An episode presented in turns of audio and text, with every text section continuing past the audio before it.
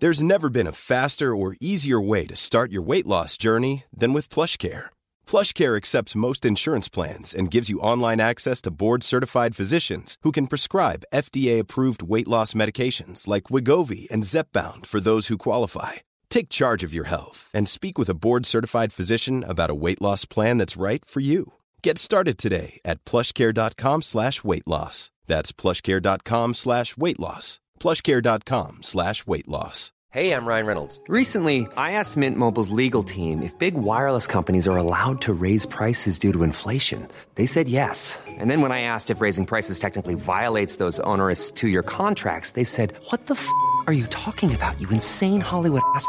So to recap, we're cutting the price of Mint Unlimited from $30 a month to just $15 a month. Give it a try at mintmobile.com slash switch. $45 up front for three months plus taxes and fees. Promo for new customers for limited time. Unlimited more than 40 gigabytes per month. Slows. Full terms at mintmobile.com. Mom deserves the best, and there's no better place to shop for Mother's Day than Whole Foods Market. They're your destination for unbeatable savings, from premium gifts to show-stopping flowers and irresistible desserts. Start by saving 33% with Prime on all body care and candles. Then get a 15-stem bunch of tulips for just $9.99 each with Prime. Round out Mom's menu with festive rosé, irresistible berry chantilly cake, and more special treats. Come celebrate Mother's Day at Whole Foods Market. بسم اللہ الرحمن الرحیم ساجد رشید صاحب نے India سے سوال پوچھا ہے کہ تبلیغ کتنی فرض ہے یہ بات کہاں تک درست ہے کہ ہم عالمی نبی کی عالمی امت ہیں تو ہمیں عالم کی تبلیغ کے لیے نکلنا چاہیے دیکھیں اس میں تو دو رائے نہیں ہو سکتی کہ ہمارے نبی بھی عالمی نبی تھے ساری دنیا کے سارے انسانوں کی طرف آپ کو پیغمبر بنا کے بھیجا گیا اور آپ کے بعد کوئی نیا نبی بھی نہیں آئے گا تو ظاہر ہے نبی کی جو ذمہ داری تھی وہ منحیث الامہ امت کی طرف ٹرانسفر ہو گئی ہے تو اب اس امت پر منحیث الامہ لازم ہے کہ وہ اس دین کو پوری دنیا میں غالب کرے تو منحیث الامہ کا مطلب یہ ہوتا ہے تھوڑی گاڑی اردو استعمال کر رہا ہوں کہ کسی ایک فرد کی ذمہ داری نہیں ہے اب امت کی ایک امت کی حیثیت سے ذمہ داری ہے نبی صلی اللہ علیہ وسلم پر تو یہ فرض عین تھی کہ پوری ذمہ داری آپ پر اکیلے پر تھی تو آپ صلی اللہ علیہ وسلم نے یہ پوری امت کو اس کا ذمہ دار ٹھہرایا تو اب امت کے ہر ہر فرد پہ اپنی صلاحیت کے بقدر اور اپنی جو ہے نا وہ جتنی استطاعت اس میں ہے اور جتنی صلاحیت ہے اس حساب سے اس پر تبلیغ فرض ہے تو ایک درجہ تو تبلیغ کا وہ ہے جو صحیح حدیث میں آپ صلی اللہ علیہ وسلم نے فرمایا مر رہا من کو منکرن فلیغیر ہو بیدی فعلم یستطیع فبی لسانی فعلم یستطیع فبی قلبی ہی وزالی کا غاف العیمان صحیح حدیث ہے کہ جو تم میں سے کسی گناہ کو ہوتے ہوئے دیکھے تو اس پر لازم ہے کہ وہ اسے اپنے ہاتھ سے بدل ڈالے ہاتھ سے بدلنے کی طاقت اگر نہیں ہے طاقت نہ ہونے کا مطلب یہ ہے کہ استطاعت ہی نہیں ہے یا یہ کہ اگر ہاتھ سے بدلے گا تو اس سے بڑا فتنہ کھڑا ہو سکتا ہے انفرادی سطح پہ فتنہ یا اجتماعی سطح پہ کوئی امت کو بڑا فتنہ ہو سکتا ہے تو ایسی کنڈیشن میں آپ نے فرمایا فبی لسانی ہی زبان سے روکے اور اگر بولنے میں بھی فتنہ ہے یا بولنے کی طاقت نہیں ہے ایسا ریئیکشن ہوگا کہ یہ برداشت نہیں کر سکے گا یا ریئیکشن تو نہیں ہوگا لیکن اس کی ذات کے لیے تو ریئیکشن نہیں ہوگا لیکن اجتماعی سطح پہ امت مسلمہ کو کوئی نقصان اس سے ہو سکتا ہے یا مصلحت کے خلاف یہ کام ہو سکتا ہے تو ایسی صورت میں فرمایا نبی صلی اللہ علیہ وسلم نے فبی قلب ہی اپنے دل سے بدل ڈالے دل سے بدلنے کا مطلب یہ کہ نیت رکھے کہ جب مجھ میں طاقت ہوئی میں اس گناہ کو تبدیل کر دوں گا تو اتنا یہ ایمان کا آپ صلی اللہ علیہ وسلم نے آخری درجہ قرار دیا ہے تو اس درجے میں تبلیغ یہ ہر ایک پر فرض عین ہے اس شرطوں کے ساتھ جو ترتیب کے ساتھ جو حدیث میں وارد ہوئی ہے کہ کوئی بھی گناہ کو دیکھو تو دل میں یہ خیال آنا چاہیے اچھا ایک بات یہ دوسری بات یہ ہے رہا یہ مسئلہ کہ مسلمانوں کی کوئی اجتماعی جماعت اجتماعی سطح پہ یہ کام کرے تو قرآن مجید نے اس کا بھی تذکرہ کیا ولتکم منکم کم یدعون الی الخیر تم ایک جماعت ایسی ہونی چاہیے جو لوگوں کو خیر کی طرف بلائے تو مسلمانوں کی ایسی تنظیمیں ہونی چاہیے چاہے وہ تبلیغی جماعت کی صورت میں ہو یا کسی بھی تنظیم کی صورت میں ہو جو مختلف محاذوں پہ اجتماعی سطح پہ کام کر رہے ہوں جن کا بنیادی کام ہی ہو لوگوں کو خیر کی طرف بلانا ہو تو ایسی کوئی جماعت کا ہونا بھی ضروری ہے ظاہر ہے جب ایسی جماعت کا ہونا ضروری ہے تو ان کو افرادی قوت بھی چاہیے ہوتی ہے افراد کے ساتھ افراد کا تعاون بھی چاہیے ہوتا ہے تو اتنے لوگوں کا اس کام میں مشغول ہونا جس سے جو ہے دین دنیا میں پھیلنا شروع ہو جائے غالب ہونا شروع ہو جائے تو یہ امت کی ذمہ داری ہے لیکن کسی فرد واحد کو لے کر یہ نہیں کہا جا سکتا کہ اس پر چار مہینے لگانا فرض ہے یہ اس پر فلانی تنظیم میں جانا فرض ہے یہ اس پر یہ والا تبلیغ کا کام فرض ہے کیونکہ شریعت نے جس چیز کو مبہم اور مجمل رکھا ہے تو ہم بھی اس کو مجمل ہی رکھیں گے ہم عمومی طور پر بیان کریں گے کہ بھئی تبلیغ فرض ہے بس مسلمانوں پر فرض ہے آپ پر فرض ہے آپ پر فرض ہے آپ پر فرض ہے کس طرح سے فرض ہے یہ ڈیٹیل میں جان جانا اس یہ بہت مشکل کام ہے یہ ہر ایک کا اللہ سے معاملہ ہے کس میں کتنی استطاعت ہے اور کس کے پاس کتنے وسائل ہیں اس کو دیکھ کر ہوگا یہ دوسری بات یہ کہ تبلیغ کا کوئی ایک طریقہ متعین نہیں ہے بلکہ تبلیغ بہت سارے طریقوں سے ہوتی ہے علماء دلائل کے ذریعے تبلیغ کر رہے ہوتے ہیں باطل فرقوں کا جواب دے رہے ہوتے ہیں وہ جو کنفیوژن پھیلا رہے ہیں اس کنفیوژن کو دور کر رہے ہوتے ہیں اہل باطل جو کنفیوژن کر رہے ہیں باطل فرقوں کا جواب بھی ہوتا ہے باطل مذہب کا جواب بھی ہوتا ہے اس میں اب مثال کے طور پر دیکھیں ڈاکٹر ذاکر نائک نے تو تبلیغ جماعت میں وقت نہیں لگایا لیکن وہ بھی بہت زبردست تبلیغ کر رہے ہیں لیکن اگر ڈاکٹر ذاکر نائک تبلیغ جماعت کا انکار کریں تو یہ بھی غلط ہوگا اس لیے کہ تبلیغ جماعت جس طرح سے کام کر رہی ہے اس طرح سے ڈاکٹر ذاکر نائک صاحب نہیں کر رہے اور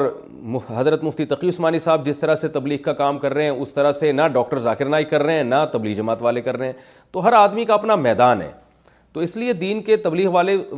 جو تبلیغ کے اکابر ہیں ان سے ہم نے خود ہی یہ بات سنی ہے کہ دین کے مختلف شعبے ہیں تو ان سب شعبوں کو زندہ کرنا ہماری ذمہ داری ہے تو تبلیغ والے بھی کوشش کر رہے ہیں سارے شعبوں کو زندہ کریں علماء بھی کوشش کر رہے ہیں سارے شعبوں کو زندہ کریں اور جو دلائل کی دنیا میں مناظرے کر رہے ہیں وہ بھی کوشش کر رہے ہیں تو ہر ایک کا اپنا اپنا طریقہ ہے جس کو میں کہتا ہوں پشتوں میں اخپل طریقہ ہے ہر ایک کا تو اس میں کس کے لیے کون سا طریقہ کس وقت سوٹیبل ہے یہ فیصلہ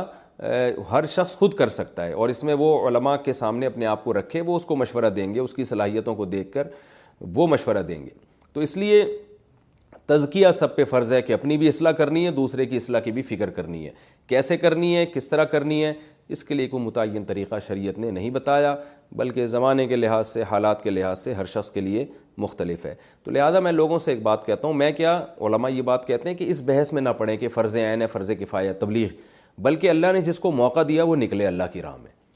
جو اس چکر میں پڑے رہتے ہیں نا کہ فرض عین ہے فرض کفایہ ہے چار مہینے لگانا تو فرض عین تو نہیں ہے تو میں کیوں جاؤں تو بیچارے خیر و برکات سے پیچھے رہ جاتے ہیں بھائی آپ کو موقع مل رہا ہے آپ وقت لگائیں تبلیغ میں چار مہینے لگائیں آپ کی زندگی انشاءاللہ بدل جائے گی پھر دوسرے شعبے ہیں تبلیغ میں وقت لگانے کا فائدہ یہ ہوتا ہے کہ ایک فکر پیدا ہو جاتی ہے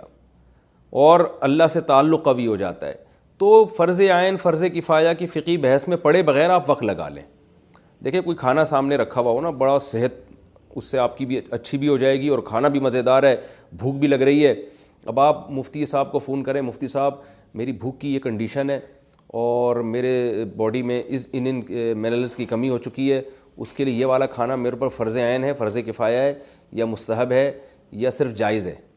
تو مفتی کہے گا بھائی تو کھانا ہے کھا فائدہ ہو رہا ہے تو کھا لو بس ٹھیک ہے نا کیا کرنا ہے اس بحث میں پڑھ کے کہ فرض عین ہے تو فرض کفایا تو وہ اور پھر وہ واجب لیا نہیں ہے کہ لی گئی ہے ان اصطلاحات میں پڑھ کے فائدہ کیا ہے بھوک بھی لگ رہی ہے کھانا بھی موجود ہے اور جو باڈی کی جو ریکوائرمنٹ ہے وہ تمام چیزیں کھانے موجود ہیں بسم اللہ بڑھ کے کھاؤ فائدہ ہوگا انشاءاللہ تو بھائی تبلیغ میں جانا فرض عین ہے کہ فرض کفایہ ہے مستحب ہے واجب ہے اس بحث میں پڑے بغیر جب ضرورت ہے معاشرے کی آپ جائیں گے دیکھو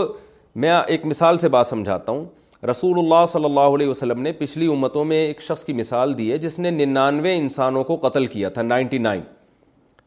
تو ایک راہب کے پاس گیا کہ بھائی میں نے ننانوے انسانوں کو قتل کیا کیا میری توبہ قبول ہو سکتی ہے اس نے کہا نہیں ہو سکتی تو اس نے راہب کو بھی قتل کر کے سینچری پوری کر دی اس نے کہا جب جانا ہی جہنم میں ہے تو پھر سو پورے کر کے جاؤ لیکن اس کے دل میں پھر بھی اللہ کا خوف تھا تو ایک عالم کے پاس گیا حدیث میں آتا ہے فسا الح ان عالمی اہل الارض لوگوں سے پوچھا کہ زمین کا سب سے بڑا عالم بتاؤ فد اللہ علیہ رجول عالم لوگوں نے عالم بتایا ہُو فقال عالم سے کہنے لگا ان سو انسانوں کو میں نے قتل کیا میری توبہ قبول ہو جائے گی تو وہ عالم واقعی عالم تھے انہوں نے فرمایا نام میں ہُوئی نہ توبہ تمہارے اور توبہ کے درمیان کون سی چیز حائل ہو سکتی ہے یعنی انہوں نے اپریشیٹ کیا اس کو لیکن چونکہ وہ عالم تھے صرف جواب نہیں دیا انہوں نے کہ ہاں توبہ ہو سکتی ہے ان کو پتا تھا جس ماحول میں اس نے گناہ سیکھے ہیں اس ماحول میں یہ توبہ پر قائم نہیں رہ سکتا یہ توبہ کر کے توڑ دے گا لہٰذا عالم نے اس شخص کو مشورہ دیا ان تلق الا اردن کدا و کدا فعین بحا اُنا سینبون اللّہ فعبود اللہ معاہم ولا ترجی الردی کا فعنحا اردو سو کہ تم فلا فلا بستی میں جاؤ وہاں نیک لوگ رہتے ہیں ان کے ساتھ رہ کر اللہ اللہ کرو اور واپس اس بستی کی طرف لوٹ کر نہیں آنا وہاں جا کے توبہ کرو تو اس حدیث سے ہمیں کیا پتہ چلتا ہے بھائی توبہ پر قائم رہنے کے لیے اپنی اصلاح کے لیے ماحول کا بدلنا ضروری ہے بخاری مسلم کی متفقن صحیح حدیث ہے یہ ماحول کا بدلنا ضروری ہے آپ جس ماحول میں گناہ سیکھتے ہیں اسی ماحول میں گناہ نہیں چھوٹتے آپ سے چھوٹ بھی جاتے ہیں تو دوبارہ ہو جاتے ہیں تو اب ہم کوئی ایسی بستی یا تو تلاش کریں کہ جہاں آپ سارے نیک لوگ رہتے ہوں تو ظاہر ایسی بستیاں اس زمانے میں تو ذرا مشکل سے ہی ملتی ہیں تو اہل اللہ کی صحبت میں رہنا پڑتا ہے یا تو آپ کسی شیخ سے باقاعدہ بیت ہوں ان کی خانقاہ میں جا کے رہیں ورنہ پھر تبلیغ کا راستہ سب کے لیے سوٹیبل ہے اور اس میں آپ چار مہینے کے لیے نکل جائیں چلے کے لیے نکل جائیں تو آپ کا صبح و شام اللہ رسول کی بات کے علاوہ آپ کوئی بات نہیں کریں گے اس کا دل پہ اثر پڑتا ہے اس سے انسان گناہ چھوڑ دیتا ہے جس گناہ کی لت پڑی ہو عادت پڑی ہو گناہ چھوڑنے کا جذبہ پیدا ہو جاتا ہے اس میں تو اس کا فائدہ نظر آ رہا ہے تو آج میں بھی اگر یہاں بیٹھا ہوں تو اس کے پیچھے تبلیغ کا ہاتھ ہے تو بڑے بڑے لوگوں کو ہم نے زندگیاں ان کی چینج ہوتی ہوئی دیکھی ہیں لہٰذا ہم نے بڑوں ہی سے یہ بات سنی ہے اور بالکل عقل کے مطابق ہے اس بحث میں پڑے بغیر کہ فرض آئین ہے فرض کفایا ہے بھائی نکلو اللہ کی راہ میں اپنی اصلاح کرو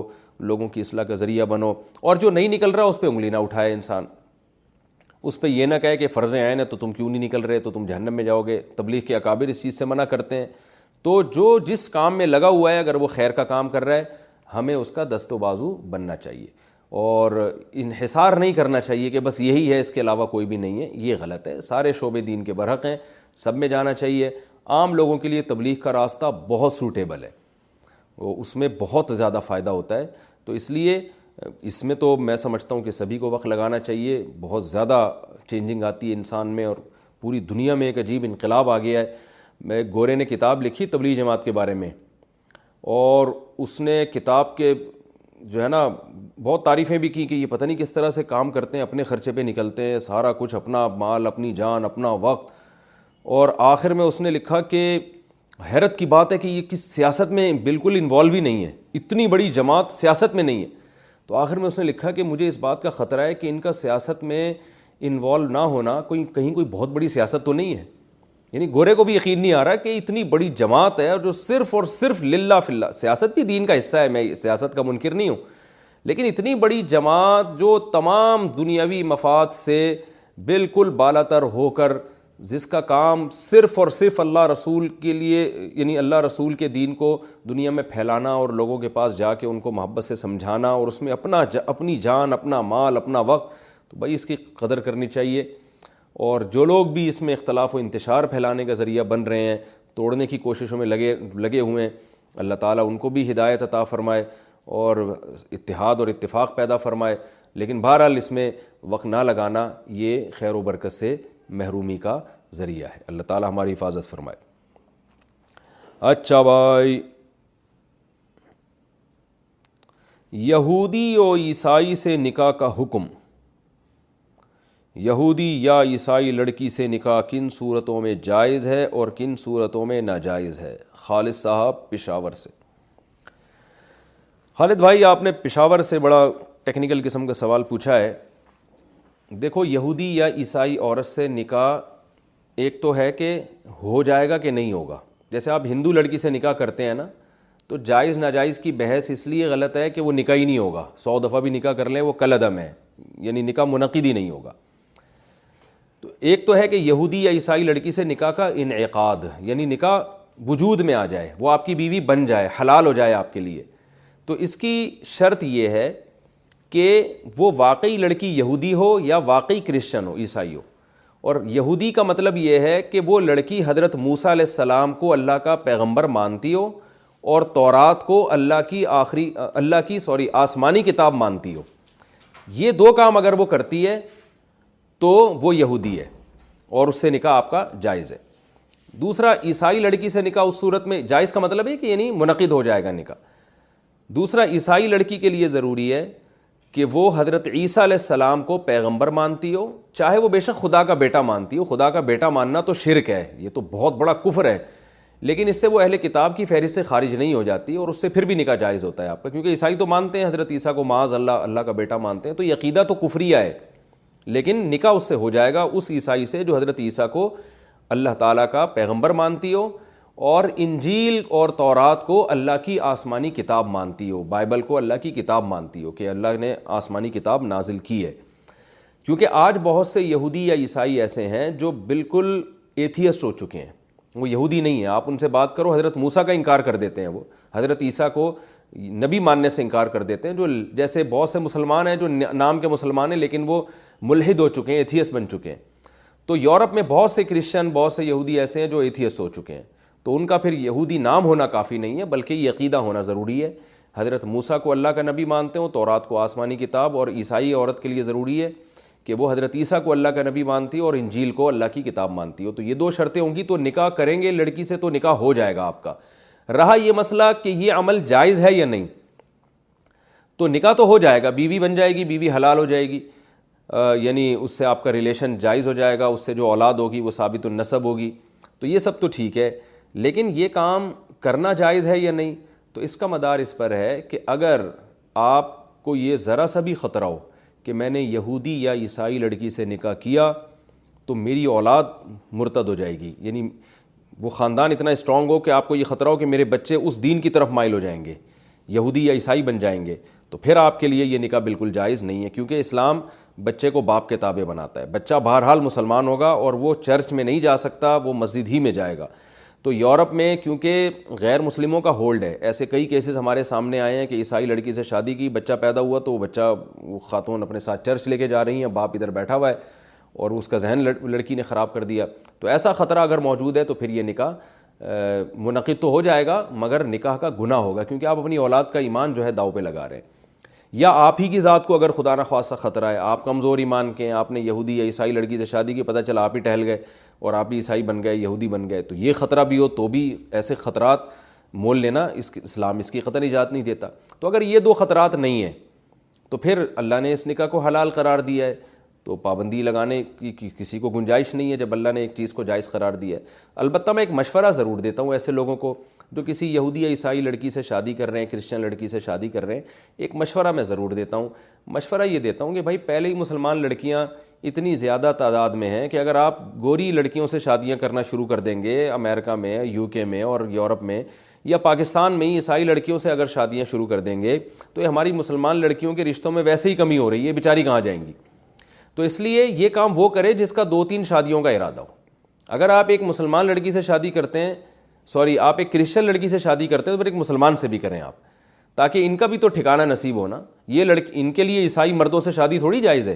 تو اگر سارے مسلمان اس طرح سے یا بہت سارے بھی شروع کر دیں گے تو لڑکیوں کے لیے رشتے مارکیٹ میں ویسے ہی شارٹ ہیں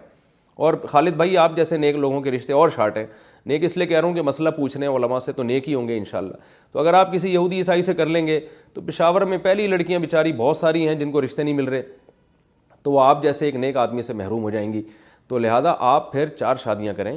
ایک یہودی ایک عیسائی ایک پشاور میں کر لیا آپ نے اور ایک چوائس آپ کے پاس ہوگی پوری دنیا میں کہیں بھی کسی بھی مسلمان سے کر سکتی ہیں سوری کر سکتے ہیں ٹھیک ہے تو دو شادیوں کا جس کا پروگرام ہونا اس کو ہم اپریشیٹ کرتے ہیں کہ ایک وہاں کر لے تو ایک یہاں کر لے جس کا ایک ہی کا ارادہ ہے اس کو پھر یہی ترغیب ہے کہ نبی صلی اللہ علیہ وسلم کے بھی اصل ترغیب ہے بھی دینداری کو ترجیح دی جائے دیندار لڑکی کو ترجیح دی جائے اپنا مستقبل داؤ پہ لگانے سے جو ہے نا انسان کو بچنا چاہیے ہاں کسی کو زنا کا خدا خواستہ خطرہ ہو یورپ میں رہ رہا ہے مسلمان لڑکی کا رشتہ ہی نہیں مل رہا تلاش کے باوجود اور خطرہ ہے کہ وہ زنا کر لے گا تو اس پر تو پھر واجب ہے کہ بھائی جو رشتہ بھی ملتا ہے وہ کر لے کم از کم اپنے آپ کو زنا سے بہرحال بچائے وہ تو پھر وہ یہودی یا عیسائی سے بھی کر لے اس مجبوری میں تو انشاءاللہ اس کو گناہ نہیں ہوگا کیونکہ اس نے اپنے آپ کو زنا سے بچانے کی کوشش کی ہے کیا موت کے فرشتے کا نام اسرائیل ہے ایک مولانا صاحب نے اپنی ویڈیو میں کہا ہے کہ اسرائیل علیہ السلام کا نام کسی کتاب میں نہیں ہے پھر ان کا نام کہاں سے آیا اور صورت اور موت کے فرشتے کا کیا نام ہے محمد عارف کینیا جناب محمد عارف صاحب موت کے فرشتے سے میرے اتنے اچھے تعلقات الحمد للہ ابھی تک نہیں ہیں کہ مجھے ان کا نام اور نصب معلوم ہو تو اسرائیل نام تو میرے علم میں واقعی نہیں ہے کسی کتاب میں نہیں لکھا یعنی کسی مستند روایت میں کسی کے پاس اگر کوئی حوالہ ہو تو بتا دے پھر ہم رجوع کر لیں گے میرے علم میں ابھی تک ایسا کچھ نہیں ہے جو میں نے سرسری تحقیق کی ہے کہ موت کے فرشتے کا نام اسرائیل ہو واللہ عالم ہمارے علم میں نہیں ہے باقی کیا نام ہے بس ملک الموت کہہ دینا کافی ہے موت کا فرشتہ یہ فی الحال کافی ہے اسی سے آپ وہ آ جائے گا جب آپ کے پاس آئے گا تو پھر نام پتہ اس کو پوچھنے کی ضرورت نہیں ہے اور آپ کے پاس پوچھنے کا ٹائم نہیں ہوگا اور آپ نے کرنا بھی کیا نام پوچھ کے محمد عارف صاحب کینیا سے آپ سے مخاطبوں میں تو مجھے نہیں پتا اس کا نام کیا ہے بس موت کا فرشتہ ہے کوئی بھی آ سکتا ہے کھانے کے بعد چالیس قدم چلنا کیا کھانے کے بعد کم از کم چالیس قدم چلنا حدیث یا سنت سے ثابت ہے عرفات انصاری انڈیا سے نہیں جی ایسی کوئی حدیث نہیں ہے کہ نبی نے فرمایا ہو کہ کھانے کے بعد چالیس قدم چلا کرو میرے علم میں نہیں ہے ایسی کوئی روایت البتہ میڈیکل سائنس یہ کہتی ہے ڈاکٹر کہتے ہیں حکیم کہتے ہیں کہ کھانا کھاتے ہی لمبے نہ ہو جایا کریں اس سے بالکل ہی لمبے ہونے کا خطرہ ہوتا ہے تو اس لیے کھانا کھائیں رات کا کھانا بھی کم کھائیں واکنگ کریں تاکہ اچھی طرح وہ تھوڑا سا بیٹھ جائے نیچے تو پھر جا کے سوئیں آپ جس کو زکوٰۃ دی جائے جس کو زکوٰۃ کی رقم دی جائے کیا وہ خود استعمال کر سکتا ہے اگر زکوٰۃ دینے والا زکوٰۃ دینے والا اگر وکیل کو کہے کہ جہاں مناسب سمجھو دے دو تو کیا وکیل خود بھی استعمال کر سکتا ہے اگر وہ مستحق ہو جنے صاحب ایبٹ عباس سے بالکل استعمال نہیں کر سکتا کیونکہ آج کل یہ دھاندلیاں بہت ہو رہی ہیں اگر کسی نے آپ کو زکوٰۃ کے پیسے دیے اور یہ بولا کہ جہاں چاہیں استعمال کرو آپ خود ہرگز استعمال نہیں کر سکتے آپ نے استعمال کیا آپ کو گناہ ہوگا تو اگر آپ نے خود استعمال کرنے ہیں تو آپ اس کو بولیں اس سے پوچھیں سراہتاً کہ میں خود بھی استعمال کر سکتا ہوں اگر وہ آپ کو کہیں ہاں خود بھی تو آپ استعمال کر سکتے ہیں تو ایسے استعمال آپ کے لیے بالکل جائز نہیں ہے آج کل یہ اس طرح سے بہت لوگوں نے دھندہ شروع کیا ہوا ہے کہ وہ زکوٰۃ کی رقمیں خود کھا رہے ہوتے ہیں بیٹھ کے کیا صبح اٹھ کر وضو سے پہلے استنجا کرنا لازم ہے صبح نیند سے بیدار ہونے کے بعد نماز سے پہلے نماز کے لیے وضو سے پہلے کیا استنجا کرنا لازم ہے یا صرف وضو ہی کافی ہے فہیم حسین نہیں بھائی استنجا کرنا لازم نہیں ہے استنجا تو قضاء حاجت کے بعد ہوتا ہے اس کا نیند سے کوئی تعلق نہیں تو اگر آپ واش روم نہیں گئے ہیں تو استنجا بھی نہ کریں بس وضو کریں اور نماز پڑھیں آپ کیا زیر ناف بال نہ کاٹنے سے عبادت قبول نہیں ہوتی اگر زیر ناف بال چالیس دن سے زیادہ ہونے پر صاف نہیں کیا تو کیا کوئی فرض نماز قبول نہیں ہوگی اور اگر اس حالت میں حج کیا جائے تو کیا حج بھی قبول نہیں ہوگا نور خالق انڈیا سے نماز بھی مکرو ہو جاتی ہے حج بھی مکرو ہو جاتا ہے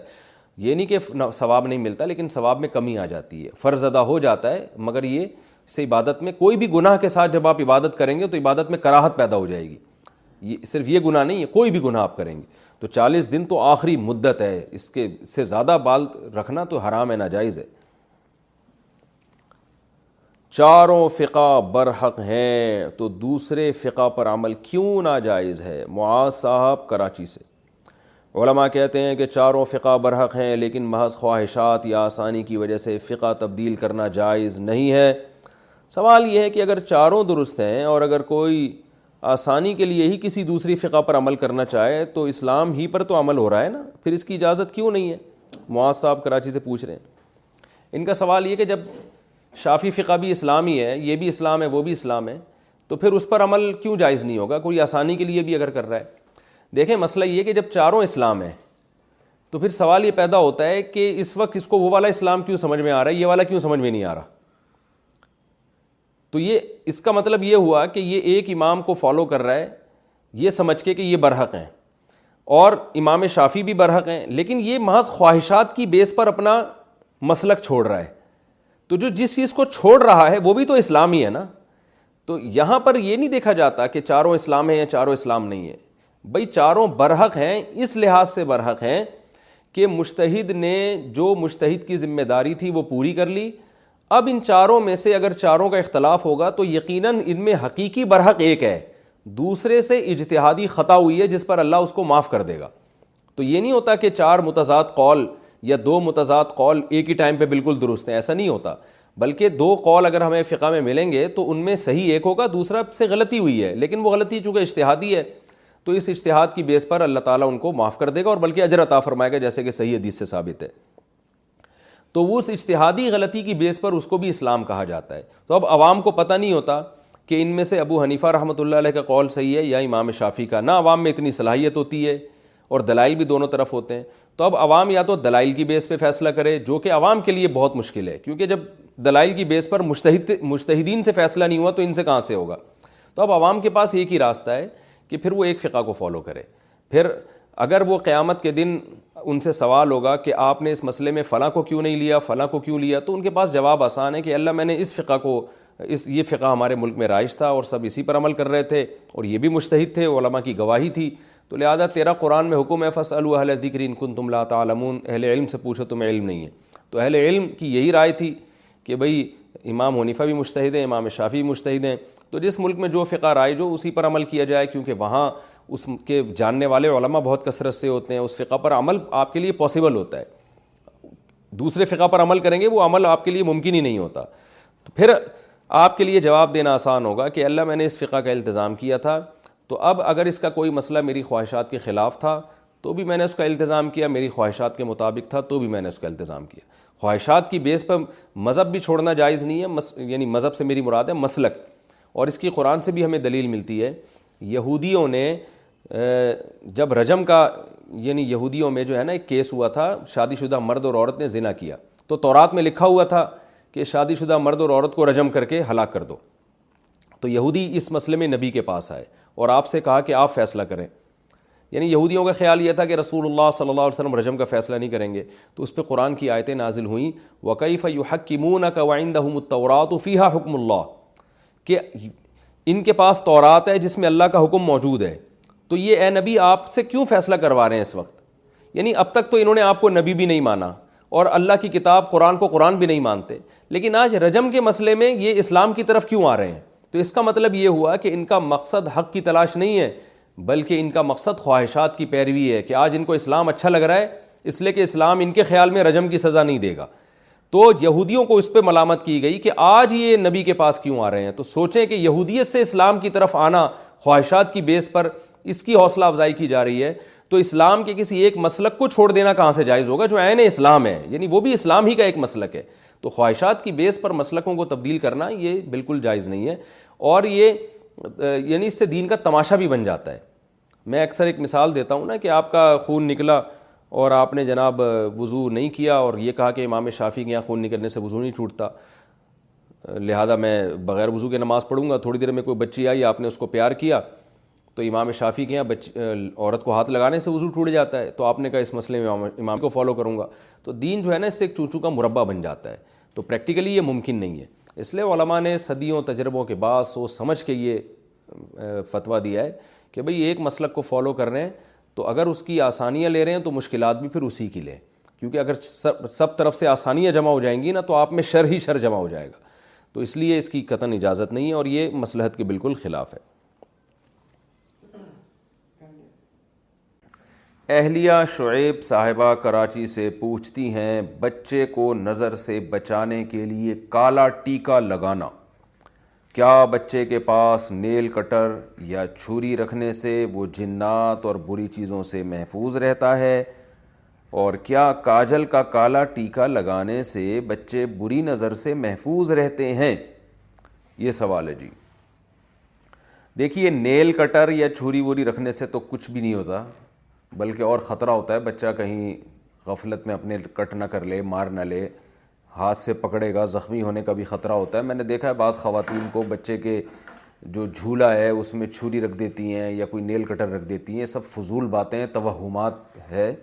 توہمات کی دنیا سے نکلنا چاہیے اس کی کوئی حقیقت نہیں ہے اس یہ صحیح نہیں ہے ٹھیک اس طرح تو نہ رکھیں بچے کے پاس نہ نیل کٹر رکھیں نہ چھری رکھیں راہ یہ کہ نظر سے بچنے کے لیے کالا ٹیکہ لگانا تو اگر بچہ کوئی واقعی بہت ہی خوبصورت ہے اور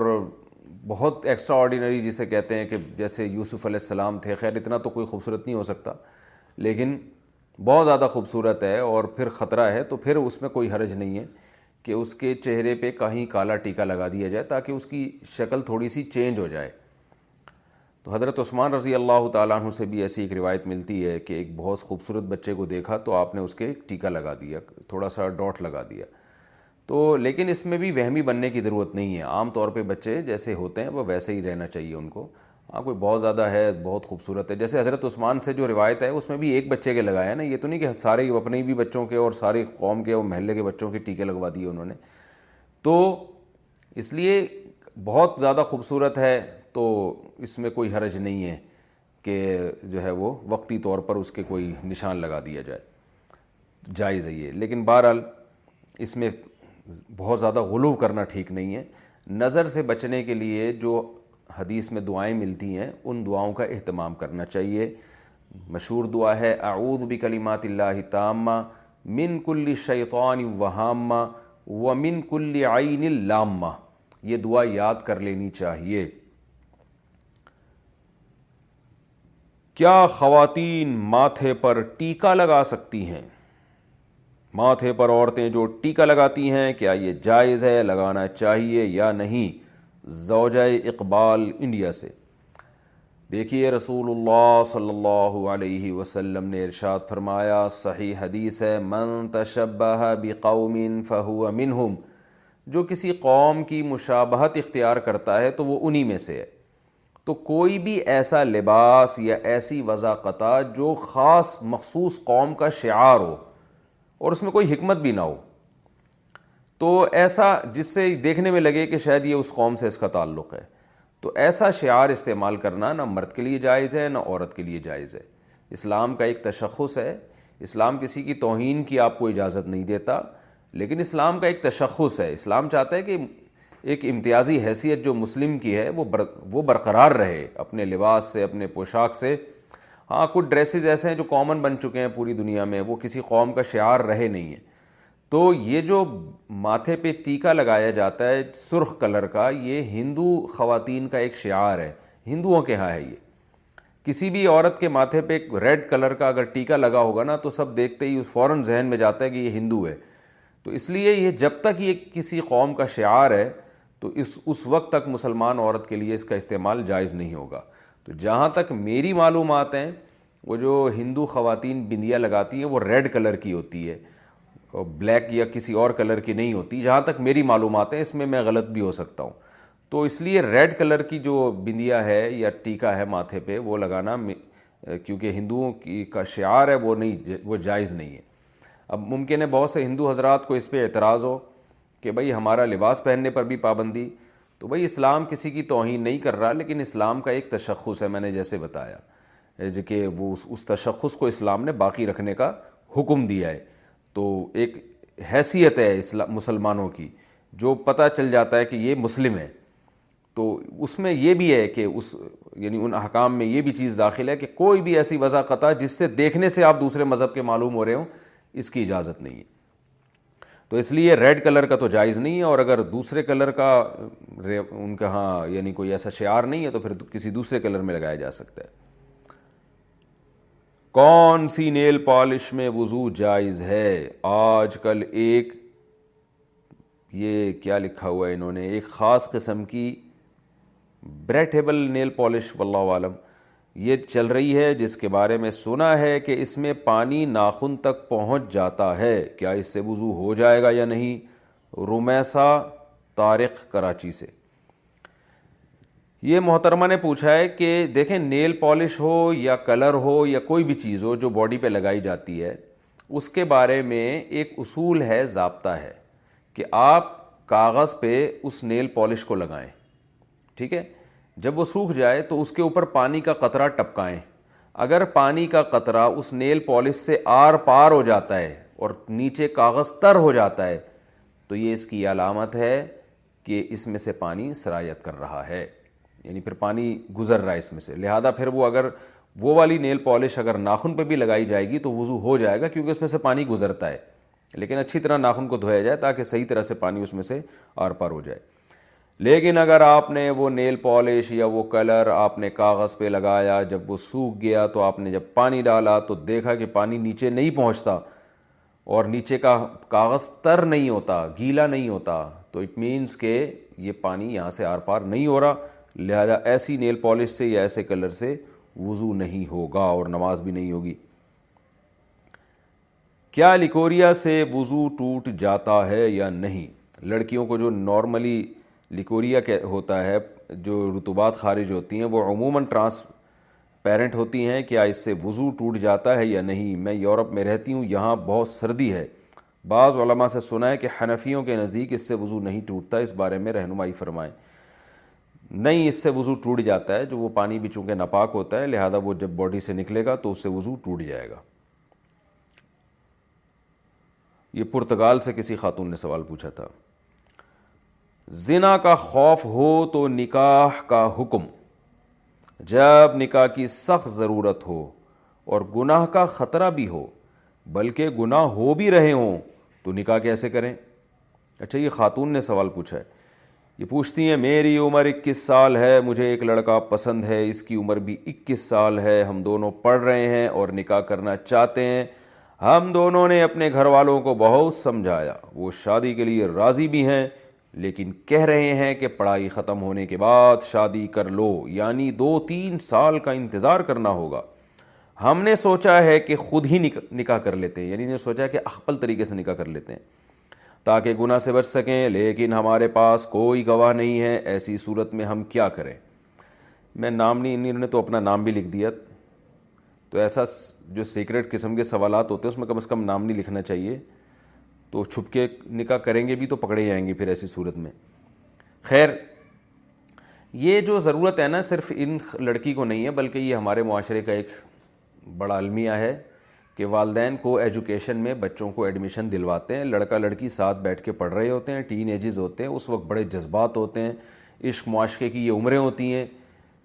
اور بہت زیادہ جذبات ہوتے ہیں سیکشول ڈیزائر جو ہے اپنی انتہا تک پہنچی ہوئی ہوتی ہیں تو یا تو والدین کو چاہیے کہ اپنی اولاد کو پھر گھر میں بند کر دو بھائی آپ گھر میں کوئی ہوم اسکولنگ کا انتظام کرو اور اگر آپ نے اس کو بھیج دیا اسکول کالج میں اور کو ایجوکیشن سسٹم میں اور وہ دن رات لڑکے لڑکیوں کو دیکھ رہے ہیں لڑکیاں لڑکوں کو دیکھ رہی ہیں اور بوائے فرینڈ گرل فرینڈ کا کلچر بھی بہت زیادہ ہے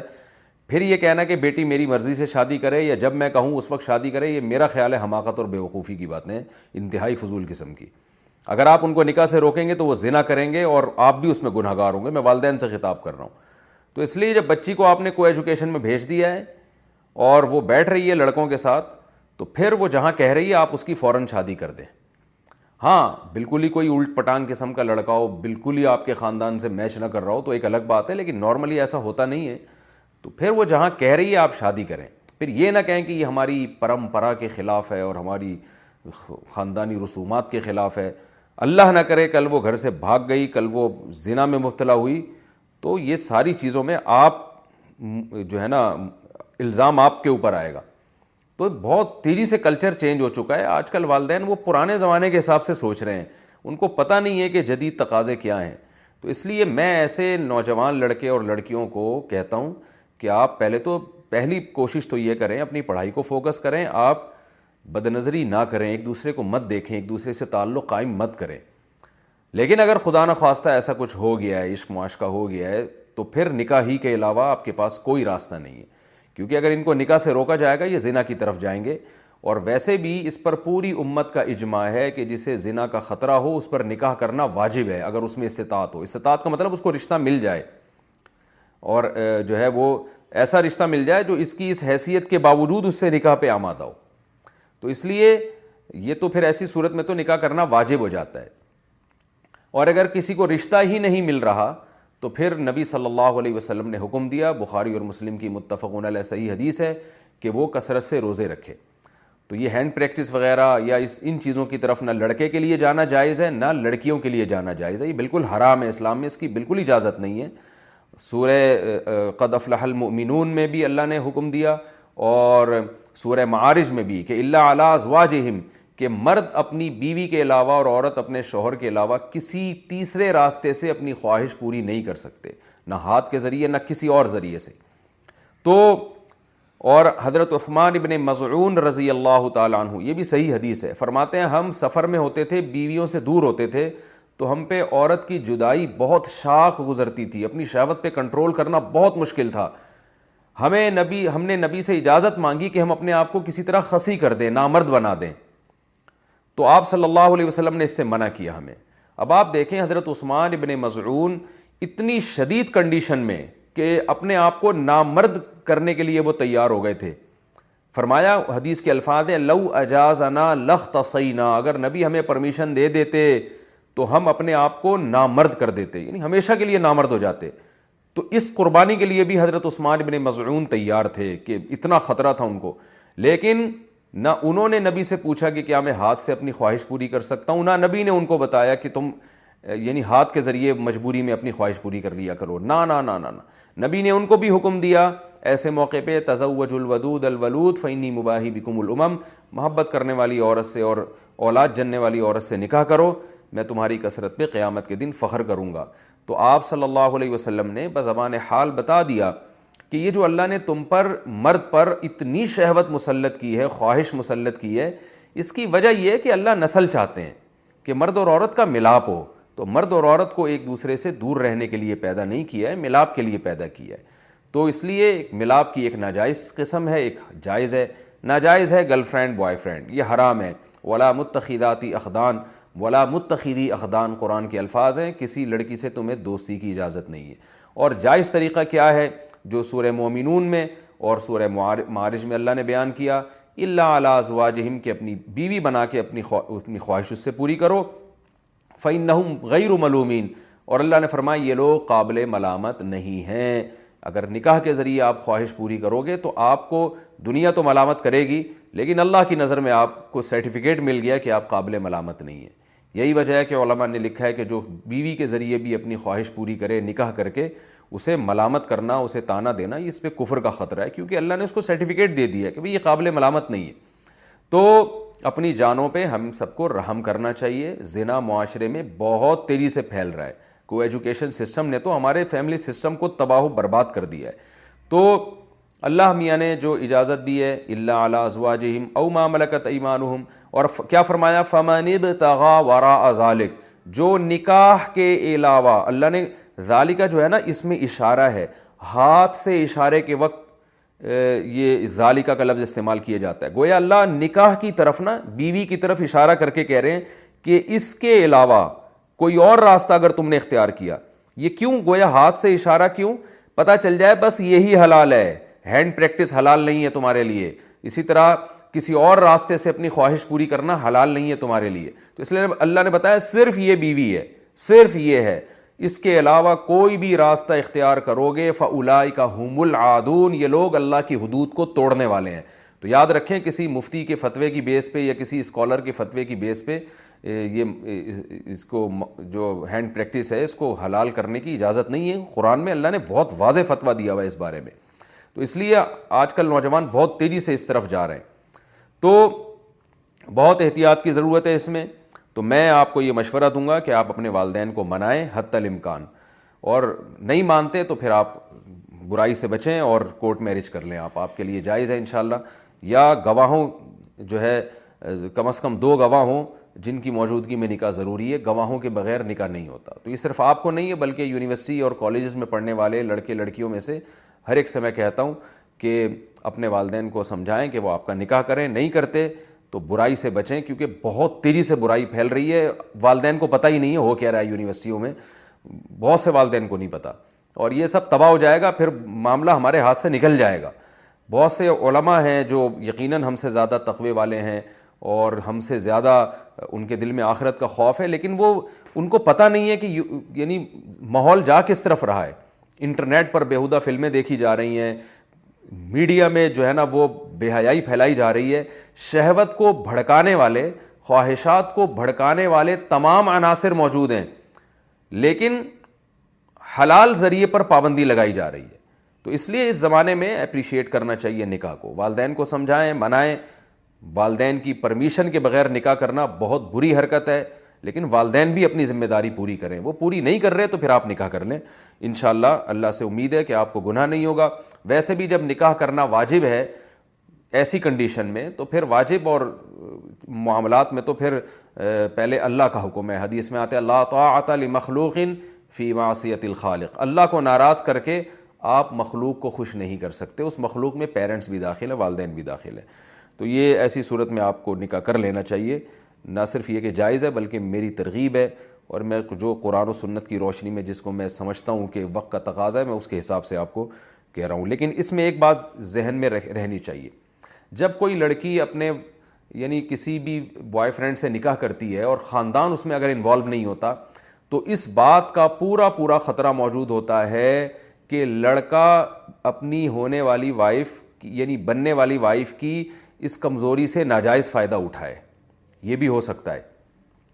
دیکھیے جب فیملی انوالو ہوتی ہے نا دونوں کی رضامندی سے شادی ہوتی ہے رخصتی ہوتی ہے تو مرد کے لیے پھر اس بیوی کو چھوڑنا آسان نہیں ہوتا پورا خاندان انوالو ہوتا ہے مرد کا بھی اور عورت کا بھی لڑکے کا بھی اور لڑکی کا بھی لیکن جب اس طرح سے معاشرہ روک رہا ہے اور آپ چھپ کے نکاح کر رہے ہیں مجبوری میں کر رہے ہیں آپ چھپ کے نکاح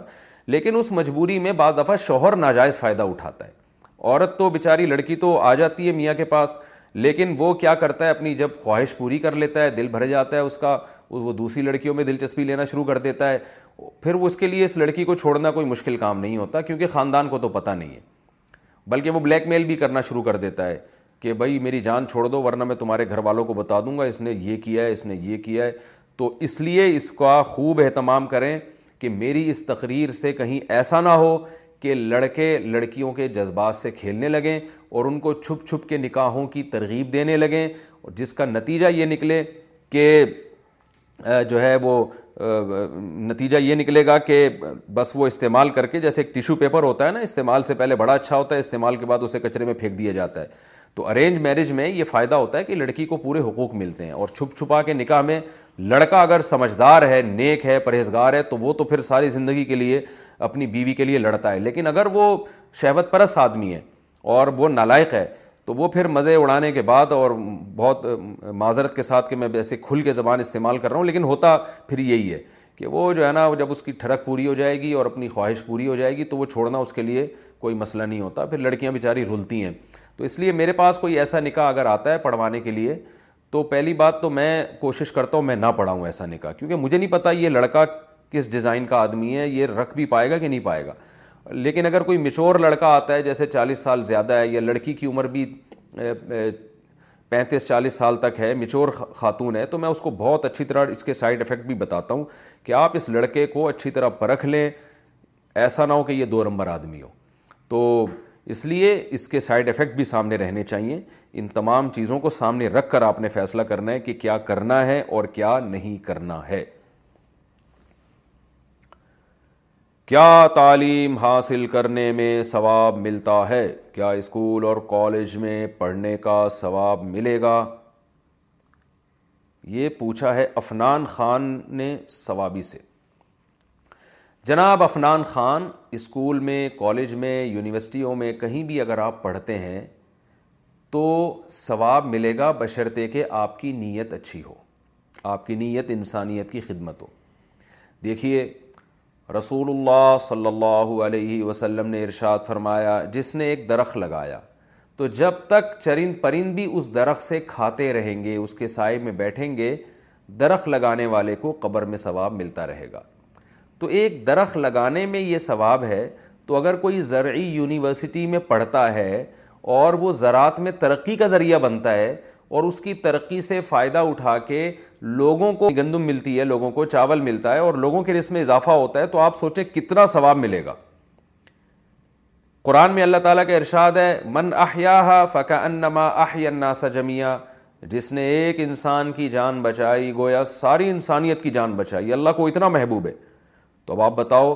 ایک آدمی سمندر میں ڈوب رہا ہے دوسرا چھلانگ لگا کے اس کی جان بچا لیتا ہے تو اللہ نے اس کو یہ فضیلت بیان کی اللہ نے اتنا ثواب لکھ دیا جیسے سارے انسانوں کی جان بچائی ہو تو اب ایک آدمی کی جان بچانا اتنا ثواب اگر کوئی میڈیکل کالج میں پڑھ کے ڈاکٹر بنتا ہے اور وہ سینکڑوں لوگوں کی جان بچانے کا ذریعہ بنتا ہے اپنی زندگی میں تو کتنا ثواب حاصل کر لے گا وہ کتنا ثواب حاصل کر لے گا تو آپ صلی اللہ علیہ وسلم نے ایک صحابی سے فرمایا وہ درخت لگا رہے تھے فرمایا تم اتنی لمبی لمبی امیدیں لے کے بیٹھے ہو یہ درخت چار پانچ میں اپنے الفاظ میں حدیث کی تشریح بیان کر رہا ہوں کہ چار پانچ سال میں جا کے پھل دے گا تو آپ صلی اللہ علیہ وسلم نے فرمایا تمہیں کیا پتہ کہ تم اس وقت تک زندہ بھی رہو گے کہ نہیں رہو گے اب دیکھیں اس حدیث میں کیا پتہ چل رہا ہے کہ درخت لگانا گویا کوئی فضیلت نہیں ہے لیکن صحیح ہے مسلم کی دوسری حدیث ہے جس میں آتا ہے آپ صلی اللہ علیہ وسلم نے درخت لگانے کی فضیلت بیان کی ہے تو ایک ہی عمل ہے ایک کو اپریشیٹ کیا جا رہا ہے اور ایک کی حوصلہ شکنی کی جا رہی ہے تو بات یہ ہے کہ وہی عمل اچھی نیت سے ہو تو عبادت ہے اچھی نیت نہ ہو دنیا پرستی ہو تو پھر وہ وہ پھر اس دنیا سے دل لگانا ہے گویا کہ جو کہ اسلام میں پسندیدہ نہیں ہے تو آپ اگر ڈاکٹر بن رہے ہیں نیت آپ کی صرف پیسہ گھسیٹنا ہے کہ کس طرح میں جعلی نسخے لکھ لکھ کے اور جو جو ہے نا وہ مخصوص کمپنیوں کے چونکہ مجھے ان کی طرف سے کمیشن ملتا ہے تو بس پیشنٹ کو میں مخصوص کمپنیوں ہی کے نسخے لکھ کے دوں گا جیسے کہ آج کل بعض ڈاکٹر کر رہے ہوتے ہیں کہ ایک فارمولا ہے ایک کمپنی میں وہ دوا سستی ہے دوسری کمپنی کی مہنگی ہے لیکن ڈاکٹر پیشنٹ کو مہنگی کمپنی اس لیے لکھ کے دیتے ہیں کہ مہنگی کمپنی کی طرف سے ان کو ہدیے اور گفٹ ملتے ہیں تو یہ حرام ہے ناجائز ہے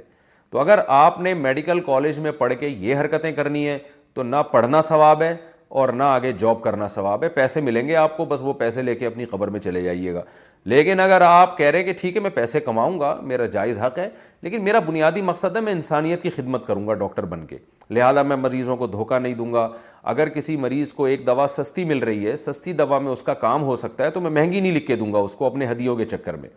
اگر ایک مریض کو ٹیسٹ کی ضرورت نہیں ہے تو میں ٹیسٹ لکھ کے نہیں دوں گا اور اگر ضرورت ہے تو وہاں سے ٹیسٹ لکھ کے دوں گا جہاں سے اس کے لیے آسان ہو اپنے کمیشن کے چکر میں مہنگا مہنگی جگہ سے ٹیسٹ لکھ کے نہیں دوں گا تو آپ اگر اس بات کا اہتمام کرتے ہیں تو میڈیکل سائنس کی فیلڈ میں اگر آپ قدم رکھتے ہیں کالج میں پڑھتے ہیں تو آپ انسانوں کی جانوں کو بچا کے بہت زیادہ ثواب اپنے کھاتے میں ڈال سکتے ہیں اور آپ انجینئر اگر بنتے ہیں تو دیکھیں ہر فیلڈ میں انسانوں کو ضرورت ہے میں تو کہتا ہوں کہ کوئی بھی فیلڈ کا آدمی اگر اسٹرائک کر لے تو سارے سارے شعبے متاثر ہوتے ہیں سارے شعبے متاثر ہوتے ہیں اس سے تو آپ کہیں بھی آپ ٹیچر ہیں آپ انجینئر بن رہے ہیں آپ سول انجینئر بن رہے ہیں آپ کنسٹرکشن کا کام کرتے ہیں تو یہ بھی تو ایک لوگوں کو فائدہ پہنچانا ہے نا آج میں جو اس آفس میں بیٹھ کے بڑے آرام سے میں ایک کلپ ریکارڈ کروا رہا ہوں تو ظاہر ہے یہ بھی کسی انجینئر نے ہی نقشہ پاس کیا تھا یہ کمرہ بنایا اور مزدوروں نے پھر اس میں محنت کی ہے تو آپ جس فیلڈ میں بھی ہیں آپ نے نیت یہ کرنی ہے کہ میں نے انسانیوں انسانیت کی خدمت کرنی ہے اللہ کو راضی کرنے کے لیے تو یہ انشاءاللہ آپ کے لیے بہت بڑے اجر کی کا باعث ہوگا پھر آپ یونیورسٹی میں جتنا پڑھتے ہیں ایک ایک حرف کے پڑھنے پر ایک ایک لفظ کے پڑھنے پر آپ کو ثواب ملے گا لیکن اگر آپ کی نیت ٹھیک نہیں ہے تو بھائی یہ دنیا داری ہے بس دنیا مل جائے گی آپ کو آخرت سے پھر اللہ سے کوئی امید نہ لگا کے بیٹھیں چینگم کھانا کیا جائز ہے کیا چینگم چنگم کھانا جائز ہے یا نہیں خالد صاحب انڈیا سے پوچھتے ہیں بھائی چنگم کوئی کھانے کی چیز نہیں ہے جائز ہے اگر اس میں حرام اجزا نہیں ہے تو جائز ہے لیکن وہ تو کھائی جاتی بھی نہیں ہو تو چبائی جاتی ہے چبا چبا کے پھینک دیتے ہیں تو یہ جگالی کرنا تو بکریوں کا کام ہوتا ہے دیکھا ہوگا آپ نے گائے رات کو سارا دن کھاتی ہے رات کو بیٹھ کے بلا وجہ منہ گھماتی رہتی ہے گھماتی رہتی ہے تو چلو اس کی تو کوئی ریزن بنتی ہے اس کے لیے ضروری ہے آپ کیوں گائے کی طرح جگالی کر رہے ہیں تو چنگم کھانا جائز ہے لیکن بہرحال اس سے صحت کو نقصان ہوتا ہے میدا جو ہے نا اس سے خراب ہونے کا خطرہ ہوتا ہے کیا جوانی میں موت اللہ کا عذاب ہے اگر کسی کو جوانی میں موت مل جائے تو کیا یہ اللہ کا عذاب ہے یا نہیں افتخار صاحب انڈیا سے نہیں یہ اللہ کا عذاب نہیں ہے موت تو کسی بھی وقت آ سکتی ہے بچے پیدا ہونے سے پہلے مر جاتے ہیں کچھ پیدا ہونے کے بعد مرتے ہیں آخرت میں والدین کے لیے ذخیرہ بن جاتے ہیں کچھ بالغ ہونے کے بعد تو یہ کوئی اللہ کا عذاب نہیں ہے ہاں اگر خدا نخواستہ کسی گناہ کی سزا میں اللہ نے اس کو موت دی ہے تو پھر یہ اگر مسلمان کو موت دی ہے تو یہ اللہ کا عذاب ہے لیکن اس کی وجہ سے اس کے آخرت کے عذاب میں پھر کمی ہوگی حدیث میں آتا ہے کہ اللہ جب کسی کو گناہوں کی وجہ سے دنیا میں تکلیفیں دیتے ہیں تو آخرت کے عذاب کو پھر اس کے لیے کم کر دیتے ہیں تو دنیا کی تکلیفیں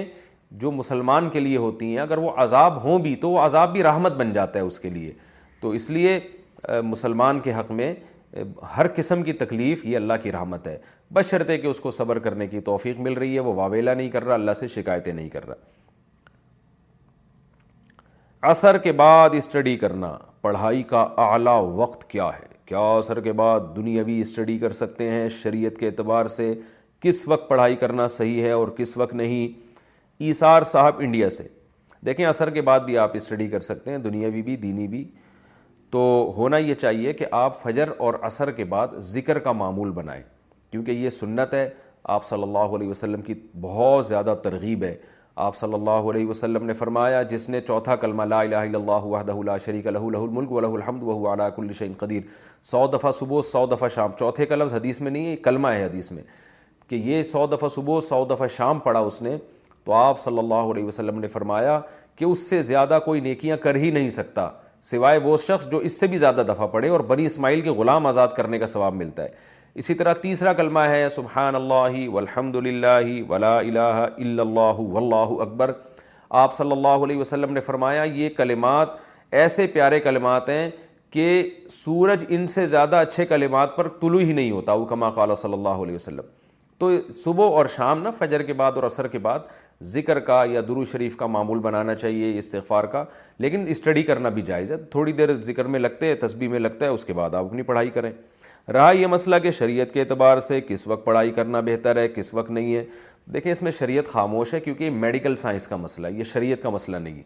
تو میڈیکل سائنس اور جو ماہر حکیم ہیں وہ کہتے ہیں صبح کے وقت انسان کا دماغ بہت فریش ہوتا ہے تو اس وقت جو چیز یاد کی جائے دماغ میں اچھی طرح سے بیٹھ جاتی ہے دماغ فریش ہوتا ہے سب سے بہتر جو ہے نا پڑھنے والوں کے لیے جو ایک فارمولہ ہے جو میں بتا رہا ہوں آپ کو اگر آپ نے اس پر عمل کر لیا تو آپ کے تھوڑے وقت میں بہت برکت ہو جائے گی وہ یہ کہ آپ رات کو عشاء کے فوراً بعد سو جائیں تقریباً نو بجے آپ سو جائیں ہے مشکل میرے لیے بھی بہت مشکل ہے لیکن عمل کریں نو بجے جب آپ سو گئے تو دس گیارہ بارہ ایک دو پانچ گھنٹے بہت ہیں دو بجے آپ اڑ جائیں دو بجے اٹھنے کے بعد آپ وضو کریں تہجد کی نماز پڑھیں دعا مانگیں اس کے بعد آپ اسٹڈی کے لیے بیٹھ جائیں مزہ نہ آئے پیسے واپس اتنا فریش دماغ ہوگا آپ کا اور اتنے کم وقت میں آپ بہت اچھا کام کر سکتے ہو اسٹڈی کر سکتے ہو آپ جو ہے وہ حافظہ آپ کا اس وقت بہت تیز ہوگا اور صحت بہت اچھی ہونا شروع ہو جائے گی پھر جب فجر سے تھوڑی دیر پہلے آپ بہت تھک جائیں پڑھ پڑھ کے تو فجر سے پہلے اذان کے بعد دس پندرہ منٹ نیند لے لیں جیسے کہ نبی صلی اللہ علیہ وسلم کی سنت ہے کہ آپ فجر کی اذان اور فجر کی نماز کے دوران تھوڑی دیر آرام کیا کرتے تھے تو اس سے آپ اور زیادہ فریش ہو جائیں گے ہٹو بچوں سے بھی اوپر کی چیز ہو جائے گی تو یہ پڑھنے والوں کے لیے بہت بہترین ہے اس کے بعد آپ ناشتہ واشتہ کریں جو بھی ایکسرسائز کرنی ہے ناشتہ کرنا ہے یا اپنے معمولات پورے کریں تلاوت کر لیں ذکر کر لیں اور جو ہے جو بھی آپ کے معمولات ہیں اس کے بعد آپ نے کیا کرنا ہے کہ دوپہر کو کھانے کے بعد آدھا یا ایک گھنٹہ آپ نے پھر سو جانا ہے اس کے بعد پھر آپ رات تک فریش رہیں گے تو پڑھنے والے آدمی کو فریش دماغ چاہیے آج کل جو پبلک کی روٹین چل رہی ہے اس میں دماغ فریش نہیں رہتا محنت زیادہ کرنی پڑتی ہے دماغ کو تھکانا پڑتا ہے اس کا آؤٹ پٹ بہت کم ہوتا ہے اور اس دماغ کی تھکاوٹ سے صحت برباد ہوتی ہے دماغ خراب ہو جاتا ہے آپ پڑھے لکھے لوگوں کو دیکھیں جو میرا میری اس وقت مسائل سن رہے ہیں ان کے علاوہ کی بات کر رہا ہوں اکثر پڑھے لکھے لوگ میں نے بیچارے تھوڑے سے اب نارملی دیکھیں یعنی جو پھر بتا دوں جو میری اسپیچ سن رہے ہیں اس کے ان کے علاوہ کی بات کر رہا ہوں وجہ کیا ہے وہ دماغ کا اتنا غیر ضروری استعمال اور تھکے ہوئے دماغ کے ساتھ پڑھتے رہتے ہیں پڑھتے رہتے ہیں کھانا کھایا ہوا ہے پھر کتاب لے کے بیٹھے ہوئے تو وہ پیٹ بھی خراب دماغ بھی خراب تو یہ جو میں نے آپ کو روٹین بتائی ہے بڑی خاندانی قسم کی روٹین ہے اس پر عمل کریں مزہ نہ آئے پیسے واپس انشاءاللہ بہت فائدہ ہوگا انشاءاللہ بہت زیادہ فائدہ ہوگا حافظ احسان صاحب پنجاب سے پوچھتے ہیں قرآن کو ڈیلیٹ کرنا کیسا ہے یعنی آیتوں لکھی ہوتی ہیں قرآن پہ یا کہیں بھی تو جائز ہے کوئی حرج نہیں ہے اس میں کوئی اس کا بے سے کوئی تعلق نہیں ہے نماز توڑنے کا صحیح طریقہ اگر کسی وجہ سے نماز توڑنی پڑ جائے تو اس کا صحیح طریقہ کیا ہے نیز کن حالتوں میں نماز توڑ کر دوبارہ شروع کرنی چاہیے صفدر سیفی مان صحرا سے صفدر صاحب دیکھیں کچھ لوگ تو نماز توڑ دیتے ہیں بغیر کسی شرعی وجہ کے ویسے ہی توڑ دیتے ہیں تو یہ تو جائز نہیں ہے نماز میں جب آپ نے نیت باندھ لی تو اب اس کو مکمل کرنا واجب ہے البتہ کچھ شرعی آزار ایسے ہوتے ہیں جن میں نماز توڑنا جائز ہے اچھا یہ بھی ذہن میں رکھیں کہ اگر خود سے نماز ٹوٹ گئی نا تو پھر کچھ نہیں کرنا بس ٹوٹ گئی تو ٹوٹ گئی جیسے وضو ٹوٹ گیا کسی کا نماز کے دوران وہ تو ویسے ہی نماز ٹوٹ گئی لیکن اگر ایسا نہیں ہے خود توڑنی ہے تو شرعی عذر یہ ہے کہ کوئی چوری کر رہا ہے آپ کا مال یہ خدا نخواستہ جان کا خطرہ ہے کوئی سانپ نظر آ جائے حدیث میں آتا ہے سانپ نظر آئے تو نماز تو یعنی اس کو مارو سانپ کو نماز میں تو یہ وہ آزار ہیں جن کی وجہ سے یعنی جان کا خوف یا مال کا خوف تو ایسی صورت میں آپ نماز توڑ سکتے ہیں یا اور کوئی شرعی عذر ہے کوئی درد ہو رہا ہے پیٹ میں جس کی وجہ سے نماز میں کھڑے ہونا مشکل ہو گیا تو ایسی کنڈیشن میں جب نماز توڑی جائے گی تو دائیں طرف سلام پھیر دیں السلام علیکم ورحمۃ اللہ بس اس سے نماز ٹوٹ جائے گی اور نماز سے اب باہر نکل جائیں گے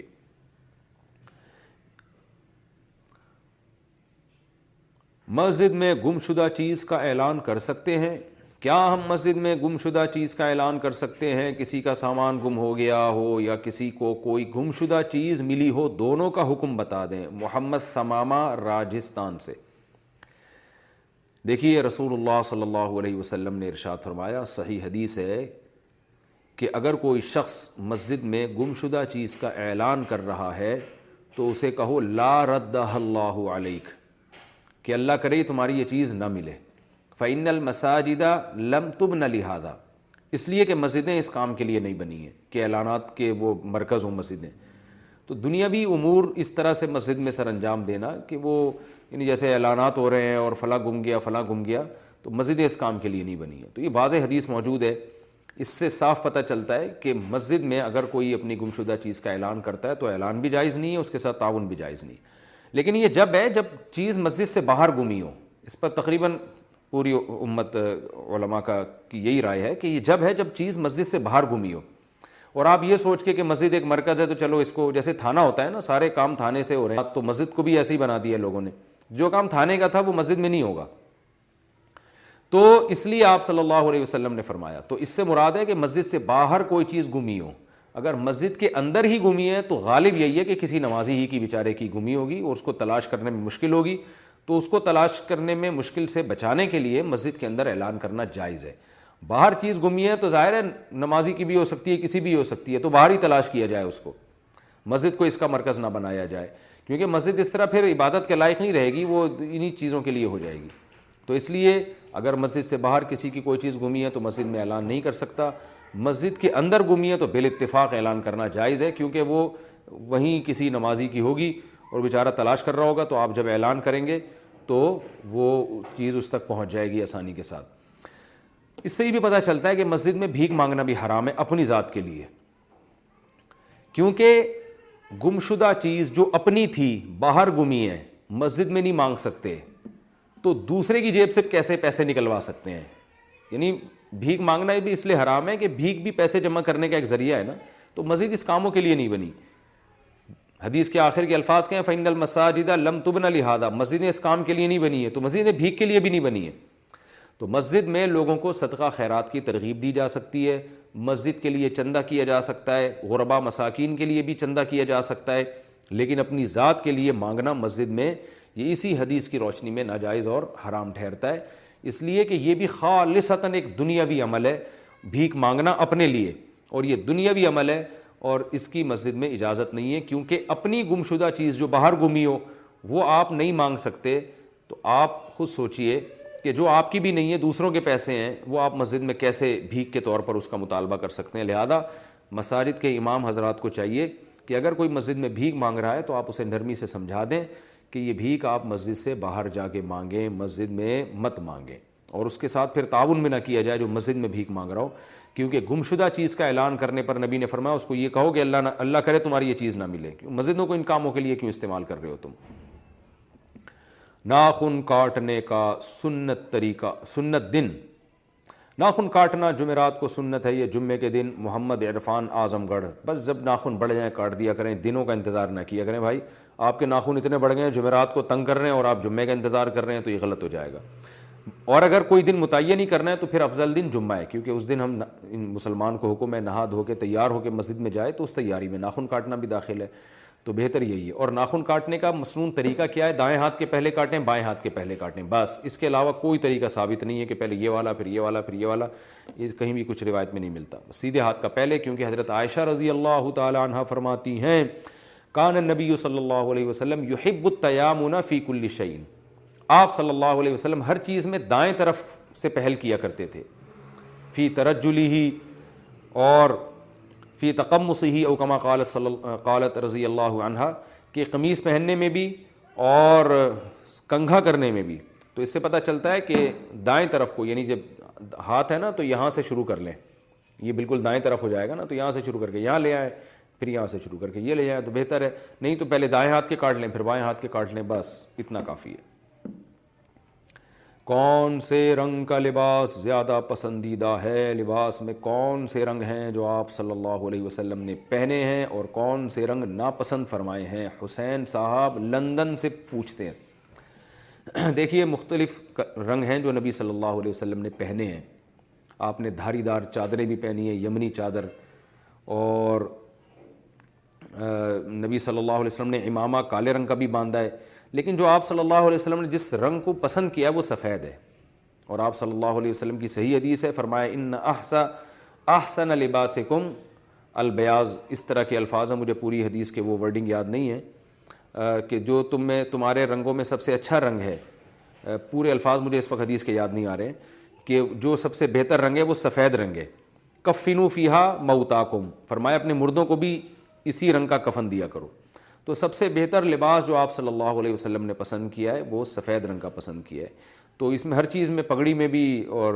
شلوار قمیض ہو یا کرتا ہو کچھ بھی ہو افضل ہے لیکن ان چیزوں کو اپنے اوپر مسلط نہیں کرنا چاہیے تو اگر کوئی دوسرے کلر کا بھی پہن لے تو نبی نے بھی پہنے ہیں تو بھی ٹھیک ہے کوئی حرج نہیں ہے مخنس لوگوں کے کیا حقوق ہیں اسلام میں مخنص لوگوں کے کیا حقوق ہیں منصور الرحمن کلکتہ سے مخنص سے مراد جو نہ مرد ہوں نہ عورت ہوں دیکھیں ان کے اسلام میں کیا حقوق ہیں اسلام میں وہ مخنص جس میں مردانہ علامتیں زیادہ ہوں اس کو مرد ہی سمجھا جاتا ہے سارے حکام اس کے مرد والے ہوں گے اور وہ جس میں عورتوں والی علامتیں زیادہ ہوں تو اس کو عورت ہی سمجھا جاتا ہے یعنی وہی حقوق ہوں گے جو خواتین کے ہوتے ہیں تو اس لیے الگ سے کوئی حقوق کے متعین کرنے کی ضرورت نہیں مردانہ علامتیں زیادہ ہیں تو مردوں والے اس کے احکام ہیں اور عورت والی علامتیں زیادہ ہیں تو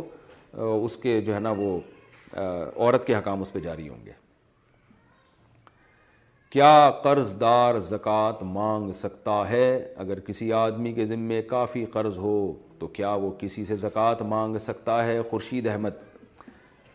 دیکھیے زکوٰۃ کا کوئی بھی مستحق ہو اور مستحق کہتے ہیں جس کے پاس سونا چاندی مال تجارت اور کیش رقم اور ضرورت سے زیادہ سامان یہ پانچ چیزیں ساڑھے باون تولے چاندی سے زیادہ نہ ہو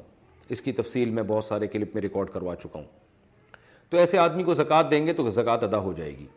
یا اگر کسی کے پاس یہ چیزیں ہیں مگر قرضہ اس سے بھی زیادہ ہے تو اس کو بھی زکوٰۃ دینے سے زکوٰۃ ادا ہو جاتی ہے تو یہ زکوٰۃ دینے سے تو ادا ہو جائے گی لیکن کیا ایسے آدمی کے لیے زکوٰۃ مانگنا بھی جائز ہے تو مانگنے کے اصول الگ ہیں بعض دفعہ آپ کے لیے کسی کو زکوٰۃ دینا تو جائز ہوتا ہے لیکن اس کے لیے زکوٰۃ مانگنا جائز نہیں ہوتا کیونکہ مانگنا بھیک کے زمرے میں آتا ہے اور بھیک مانگنا اس آدمی کے لیے جائز نہیں ہے جس کے پاس ایک دن کی ضرورت کا انتظام ہو چاہے بالفعل ہو یا بالخوا بالفعل کا مطلب حقیقت میں آپ کے پاس اس دن کے لیے گزارے کے لیے سب چیزیں موجود ہیں جو ضرورت کی چیزیں ہوتی ہیں آپ کھانا کھا سکتے ہو اپنے بیوی بچوں کا پیٹ بھر سکتے ہو کوئی خدا نخواستہ بڑی بیماری نہیں ہے جس کے علاج کے لیے پیسے چاہیے ہوں تو یہ جب آپ کے پاس ایک دن کی ضرورت کی چیزیں موجود ہیں تو پھر کل کے لیے آپ بھیگ نہیں مانگ سکتے لوگوں سے چاہے وہ زکوٰۃ ہو یا کچھ بھی ہو ہمارے یہاں بہت سے لوگوں نے بہت بینک بیلنس جمع کر لیا پھر بھی بھی مانگتے پھر رہے ہیں تو اگر آپ کے اوپر قرضہ ہے بہت زیادہ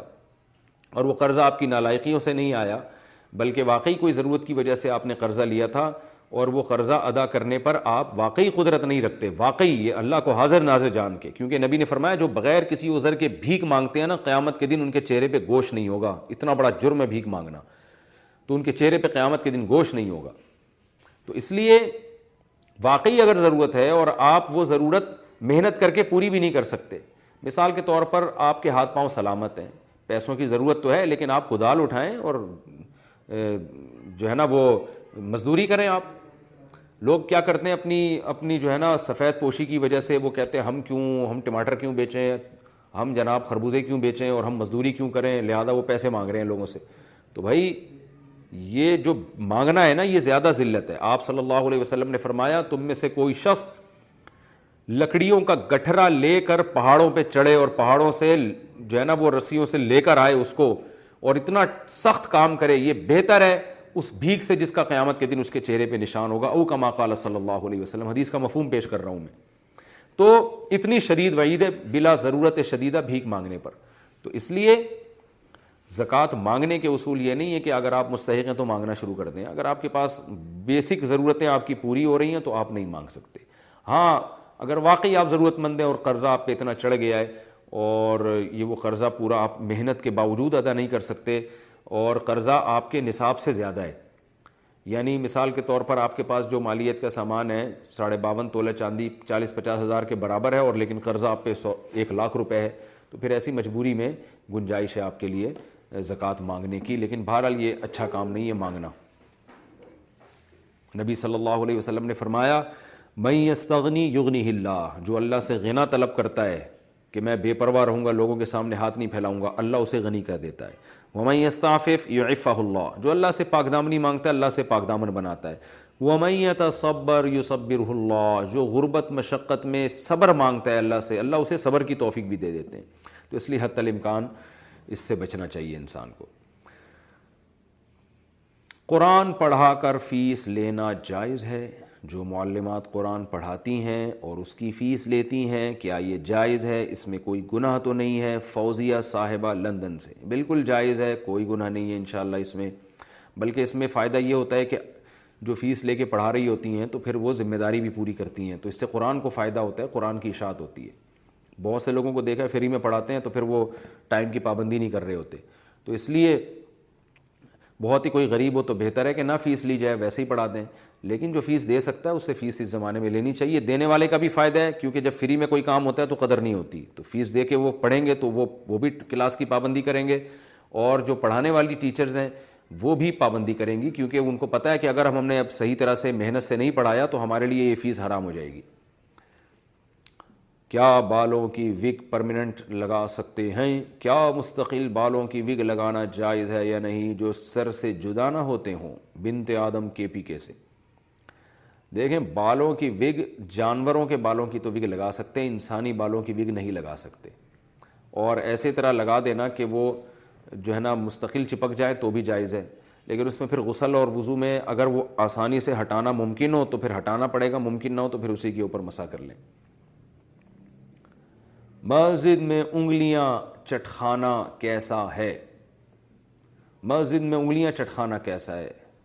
محمد التمش مہاراشٹر سے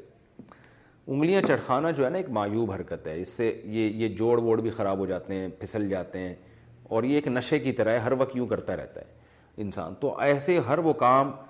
جس کا نہ دنیا میں کوئی فائدہ نہ آخرت میں کوئی فائدہ آپ صلی اللہ علیہ وسلم نے اس کو پسند نہیں کیا صحیح حدیث ہے آپ صلی اللہ علیہ وسلم نے فرمایا من حسنی اسلام المرئی ترک مالا یعنی انسان کے اسلام کی اچھائی میں یہ بات داخل ہے کہ وہ لا یعنی چیزوں کو چھوڑ دے بیکار کاموں کو چھوڑ دے تو مسجد میں بیکار کام کی برائی اور بڑھ جاتی ہے تو اس لیے مسجد میں بیٹھ کے یوں یوں کرنا میں یہ نہیں کہہ رہا حرام اور ناجائز ہے لیکن اور زیادہ ناپسندیدہ ہے اس عمل سے بچنا چاہیے Hey, it's Ryan Reynolds, and I'm here with Keith, co-star of my upcoming film, If, only in theaters, May 17th. Do you want to tell people the big news? All right, I'll do. It. Sign up now and you'll get unlimited for $15 a month in six months of Paramount Plus Essential Plan on us. Mintmobile.com slash switch. Upfront payment of $45 equivalent to $15 per month. Unlimited over 40 gigabytes per month. Face lower speeds. Videos at 480p. Active Mint customers by 531.24 get six months of Paramount Plus Essential Plan. Auto renews after six months. Offer ends May 31st, 2024. Separate Paramount Plus registration required. Terms and conditions apply if rated PG. Mom deserves the best and there's no better place to shop for Mother's Day than Whole Foods Market. They're your destination for unbeatable unbeatable savings. From premium gifts to show-stopping flowers and irresistible desserts, start by saving 33% with Prime on all body care and candles. Then get a 15-stem bunch of tulips for just $9.99 each with Prime. Round out Mom's menu with festive rosé, irresistible berry chantilly cake, and more special treats. Come celebrate Mother's Day at Whole Foods Market. کیا خدا حافظ کہنا غلط ہے خدا حافظ کہنا کیسا ہے اس کا جواب دینا کیسا ہے محمد سلمان انڈیا سے جائز ہے اس میں کوئی حرج نہیں ہے خدا حافظ کا مطلب فی امان اللہ اللہ کی امان میں تو خدا تمہارا حافظ ہو کوئی حرج نہیں ہے اس میں کہہ سکتے ہیں اس کا جواب بھی دے سکتے ہیں نہ دینا چاہیں تو بھی دے تو بھی ٹھیک ہے دینا چاہیں تو بھی آپ کہہ دیں کہ اللہ تمہارا بھی حافظ کے نگمان ہو دعا ہے بھائی یہ دعا کے لیے کوئی ثبوت کی ضرورت نہیں ہوتی بسم اللہ کی جگہ سات سو چھیاسی لکھ سکتے ہیں کیا حافظ ساجد انڈیا سے سات سو چھیاسی کا مطلب کیا ہے اور اسے لکھنا کیسا ہے دیکھیں جو ہم بولتے ہیں نا یہ علم عادات کے ذریعے بھی زبان ہے ایک تو وہ ہر عدد کا ایک ایک لفظ کی وہ جو ہے نا ترجمانی کر رہا ہوتا ہے تو جو علم عادات کو جانتے ہیں کہ کس طرح سے کون سا لفظ لکھا جاتا ہے تو وہ بتاتے ہیں کہ سات سو چھیاسی یہ بسم اللہ کا ترجمہ ہے گویا کہ یعنی بسم اللہ کو سات سو چھیاسی بھی ریاضی کی زبان میں لکھا جاتا ہے تو اس لیے اگر کسی نے لکھ لیا تو گناہ نہیں ہے لیکن یہ عمل ہے خلاف سنت اس لیے کہ قرآن و سنت نے جو ہمیں رسم الخط بتایا ہے اس رسم الخط کو چینج نہیں کیا جا سکتا جیسے بسم اللہ جب لکھنی ہے تو بیم جیسے اس کی مثال ایسے جیسے آپ رومن میں بسم اللہ لکھ رہے ہوں تو آپ نے وہ عربی رسم تو چینج کر دیا نا تو اس لیے یہ عمل بہرحال خلاف سنت ہے تو اللہ کا نام لیں پورا تمیز سے بسم اللہ الرحمن الرحیم آپ صلی اللہ علیہ وسلم جتنے بادشاہوں کو خط لکھتے تھے بسم اللہ لکھتے تھے حضرت سلیمان علیہ السلام نے ملکہ سبا کو خط لکھا تو اس میں کیا لکھا انہو من سلیمان و انہو بسم اللہ الرحمٰن الرحیم ملکہ سبا خط پڑھ کے بتا رہی ہے کہ اس میں لکھا ہوا ہے بسم اللہ الرحیم تو جن الفاظ کے ساتھ قرآن نے بیان کیا بسم اللہ کو حدیث نے بیان کیا آپ اسی الفاظ کے ساتھ لکھیں یہ فضیلت جبھی حاصل ہوگی بعض لوگ یہ کہتے ہیں کہ جی وہ بے ادبی بھی تو ہو سکتی ہے اخبار وہ کاغذ پہ نیچے بھی تو اللہ کا نام گر سکتا ہے تو دیکھیں یہ کام تو نبی بھی سوچ سکتے تھے نبی جب غیر مسلم بادشاہوں کو خطوط لکھ رہے تھے تو وہ تو بسم اللہ لکھا کرتے تھے آپ صلی اللہ علیہ وسلم حضرت سلیمان علیہ السلام نے جب ملکہ صبا کو خط لکھا اس میں بسم اللہ لکھی حالانکہ وہاں خطرہ موجود تھا کہ ملکہ صبا کہیں غصے میں آ کے پھینک نہ دے نیچے تو دیکھیں اگر کوئی پھینک رہا ہے تو اس کا اپنا ہیڈ ایک ہے وہ اس کی وجہ سے یہ تھوڑی کہ اللہ اور اس کے رسول کا نام کاغذ پہ لکھنا ہی بند کر دیں گے ہم یہ تو غلط ہو جائے گا پھر تو اس لیے ہمیں یہی پتہ چلتا ہے کہ ہم جب بھی کسی کو تحریر لکھیں کوئی اہتمام والی ہو وہ بسم اللہ الرحمن الرحیم سے ہمیں شروع کرنی چاہیے اور اگر وہ بید بھی کرتا ہے تو یہ اس کا ہیڈک ہے یہ آپ کا ہیڈک نہیں ہے اور کرتے بھی نہیں ہیں عام طور پہ مسلمان ہیں الحمد تو غیر شعوری طور پر ہو جائے تو ایک الگ بات ہے سات سو چھیاسی لکھنے میں نقصان یہ ہے کہ آپ اللہ کا نام لیتے ہوئے کنجوسی سے کام لے رہے ہیں ہمارے حضرت فرمایا کرتے تھے کہ جو لوگ سات سو چھیاسی لکھتے ہیں ان سے ایک سوال یہ ہے کہ اللہ کا نام لکھنے میں کہ آپ کی سیاہی زیادہ گھس جائے گی پوری بسم اللہ لکھنے میں اس لیے آپ کر رہے ہیں کہ اتنا میرا جو ہے نا اصراف ہو جائے گا خدا رکھو تو کتنی سیاہی گھس جائے گی آپ کی یا آپ اس لیے لکھ رہے ہیں کہ ٹائم بچا لیں گے تو سات سو چھیاسی لکھنے میں اور پوری بسم اللہ لکھنے میں سیکنڈ کا بھی فرق میرا خیال ہے بہت ہی کم آتا ہو تو اتنا سا ٹائم بچا کے آپ نے کیا کرنا ہے تو اس لیے جو پراپر وے ہے جو پراپر طریقہ ہے بسم اللہ الرحمن الرحیم کا اسی طریقے سے لکھنی چاہیے اور درو شریف بھی پورا لکھنا چاہیے جب ہم نبی کا نام لکھتے ہیں تو بعض لوگ صرف اوپر چھوٹا سا سوٹ ڈال دیتے ہیں یہ بھی غلط ہے بھائی آپ کیوں کنجوسی سے کام لے رہے ہیں کہ آپ اپنا ٹائم بچا رہے ہیں تو نبی کے درود پڑھنے میں جو ٹائم خرچ ہوگا وہ تو قیمتی بن جائے گا نبی کا درود لکھنے میں جو ٹائم خرچ ہوگا وہ تو قیمتی بن جائے گا تو نہ اس سے ٹائم بچ رہا ہے نہ آپ کے قلم کی سیاہی بچ رہی ہے کتنی بچا لیں گے سیاہی کیا کرنا ہے آپ نے کیا اس سے بزنس کرنا ہے جو پین میں آپ کے تھوڑی سی بال پین میں تھوڑی سی سیاہی بچ جائے گی تو کیا اس کو بیچنا ہے آپ نے مارکیٹ میں تو خام خاں کی ایک چیز ہے تو جو پراپر وے ہے درو شریف لکھنے کا صلی اللہ علیہ وسلم یہ پورا بولا بھی پورا کریں اور لکھا بھی پورا کریں بولنے سے یاد آیا بولتے بھی لوگ ادھور آئیں اکثر میں نے لوگوں کو دیکھا ہے آپ صلی اللہ علیہ وسلم نے فرمایا نبی صلی اللہ علیہ وسلم نے فرمایا او بھائی پورا بول دو نبی صلی اللہ علیہ وسلم نے ارشاد فرمایا آپ صلی اللہ علیہ وسلم نے ارشاد فرمایا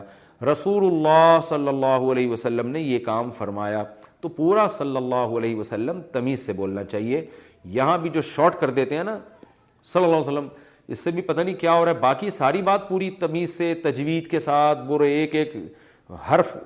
جو ہے نا پورے طریقے سے ادا کر رہے ہوتے ہیں جہاں درو شریف کی بات آئی ٹائم بچانے کے فکر شروع ہو جاتی ہے تو یہ طریقہ بھی غلط ہے تو اس میں آپ کتنا ٹائم بچا لو گے کتنے سیکنڈ بچا لو گے آپ اور کیا بچا کے آپ کیا کر لو گے اس میں تو جب درود پڑھیں نبی صلی اللہ علیہ وسلم نے ارشاد فرمایا بات چل پڑی ہے تو سلام بھی ایسا ہی ہے سلام بھی لوگ ایسے کرتے ہیں السلام علیکم کہیں گزر رہے ہوں السلام وہ جواب میں کیا وہ میں اکثر ایک واقعہ سناتا ہوں ہمارے استاذ کو جب کوئی سلام کرتا تھا نا تو کہتے تھے بس یہ جواب آتا تھا تو ہم کہتے تھے استاد جی یہ آپ کیسا جواب دے رہے ہیں انہوں نے کہا جیسا سلام ہے ویسا جواب ہے کہہ رہے ہیں سلام میں ہلکی سی آواز آئی ہے بس اتنی سی آواز آئی ہے سلام تو جواب نہیں سلام تو وہ ان کو تنبی کرنے کے لیے نا السلام علیکم جواب آ رہے وعلیکم یعنی وعلیکم وعلیکم السلام بس ہلکا سا سین تو یہ طریقہ صحیح نہیں ہے سلام کریں السلام علیکم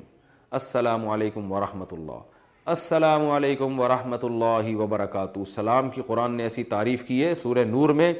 تحیتم من عند اللہ مبارکتاً طیبہ اے ایمان والو جب گھروں میں داخل ہو فسلم والا انفسکم گھر والوں کو سلام کیا کرو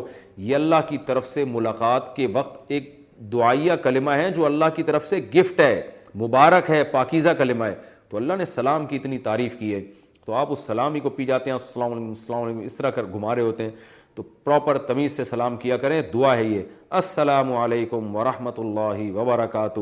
آپ پر سلامتی ہو اللہ کی طرف سے اس کی رحمتیں بھی اور اس کی برکتیں بھی تو خالی تھوڑا سلام بھی کر سکتے ہیں السلام علیکم یہاں تک بھی مزید اگر آپ اس میں تڑکا لگانا چاہتے ہیں السلام علیکم ورحمۃ اللہ اور اگر آپ اس کی سپرلیٹو ڈگری پہ جانا چاہتے ہیں تو السلام علیکم ورحمۃ اللہ وبرکاتہ پھر جو اس طرح سے جب سلام کرتا ہے نا انسان پھر جواب میں بھی اسی اسٹائل میں جواب دینے میں مزہ آتا ہے ایسے کوئی سلام کرے تو آپ جواب دیں وعلیکم السلام ورحمۃ اللہ وبرکاتہ ایسے خاندانی طریقے سے ہونا چاہیے بسم اللہ بھی خاندانی ہونی چاہیے بسم اللہ الرحمن الرحیم یعنی کہ بسم اللہ یہاں بھی لوگوں کو دیکھا ہم نے بسم گھما دیتے ہیں وہ بسم اللہ الرحمن الرحیم ایسے پڑھا کریں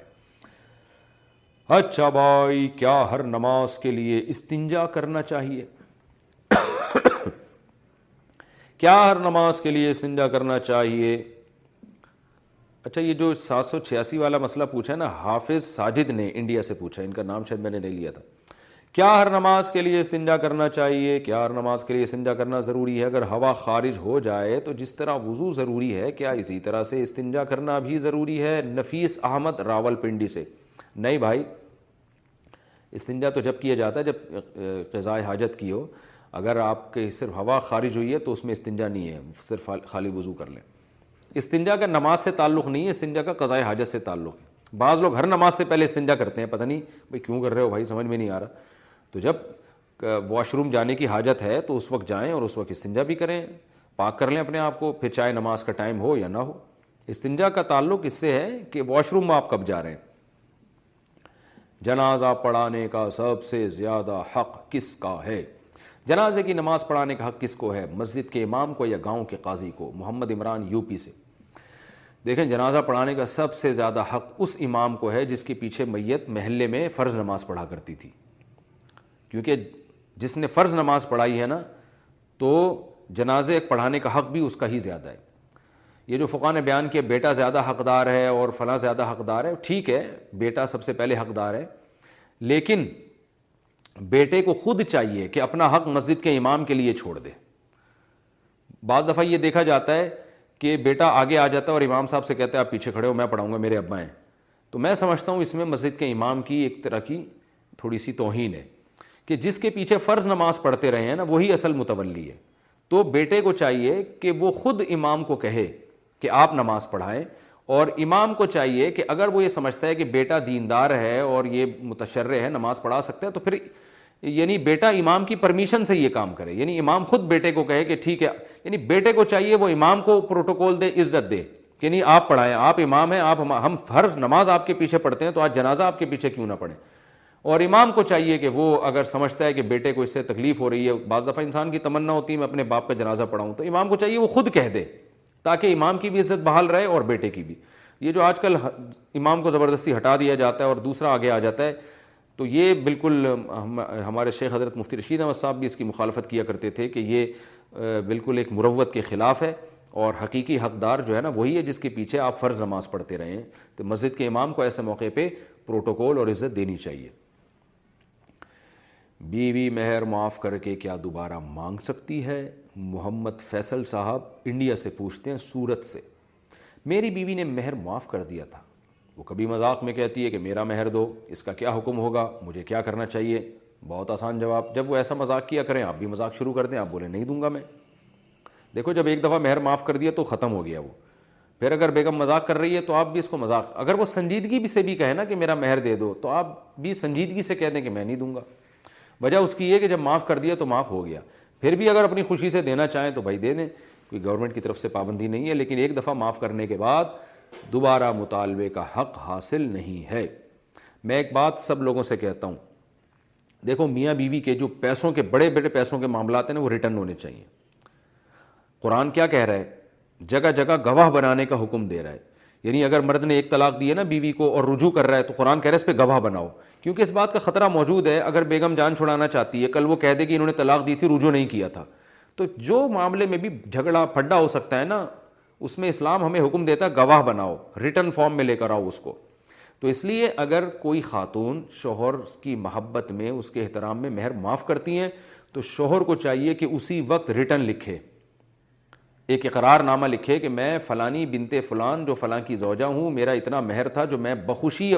معاف کر رہی ہوں اور آئندہ مجھے مطالبہ میں اس کا مطالبہ نہیں کروں گی تو وہ لکھوانے کے بعد بیگم صاحبہ سے اس پہ سگنیچر بھی لے لے اور اس کا اسکرین شاٹ بھی کھینچ کے رکھ لے اور اس کو سیو کر لے کہیں لاکر میں کیونکہ ابھی تو آپ کی محبت چل رہی ہے ماشاء اللہ ہنسی خوشی زندگی گزار رہے ہیں شیطان درمیان میں بعض دفعہ مسئلے ڈال دیتا ہے پھر مالی معاملات میں بڑے پھڈے ہوتے ہیں تو پیسوں کے معاملے میں بھائی سیدھا سیدھا انسان کو چلنا چاہیے تاکہ بعد میں کوئی پیچھ مکر نہ سکے اکثر خواتین مکرتی نہیں ہیں لیکن ہو تو سکتی ہیں نا جیسے مرد بعض دفعہ مکر جاتے ہیں کوئی اقرار کر کے پیچھے ہٹ جاتے ہیں تو ایسے بعض خواتین بھی تو کوئی بھی لین دین پیسوں کا ہو مہر وغیرہ کا ریٹرن میں لکھنا چاہیے اس کو بعد میں لواحقین کے ساتھ بھی مسائل ہوتے ہیں اب آپ دیکھیں ایک ویڈیو وائرل ہوئی ہے سعودی عرب میں جنت البقی میں بچے اپنے باپ کا جنازہ دفنا رہے ہیں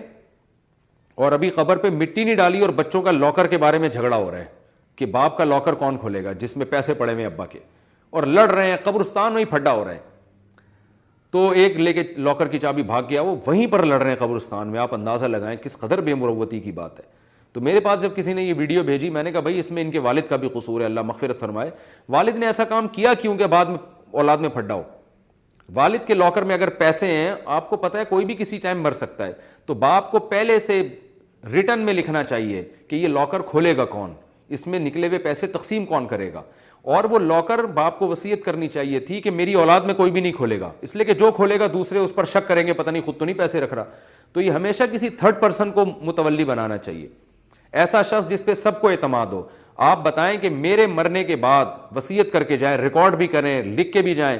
یہ چابی اس کی پاس ورڈ جو ہے نا لاکر کا میں نے فلاں کو بتایا ہوا ہے اور فلاں سے میری زندگی میں کوئی نہیں لے سکتا میرے میری موت کے بعد فلاں ہی کو لاکر کھولنے کا اختیار ہے وہی پیسے گنے گا اور وہی شریعت کے مطابق تقسیم کرے گا سب سے اس پہ معاہدہ لے لینا چاہیے تو آج کل والدین یہ کام زندگی میں کرتے نہیں ہیں پتہ ہی نہیں ہوتا کون سی چیز کس کی ہے کہاں رکھی ہے کیا ہے بیر جو اولادیں لڑتی ہیں کیونکہ ظاہر ہے جب کسی پہ ظلم ہوگا مثال کے طور پر ایک بیٹے کے پاس لاکر ہے اور اس میں کروڑوں روپے پڑے ہوئے ہیں تو دوسروں کو تو دل میں خیال پیدا ہوگا یار یہ تو ہماری شرافت سے ناجائز فائدہ اٹھا کے لاکر کے پیسے لے کے بھاگنا جائے گی ہمیں کیا پتہ چلے گا کتنے پیسے تھے ہم نے دیکھا ہے میتوں میں بعض دفعہ ایسے ہوتا ہے کہ ابھی میت پڑی ہوئی ہے لوگ رو رہے ہیں ہائے ہوئے کر رہے ہیں اور جناب جو بیٹیاں ہیں نا ان سے کاغذات پہ سگنیچر لے لیے جاتے ہیں اور وہ سگنیچر لے کے ساری جائیداد بعض بیٹے اپنے نام کر لیتے ہیں اب بیٹیاں بیچاری اس وقت رونے دھونے میں لگی ہیں اب وہ سمجھتی ہیں ہم نے سگنیچر نہیں کیے تو لڑائی ہوگی لڑیں گے تو لوگ کیا کہیں گے باپ کا جنازہ پڑا ہوا اور بیٹیاں بہنیں اور بھائیوں میں لڑائیاں ہو رہی ہیں تو اس شرم اور مروت میں آ کے سگنیچر کرتی ہیں کہ بعد میں دیکھیں گے اب بعد میں جب دیکھنے کا ٹائم آتا ہے عدالت کہتی ہے آپ نے تو خود یہ پراپرٹی ان کے حوالے کی آپ نے تو خود انگوٹھا بھی لگایا ہے سائن بھی کیا ہے تو اس لیے بہتر یہی ہے کہ بھائی زندگی میں باپ اور ماں کو چاہیے ایسا کام کر کے جائیں کہ بعد میں اولاد میں جھگڑے نہ ہوں تو کیونکہ دین دار سارے تھوڑی ہوتے ہیں ایک بھی بے دین ہوگا تو سب کو پریشان کر دے گا وہ تو اسی طرح میاں بیوی کے جو آپس کے معاملات ہیں اس میں بھی یہ ہونا چاہیے میں نے الحمد للہ اپنے گھر میں ایک ایک چیز لکھی ہوئی ہے یہاں تک کہ یہ فریج میرے گھر میں جو رکھا ہوا ہے یا میرا ہے یا میری زوجہ کا ہے یہ تک لکھا ہوا ہے تاکہ کوئی اختلاف نہ ہو اور لاکر کیا کہاں ہے اور پاس ورڈ کیا ہے اس میں رکھا ہوا ہے بھی کہ کچھ نہیں رکھا ہوا رکھا ہوا ہے تو کیا رکھا ہوا ہے کس کی امانت ہے میرے پاس لوگوں کی امانتیں ہوتی ہیں تو وہ ایک ایک چیز کے بارے میں کہ اللہ نہ کرے میں مر گیا تو یعنی اللہ نہ کرے نہیں اللہ تو کرے گا کہ میں ہاں، سب نہیں مرنا ہے اللہ شہادت کی موت دے سب سے بڑی بات تو فوراً مر گیا اگر تو اس وقت کیا ہوگا کہ بھائی یہ لفافے پہ جو لکھا ہوا ہے یہ فلاں جگہ پہنچانا ہے اور یہ فلاں کوئی اختیار ہے یہ جو ہے نا لاکر سے پیسے نکالنے کا جو زکوٰۃ یا صدقہ اور فلاں جگہ پہنچانا ہے تو جو امانتیں ہیں ہم کسی چیز کا خیال نہیں کرتے بس ایسے ہی مر جاتے ہیں اور بعد والوں کے لیے ایک مصیبت کھڑی کر کے چلے جاتے ہیں تو اس لیے بیگم صاحبہ سے میں آپ سے دوبارہ کہوں گا آپ نے معاف کر دیا تھا لکھوا لیں اگر لکھوا لیں گے نا تو بیگم پھر ایسا مذاق کبھی بھی نہیں کریں گی کہ مجھے مہر چاہیے جیسی مذاق کریں آپ وہ ریٹرن دکھا دیں سجاد اسلام نے کشمیر سے پوچھا ہے کیا ارطغرل کو ٹوپی پہن کر نماز پڑھ سکتے ہیں کہہ رہے ہیں کیا ارطغرل ٹوپی لگانا جائز ہے اور اس میں نماز ہو سکتی ہے جی ہاں بھائی ٹوپی لگانے کوئی بھی ٹوپی پہن لیں نماز ہو جائے گی اس میں کوئی حرج نہیں ہے جب ارطغرل پاپڑ بن سکتے ہیں مارکیٹ میں اور ارتغل پاپڑے اور کرارے پاپڑے کی جگہ ارتغل پاپڑے آ گئے ہیں تو ارتغل ٹوپی آنے میں کیا حرج ہے کیا غیر مسلم کو اجوا اور زمزم دے سکتے ہیں کیا کسی غیر مسلم کو اجوا کھجور اور زمزم کا پانی دے سکتے ہیں عبداللہ صاحب انڈیا سے عبداللہ بھائی نبی صلی اللہ علیہ وسلم کے دور میں جب آپ صلی اللہ علیہ وسلم نے اسلام کا نبوت کا اعلان کیا تھا نا تو اس وقت زمزم غیر مسلم ہی پیا کرتے تھے زیادہ تر مسلمان تو اس وقت بہت تھوڑے تھے تو آج تک کسی غیر مسلم کو روکا نہیں گیا اس سے لہذا یہ جائز ہے زمزم بھی غیر مسلم کو دے سکتے ہیں اجوا کھجور بھی دے سکتے ہیں تو رزق ہے اور سب اس میں برابر کے شریک ہیں کوئی حرج نہیں ہے اس میں ماں اور شریعت میں کس کی بات مانے ماں کا حق کتنا ہے اگر ماں شریعت کے خلاف بات کرے تو کیا ماں کی بات ماننی چاہیے یا شریعت کو ماننا چاہیے انہوں نے اپنا نام نہیں لکھا دیکھیے والدین کا تو بہت بڑا حق ہے اللہ رسول کے بعد سب سے بڑا حق اور درجہ ہے ہی والدین کا تو بار بار قرآن مجید میں آتا ہے تق الحماء افن والدین کو اف بھی مت کرو وقف لہما جنا حض المن الرحمٰ ذلت سے اپنے بازوؤں کو ان کے سامنے جھکا کے رکھو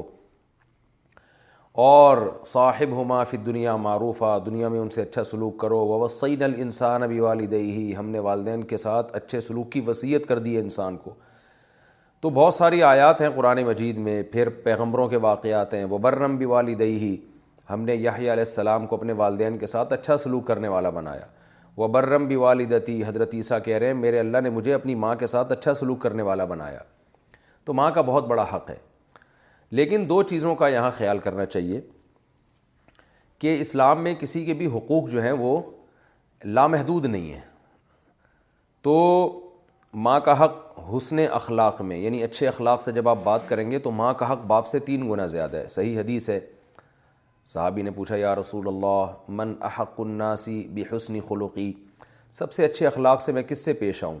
تو آپ نے فرمایا اپنی ماں سے صحابی نے دوبارہ پوچھا اس کے بعد آپ نے فرمایا پھر تمہاری ماں پھر صحابی نے پوچھا اس کے بعد فرمایا اس کے بعد بھی ماں سے پھر چوتھے نمبر پہ باپ کا تذکرہ فرمایا تو اس سے پتہ چلتا ہے کہ اچھے اخلاق کا سب سے زیادہ جو اہل ہے نا آپ کے وہ آپ کی ماں ہے اس کے بعد باپ ہے تو البتہ اطاعت میں فرما برداری میں شریعت نے باپ کو مقدم کیا ہے جیسے ماں اور باپ ایک دوسرے کے اگینسٹ حکم دے رہے ہیں تو پھر شریعت یہاں باپ کو فالو کرنے کا حکم دیتی ہے کیونکہ وہ گھر کا سربراہ ہے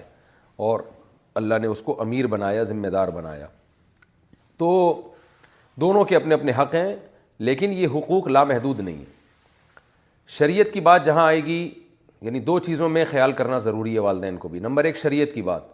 شریعت کی بات جہاں آئے گی وہاں والدین رکاوٹ نہیں ڈال سکتے مثال کے طور پر شریعت نے کسی بات کا حکم دیا تو اب آپ اس حکم کو فالو کریں گے اگر والدین اس کے اگینسٹ چلتے ہیں تو آپ ان کو فالو نہیں کریں گے شریعت نے کسی بات کی ترغیب دی ہے تو بھی یہاں یہ ہے کہ اگر اس جائز حکم پر عمل کرنے سے والدین کا نقصان ہو رہا ہے اس مستحب حکم پر عمل کرنے سے تو اگر کوئی والدین کی بات مانے تو ٹھیک ہے لیکن اگر والدین کا کوئی نقصان نہیں ہو رہا تو بھی پھر شریعت کی بات کو ترجیح دینا افضل ہے مثال کے طور پر کوئی اگر سہ روزے کی جماعت میں جانا چاہتا ہے چلے کی جماعت میں جانا چاہتا ہے وہ جائے گا اور پیچھے ماں باپ کو کوئی نقصان نہیں ہے اب ظاہر ہے سہرولا لگانا چلہ لگانا ان لوگوں کے لیے جو اپنی اصلاح کرنا چاہتے ہیں ان کے لیے ایک مستحب عمل ہے عام حالات میں اور اگر آپ کی اصلاح اس پر موقوف ہے تو پھر یہ فرض ہو جائے گا تو ایسے موقع پہ والدین آپ کو خام خواہ میں روکتے ہیں اور ان کا کوئی نقصان بھی نہیں ہے آپ کے سیروزے میں جانے سے کوئی پیچھے ایسا نہیں ہے کوئی خدمت کرنے والا نہ ہو بس ویسے ہی تو بھی یہاں پر شریعت کی بات کو ترجیح دی جائے گی اور میں مشہور مثال دیتا ہوں کہ والدین اگر آپ کو نکاح سے روک رہے ہیں حالانکہ آپ کے پاس وسائل ہیں آپ نکاح کرنا چاہتے ہو اور آپ الگ گھر میں رکھ سکتے ہو اپنی بیوی کو تو والدین آپ کو نکاح سے نہیں روک سکتے کیونکہ نکاح کرنا شریعت میں سنت عمل ہے مستحب عمل ہے اور جلدی کرنا مستحب ہے تو اسی طرح فقہ نے بیان کیا ہے کہ کوئی بھی کام جہاں شریعت کے اگینسٹ آپ جا رہے آپ کے والدین جا رہے ہوں یا اگینسٹ تو نہیں ہوں یعنی لیکن شریعت میں اس کے خلاف کی ترغیب ہو یعنی وہ حکم شریعت میں لازم تو نہیں ہے لیکن ترغیبی حکم ہے تو بھی والدین اس سے آپ کو نہیں روک سکتے ہاں اگر والدین کو نقصان ہو رہا ہے تو ایک الگ بات ہے تو ایک پوائنٹ تو یہ ہو گیا کہ یہاں والدین کی نہیں چلے گی یہاں اللہ اور اس کے رسول کی بات مانی جائے گی دوسرا پوائنٹ یہ ہے کہ ایسے کام جو انسان کے بنیادی حقوق میں جو چیزیں آتی ہیں انسان کے بنیادی حقوق میں جس کو آپ ہیومن رائٹس سے آج کل لوگ تعبیر کرتے ہیں وہ رائٹس نہیں جو دنیا دے رہی ہے وہ رائٹس جو اسلام نے دی ہیں جو فطرت نے دی ہیں تو ایسے جو بنیادی حقوق ہیں ان میں بھی والدین اگر خام خواہ میں رکاوٹ ڈال رہے ہیں کوئی اس کے پیچھے حکمت مصلحت نہیں ہے تو بھی پھر والدین کی بات ماننا لازم نہیں ہے مثال کے طور پر آپ بالغ ہیں عاقل ہیں آپ چاہتے ہیں ڈاکٹر بننا لیکن آپ کے والدین چاہتے ہیں کہ آپ انجینئر بنیں اب آپ کا رجحان ڈاکٹر بننے کی طرف جا رہا ہے تو ایسے موقع پہ بھی والدین کے لیے درست نہیں ہے کہ اولاد پہ خام خام میں زبردستی مسلط کر دیں ایک رائے کو کیونکہ ایک جائز چیز ہے بھائی ایک انسان آزاد ہے وہ ڈاکٹر بنے انجینئر بنے یہ کرے وہ کرے اس کی مرضی ہے تو یہاں بھی بعض دفعہ والدین بہت زیادہ اولاد پہ دباؤ ڈالتے ہیں پھر گھر میں لڑائیاں ہوتی ہیں فسادات ہوتے ہیں پھر والدین بد دعائیں دیتے ہیں اور کہتے ہیں ہماری اولاد ہماری بات نہیں مانتی تو ایسے موقع پہ آپ کو چاہیے کہ آپ والدین کی بات مانیں اگر وہ چاہ رہے ہیں وہ آپ کو جو بنانا چاہ رہے ہیں بہتر ہے وہی بن جائیں آپ بہتر تو ہے لیکن لازم نہیں ہے اسی طرح آپ پڑھنا چاہتے ہیں اور پڑھائی کے لیے سفر کرنا چاہتے ہیں بیرون ملک جانا چاہتے ہیں بیرون ملک جانا کوئی لازم نہیں ہے لیکن انسان کے بنیادی حقوق میں سے یہ بات داخل ہے کہ وہ سفر بھی کر سکتا ہے تاکہ دنیا میں وہ سیکھے اور اس کو سیکھنے کا موقع ملے بزنس کے لیے تجارت کے لیے راہیں کھلیں ایجوکیشن کے لیے راہیں کھلیں اب والدین آپ کو منع کر رہے ہیں آپ بالغ بھی ہو گئے والدین کہہ رہے ہیں نہیں آپ سفر نہیں کر سکتے اپنا ملک چھوڑ کے دوسری جگہ نہیں جا سکتے تو اگر اس آرڈر میں کوئی مسلحت ہے آپ کی یا آپ کے والدین کی کوئی مسلحت ہے پھر تو ٹھیک ہے آپ مانے والدین کی بات لیکن اگر کوئی مسلحت نہیں ویسے ہی تو کیونکہ بعض دفعہ یہ ہوتا ہے کہ مجھ سے دور ہو جائیں گے بچے تو میں چاہتا ہوں کہ میرے پاس ہی بیٹھے رہیں ہر وقت تو یہ تو ہر والدین کی خواہش ہوتی ہے لیکن اگر سارے ہی بچے والدین کی اس خواہش پر عمل کرنا شروع کر دیں تو پھر بچوں کا بھی اس میں بڑا نقصان ہے تو اس لیے فقہ نے بیان کیا ہے کہ وہ تجارتی سفر جس میں جان کا خطرہ نہ ہو تو وہ تجارتی سفر یا تبلیغی سفر یا ایجوکیشن کے لیے جو سفر ہے وہ بھی جائز ہے اگرچہ والدین آپ کو منع کریں تو بھی آپ اس میں ان کی نافرمانی کر سکتے ہیں لیکن شرط یہی ہے کہ والدین کو نقصان نہ ہو رہا ہو کیا مطلب ایک اکلوتا بیٹا ہے والدین کا وہ اگر امریکہ چلا جائے گا ہندوستان یا پاکستان چھوڑ کر تو پیچھے والدین کو پوچھنے والا کوئی نہیں ہے ایسی صورت میں سفر کرنا جائز نہیں ہے وجہ اس کی یہ یعنی والدین اگر آپ کو روک رہے ہیں تو آپ سفر نہیں کر سکتے وجہ اس کی ظاہر ہے کہ اگر آپ سفر کریں گے پیچھے والدین کا تو پرسان حال نہیں ہے کوئی پوچھنے والا نہیں ہے یا تین بیٹے ہیں چار بیٹے ہیں لیکن تینوں نالائق ہیں کوئی خیال ہی نہیں کرتا والدین کا چوتھا لائق ہے اس کو امیرکا جانا ہے یا یو کے جانا ہے پڑھنے کے لیے لیکن اس کو پتہ ہے میں اگر جاؤں گا تو میرے تین بھائی تو والدین کو بھول جائیں گے بالکل اس کے لیے بھی پھر جانا جائز نہیں ہے اگر اس کے والدین اس کو روکتے ہیں تو اس پر لازم ہے کہ رک جائے تو یعنی کہیں والدین اگر ایسا حکم دیں جو واقعی معقول ہو اس کی کوئی لاجک بنتی ہو تو تو ٹھیک ہے اولاد والدین کی بات مانے گی لیکن اگر ایسا حکم ہے کہ اگر اس یعنی اس میں کوئی لاجک نہیں بنتی بس ویسے ہی ان کے ایک جذبات ہیں جو ہر والدین کے ہوتے ہیں کہ بھئی ہمارا بچہ چوبیس گھنٹے ہماری نظروں کے سامنے بیٹھا رہے تو ایسی کنڈیشن میں اگر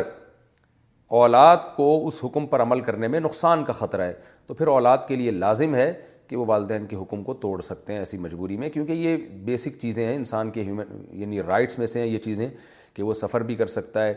اور ایجوکیشن بھی حاصل کر سکتا ہے تجارت بھی کر سکتا ہے تو اس میں بھی بعض دفعہ والدین بہت زیادہ رکاوٹ ڈالتے ہیں اور اولاد کو اس کے بنیادی حق بھی نہیں دیتے اور جس سے وہ تباہ و برباد یعنی گھر میں لڑائیاں ہوتی ہیں نفرتیں کچھ بچے تو ایسے ہوتے ہیں وہ ہر چیز میں والدین کی غلامی اختیار کر لیتے ہیں لیکن ایسے تو آج کل مارکیٹ میں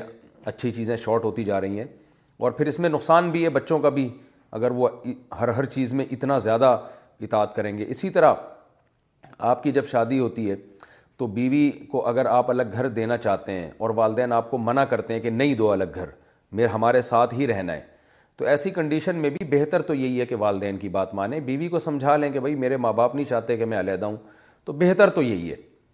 لیکن اگر آپ سمجھتے ہیں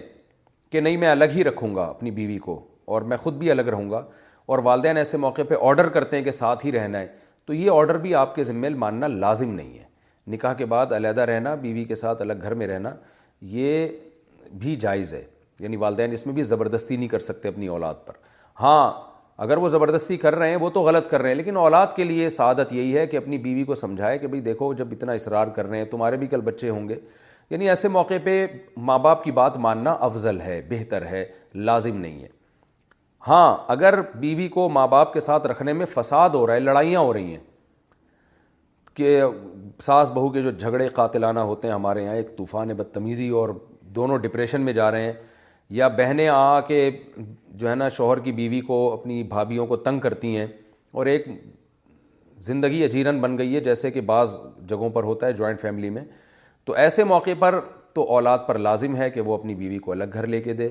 ایسے موقع پہ اگر والدین کہتے ہیں نہیں ہمارے ساتھ ہی رہو اسی پر اصرار کرتے ہیں تو پھر والدین کا حکم ماننا مستحب بھی نہیں ہے افضل بھی نہیں افضل یہ ہے کہ آپ الگ رکھیں کیونکہ اس سے پھر جو فسادات ہوتے ہیں جو قرآن بار بار بیان کرتا ہے کہ میاں بیوی اللہ کی حدود پہ قائم رہ سکتے ہیں تو میاں بیوی کی حیثیت سے رہیں ورنہ الگ ہو جائیں الگ کا مطلب قرآن کہہ رہے ہیں آپس میں ہی علیحدگی اختیار کر لیں تو ظاہر ہے آپس میں علیحدگی اختیار کرنے سے بہتر نہیں ہے کہ وہ طریقہ اختیار کیا جائے کہ علیحدگی کی نوبت نہ آئے خود قرآن اور حدیث جو ہے وہ طلاق کو پسند نہیں کرتے تو یعنی میرا بتانے کا مقصد ہے کہ والدین کا بہت بڑا حق ہے لیکن دو چیزوں میں والدین کو زبردستی کی اجازت نہیں ہے نمبر ایک شریعت کے خلاف نمبر دو وہ چیزیں جو انسان کے بنیادی حقوق میں آتی ہیں ان میں خام خام والدین بلا وجہ اپنی اولاد کو زبردستی نہیں کر سکتے ہاں اس کی مثال ایسے ہے مثال سے انشاءاللہ بات سمجھ میں آئے گی جس سے آپ کو پتہ چلے گا والدین کے حقوق کی حد بندی کیا ہے مثال ایسے ہے جیسے کہ رسول اللہ صلی اللہ علیہ وسلم نے عورت کو حکم دیا کہ وہ شوہر کی نافرمانی نہ کرے حتیٰ کہ عورت نفلی روزہ بھی نہیں رکھ سکتی شوہر کی پرمیشن کے بغیر رمضان کے روزے تو وہ رکھے گی اب نفلی روزہ رکھنا ایک مستحب عمل ہے سنت ہے لازم نہیں ہے لیکن عورت نے اگر نفلی روزہ رکھنا ہے جیسے پیر کا دن روزہ رکھنا پیر اور جمعرات کا افضل ہے اب پیر کا دن آیا ایک عورت کو خیال آیا کہ آج میں روزہ رکھتی ہوں نبی کی سنت ہے شوہر نے منع کر دیا کہ آپ روزہ نہیں رکھ سکتی تو ایسے موقع پہ شریعت کہتی ہے شوہر شوہر کی بات مانو وجہ کیا ہے اچھا ایک اور مثال دوں پھر بات سمجھ میں آئے گی لیکن اگر شوہر سفر پہ ہے وہ کسی دوسرے ملک گیا ہوا ہے اور بیوی کا یہاں ارادہ ہوا کہ میں روزہ رکھنا چاہتی ہوں پیر کے دن شوہر نے وہاں سے فون کر کے کہا کہ نہیں اجازت تو یہاں بیوی کے ذمے شوہر کی بات ماننا لازم نہیں ہے بلکہ بیوی کے ذمے بہتر یہی ہے کہ وہ رکھ لے اگرچہ شوہر منع کر رہا ہے وجہ اس کی یہ ہے کہ جب شوہر گھر میں ہوتا ہے اگر وہ آپ کو روزہ رکھنے سے منع کر رہا ہے کسی خاتون کو منع کر رہا ہے تو اس کی علامت ہے کہ بھائی اس کو پتہ ہے کہ روزہ رکھنے سے میرا جو حق ہے وہ ضائع ہو سکتا ہے عین ممکن ہے شوہر کو دل دن میں زوجہ کے ساتھ قربت کا خیال آئے اس کے ساتھ اپنی ڈیزائرز پوری کرنے کا خیال آئے لیکن بیوی چونکہ روزے سے ہوگی وہ نہیں کر سکے گا یہ کام لیکن یہاں پر چونکہ نقصان کا خطرہ تھا شوہر کا حق ضائع ہونے کا خطرہ ہے یا وہ روزہ رکھے گی تو جو گھر کے ضروری کام ہے شوہر کو پتہ ہے وہ نہیں کر سکتی روزہ رکھ کے یہ پڑ جائے گی بستر پہ اور اٹھی اٹھے گی بھی نہیں تو یہاں جو ہے نا جیسے کھانا پکا کے دینا یا اس طرح کی کوئی جو جو عام طور پہ گھر میں خواتین کام کرتی ہیں درمیانی درجے کے گھروں میں متوسط آمدن والے گھروں میں تو یہ کام نہیں ہو سکیں گے لیکن شوہر اگر سفر پہ ہے تو پھر بیوی کے روزہ رکھنے سے اسے کیا تکلیف ہو رہی ہے وجہ اس یعنی کوئی تکلیف نہیں ہے نا پھر اس کا روکنا بلا وجہ کی ہٹ دھرمی ہے تو یہاں پھر شوہر کی بات نہیں مانی جائے گی کہ بھائی آپ سفر میں ہو آپ گھر پہ تھوڑی ہو ہم روزہ رکھیں روزہ نہیں رکھیں ہماری مرضی ہے تو یہاں شریعت کے حکم کو فوکس کیا جائے گا کہ شریعت پہلے ہے میاں بعد میں کیونکہ اسلام نے مستحب قرار دیا ہے روزہ رکھنے کو عبادت قرار دی ہے تو اس سے آپ کو اندازہ ہو جانا چاہیے کہ والدین کا بھی یہی مسئلہ ہے کہ اگر وہ کسی مستحب کام سے آپ کو روکتے ہیں تو روکنے کی کوئی معقول وجہ ہے اس مستحب کام کو کرنے سے آپ کو نقصان ہو رہا ہے مثال کے طور پر والدین نے کہا آپ اشراق کی نماز نہیں پڑھیں وجہ اس کی یہ کہ آپ کے ابا کو آفس جانا ہے آپ ابا کو جو ہے نا بس تک پہنچا کے آئیں گے اپنی گاڑی میں اگر آپ اشراق پڑھنے لگ گئے تو ابا لیٹ ہو جائیں گے تو یہاں تو ابا کی بات مانی جائے گی لیکن ابا ویسے ہی کہہ رہے ہیں کہ اشراق پڑھنی نہیں ہے بس نہیں پڑھنی اتنے زیادہ صوفی بننے کی ضرورت نہیں ہے یا ویسے ہی ہے کہ بس میرے سامنے بیٹھے رہا کرو ہر وقت تو پھر یہاں ابا کی بات نہیں مانی جائے گی یہاں شریعت کی کیونکہ اللہ نے اصل میں ہمیں عبادت کے لیے پیدا کیا وما خلقت الجن والانس الا اللہ تو یہاں بھی اللہ کا حق پہلے ہے ابا اماں کا بعد میں ہے تو آج کل والدین ان چیزوں کا خیال نہیں کرتے اور جس کی وجہ سے گھروں میں بہت زیادہ فسادات ہوتے ہیں تو میں سمجھتا ہوں کہ اس کلپ کو میرے بہت زیادہ وائرل کیا جائے کیونکہ جہاں والدین سنتے ہیں کہ ہمارے حقوق اولاد پر بہت زیادہ ہیں تو وہ سمجھتے ہیں کہ بس اولاد ایک بالکل غلام ہے اور اب وہ ریموٹ کنٹرول کی طرح بس ہمارے ہاتھوں میں گھومتی رہے گی اس کا نتیجہ پھر بغاوت کی صورت میں ظاہر ہوتا ہے اور اولاد بھی نہیں جانتی کہ ہم پر والدین کی کیا ذمہ داری ہیں وہ والدین کی جہاں ماننی چاہیے وہاں بھی نہیں مانتے تو دونوں طرف غلوب ہو رہا ہے جس کی وجہ سے فسادات ہو رہے ہیں تو اپنے اپنے حقوق کو پہچاننا چاہیے اچھا ایک اور بات میں بتا دوں مائیں اکثر وراثت بھی تقسیم نہیں کرنے دیتی اب شریعت کا حکم ہے کہ جب آپ کے والد کا انتقال ہو جائے تو آپ جلد سے جلد وراثت تقسیم کریں تاکہ کسی کا حق ضائع نہ ہو لیکن مائیں اکثر یہ رکاوٹ ڈال دیتی ہیں کہ جب تک میں زندہ ہوں وراثت تقسیم نہیں ہوگی تو یہاں بھی اولاد پر ماں کی بات ماننا لازم نہیں ہے کیونکہ اس میں کسی پہ ظلم ہو رہا ہے کسی نہ کسی وارث پر ظلم ہوگا بہنوں پر ظلم ہوگا کیونکہ والدہ اگر بیس سال پچیس سال زندہ رہیں تو بہنیں تو بوڑھی ہو جائیں گی اس وقت تک تو بوڑھاپے میں ان کو پیسے دے کے کیا کرنا ہے آپ نے وہ ان کے کام تھوڑی آئیں گے وہ تو ان کی اولاد کے کام آئیں گے تو اصل میں تو اللہ نے ان کو حصہ دیا تھا ان کی اولاد کو تھوڑی دیا تھا تو وہ بیچاری تو ساری زندگی غربت میں گزار دی انہوں نے یہاں بھی میں نے دیکھا ہے مائیں بڑی رکاوٹ ڈالتی ہیں کہ نہیں نہیں نہیں جب تک میں ہوں کچھ نہیں کسی کو ہاتھ نہیں لگانا اب دعائیں دینے پہ آ جاتی ہیں تو یہ بھی غلط ہے یہاں ماں گناہ گار ہوگی اگر اولاد کو روکے گی تو اس لیے اپنے جو ہے لمٹ ہے نا اس کو کراس کبھی بھی نہیں کرنا چاہیے نبی رسول اور پیغمبر میں کیا فرق ہے کاشان صاحب کراچی سے کیا نبی رسول اور پیغمبر میں تفصیل کوئی فرق ہے تفصیل سے بیان فرمائیں دیکھیں پیغمبر تو اردو کا لفظ ہے میسنجر جس کے انگلش میں کہا جاتا ہے کہ پیغام پہنچانے والا تو رسول اور نبی دونوں کو پیغمبر اردو میں کہا جاتا ہے اور انگلش میں میسنجر کہا جاتا ہے باقی یہ عربی کی ٹرمز ہیں رسول اور نبی اس بارے میں علماء کے مختلف اقوال ہیں سب سے راج قول وہ ہے جو علامہ ابن قیم رحمہ اللہ تعالیٰ نے جو فرمایا وہ بہت مضبوط دلیل ہے اس کی اور وہ ہم جب قرآن میں نبی اور رسول کے لفظ میں غور کرتے ہیں تو ابن قیم رحمہ اللہ نے جو تعریف کی ہے نا نبی اور رسول کی وہ بالکل صحیح معلوم ہوتی ہے وہ یہ ہے کہ نبی تو ہر میسنجر کو کہا جاتا ہے جو بھی اللہ کا پیغام لے کر آئیں رسول اس خاص نبی کو کہا جاتا ہے جن کو مستقل شریعت دی گئی ہو چاہے کتاب دی گئی ہو یا نہیں دی گئی ہو مستقل شریعت ہو ان کے پاس تبھی آپ دیکھیں حضرت موسیٰ علیہ السلام کو قرآن میں رسول کہا گیا ہے کیونکہ مستقل شریعت دی گئی تھی کتاب بھی دی گئی مگر مستقل شریعت دی گئی ہے اور جو ہے ہمارے نبی صلی اللہ علیہ وسلم کو رسول کہا گیا ہے اسماعیل علیہ السلام کو رسول کہا گیا ہے وجہ اس کی یہ تھی کہ اسماعیل علیہ السلام کو ہمارے علم میں نہیں ہے کوئی مستقل کتاب دی گئی ہو لیکن باقاعدہ پراپر شریعت دی گئی تھی تو نبی جو ہے ہر رسول نبی ہوتا ہے مگر ہر نبی رسول نہیں ہوتا تو جب رسول اور نبی دونوں ساتھ ساتھ تذکرہ ہوگا تو پھر نبی سے مراد جو صرف میسنجر ہوں لیکن پراپر باقاعدہ شریعت نہ دی گئی ہو بلکہ وہ پہلے سے جو رسول گزر چکے ہیں انہی کی شریعت کی طرف دعوت دے رہے ہوں اور رسول اسے کہتے ہیں جو باقاعدہ پراپر پراپر شریعت بھی لے کر آئے ہوں اللہ نے ان کو الگ سے شریعت بھی دی ہو یعنی ڈفرینٹ احکام دیے ہوں کہ وہ آپ کی جو امتی ہیں وہ انہی احکام کو فالو کریں گے جیب میں فوٹو ہو تو کیا نماز ہو جائے گی پاسپورٹ سائز کی تصویر جیب میں رکھ کر نماز پڑھنا کیسا ہے اس سے نماز پہ کوئی اثر تو نہیں پڑتا فرق تو نہیں پڑتا حمید بلوچ ڈیرا بگٹی جناب حمید بلوچ صاحب جیب میں اگر تصویر ہو تو نماز ہو جائے گی کیونکہ وہ تصویر چھپی ہوئی ہے تصویر جس کمرے میں دیوار پہ لٹکی ہوئی ہو نا واضح تو وہاں نماز پڑھنا مکرو ہے ناجائز ہے مکرو تحریمی ہے لیکن اگر چھپی ہوئی تصویر ہے یا جیب کے اندر تصویر ہے تو چونکہ چھپ جاتی ہے لہذا ایسی صورت میں نماز بلا کراہت جائز ہے رشتہ دار کی شادی میں میوزک ہو تو کیا جا سکتے ہیں محمد زہیب انڈیا سے اگر ہمارے کسی رشتہ دار کے ہاں شادی ہو اگر ہم اس میں نہ جائیں تو ان کے ناراض ہونے کا خطرہ ہو اور ناراض ہونے کا خطرہ بھی ہو اور ان کی شادی میں گانے بھی بجتے ہوں تو کیا ہمارے لیے ایسی شادی میں جانا جائز ہوگا بھائی محمد زہیب حدیث میں آتا ہے علی مخلوقین فی معصیت الخالق اللہ کو ناراض کر کے مخلوق کو خوش کرنا جائز نہیں ہے تو اتنا جو ہم لبرل بن جاتے ہیں نا بعض دفعہ کہ جوڑ پیدا کرنے کے لیے لوگوں کو خوش کرنے کے لیے رشتہ داری کو جوڑنے کے لیے حدود شریعت کی حدود سے بھی کراس کر جاتے ہیں تو یہ جائز نہیں ہے تو ایسے موقع پہ اگر رشتہ دار ناراض بھی ہوتے ہوں تو ناراض کرنے کا ان کو گناہ ہوگا کہ اپنے ایک رشتہ دار کی خاطر انہوں نے گانے بند کیوں نہیں کیے بھائی ان کا بھی تو فرض بنتا ہے نا رشتہ داری جوڑیں تو ان کو چاہیے کہ چلو اللہ کے لیے نہیں رشتہ داروں کے لیے میوزک بند کر دیں کہ ایک ہمارے ایک رشتہ دار ہے وہ نہیں آ سکے گا لیکن وہ اتنے ڈھیٹ ہوتے ہیں وہ کہتے ہیں آنا ہے آؤ نہیں آنا ہے جاؤ بھاڑ میں تو وہ گناہ پر اتنے ڈھیٹ ہوتے ہیں اور رشتہ داری جوڑنے کا خیال نہیں ہوتا آپ نیکی پر اتنا مضبوط مضبوطی کیوں نہیں دکھاتے آپ گناہ کا بائیکاٹ کرنے میں مضبوطی کیوں نہیں دکھاتے تو ایسے موقع پہ آپ کے لیے جانا جائز نہیں ہے چاہے رشتہ داری ٹوٹتی ہے یا نہیں ٹوٹتی اس سے آپ کو غرض نہیں ہونی چاہیے البتہ یہ ضرور ہے کہ نہ جانے کا طریقہ ایسا نہ ہو جس سے ان کے دل میں اور نفرت پیدا ہو یعنی آپ ان کو یوں نہ کہیں فون کر کے تم لوگ تو ہوئی دو نمبر لوگ تم لوگ تو ڈانس کرتے ہو گانے گاتے ہو اور یہ میوزک شو ہو رہا ہے تمہارے یہاں بےحودہ لوگ ہو ایسی بےحودگی میں میں نہیں جاتا بعض لوگوں کا اسٹائل یہ ہوتا ہے جاؤ تم لوگ تو بے حیا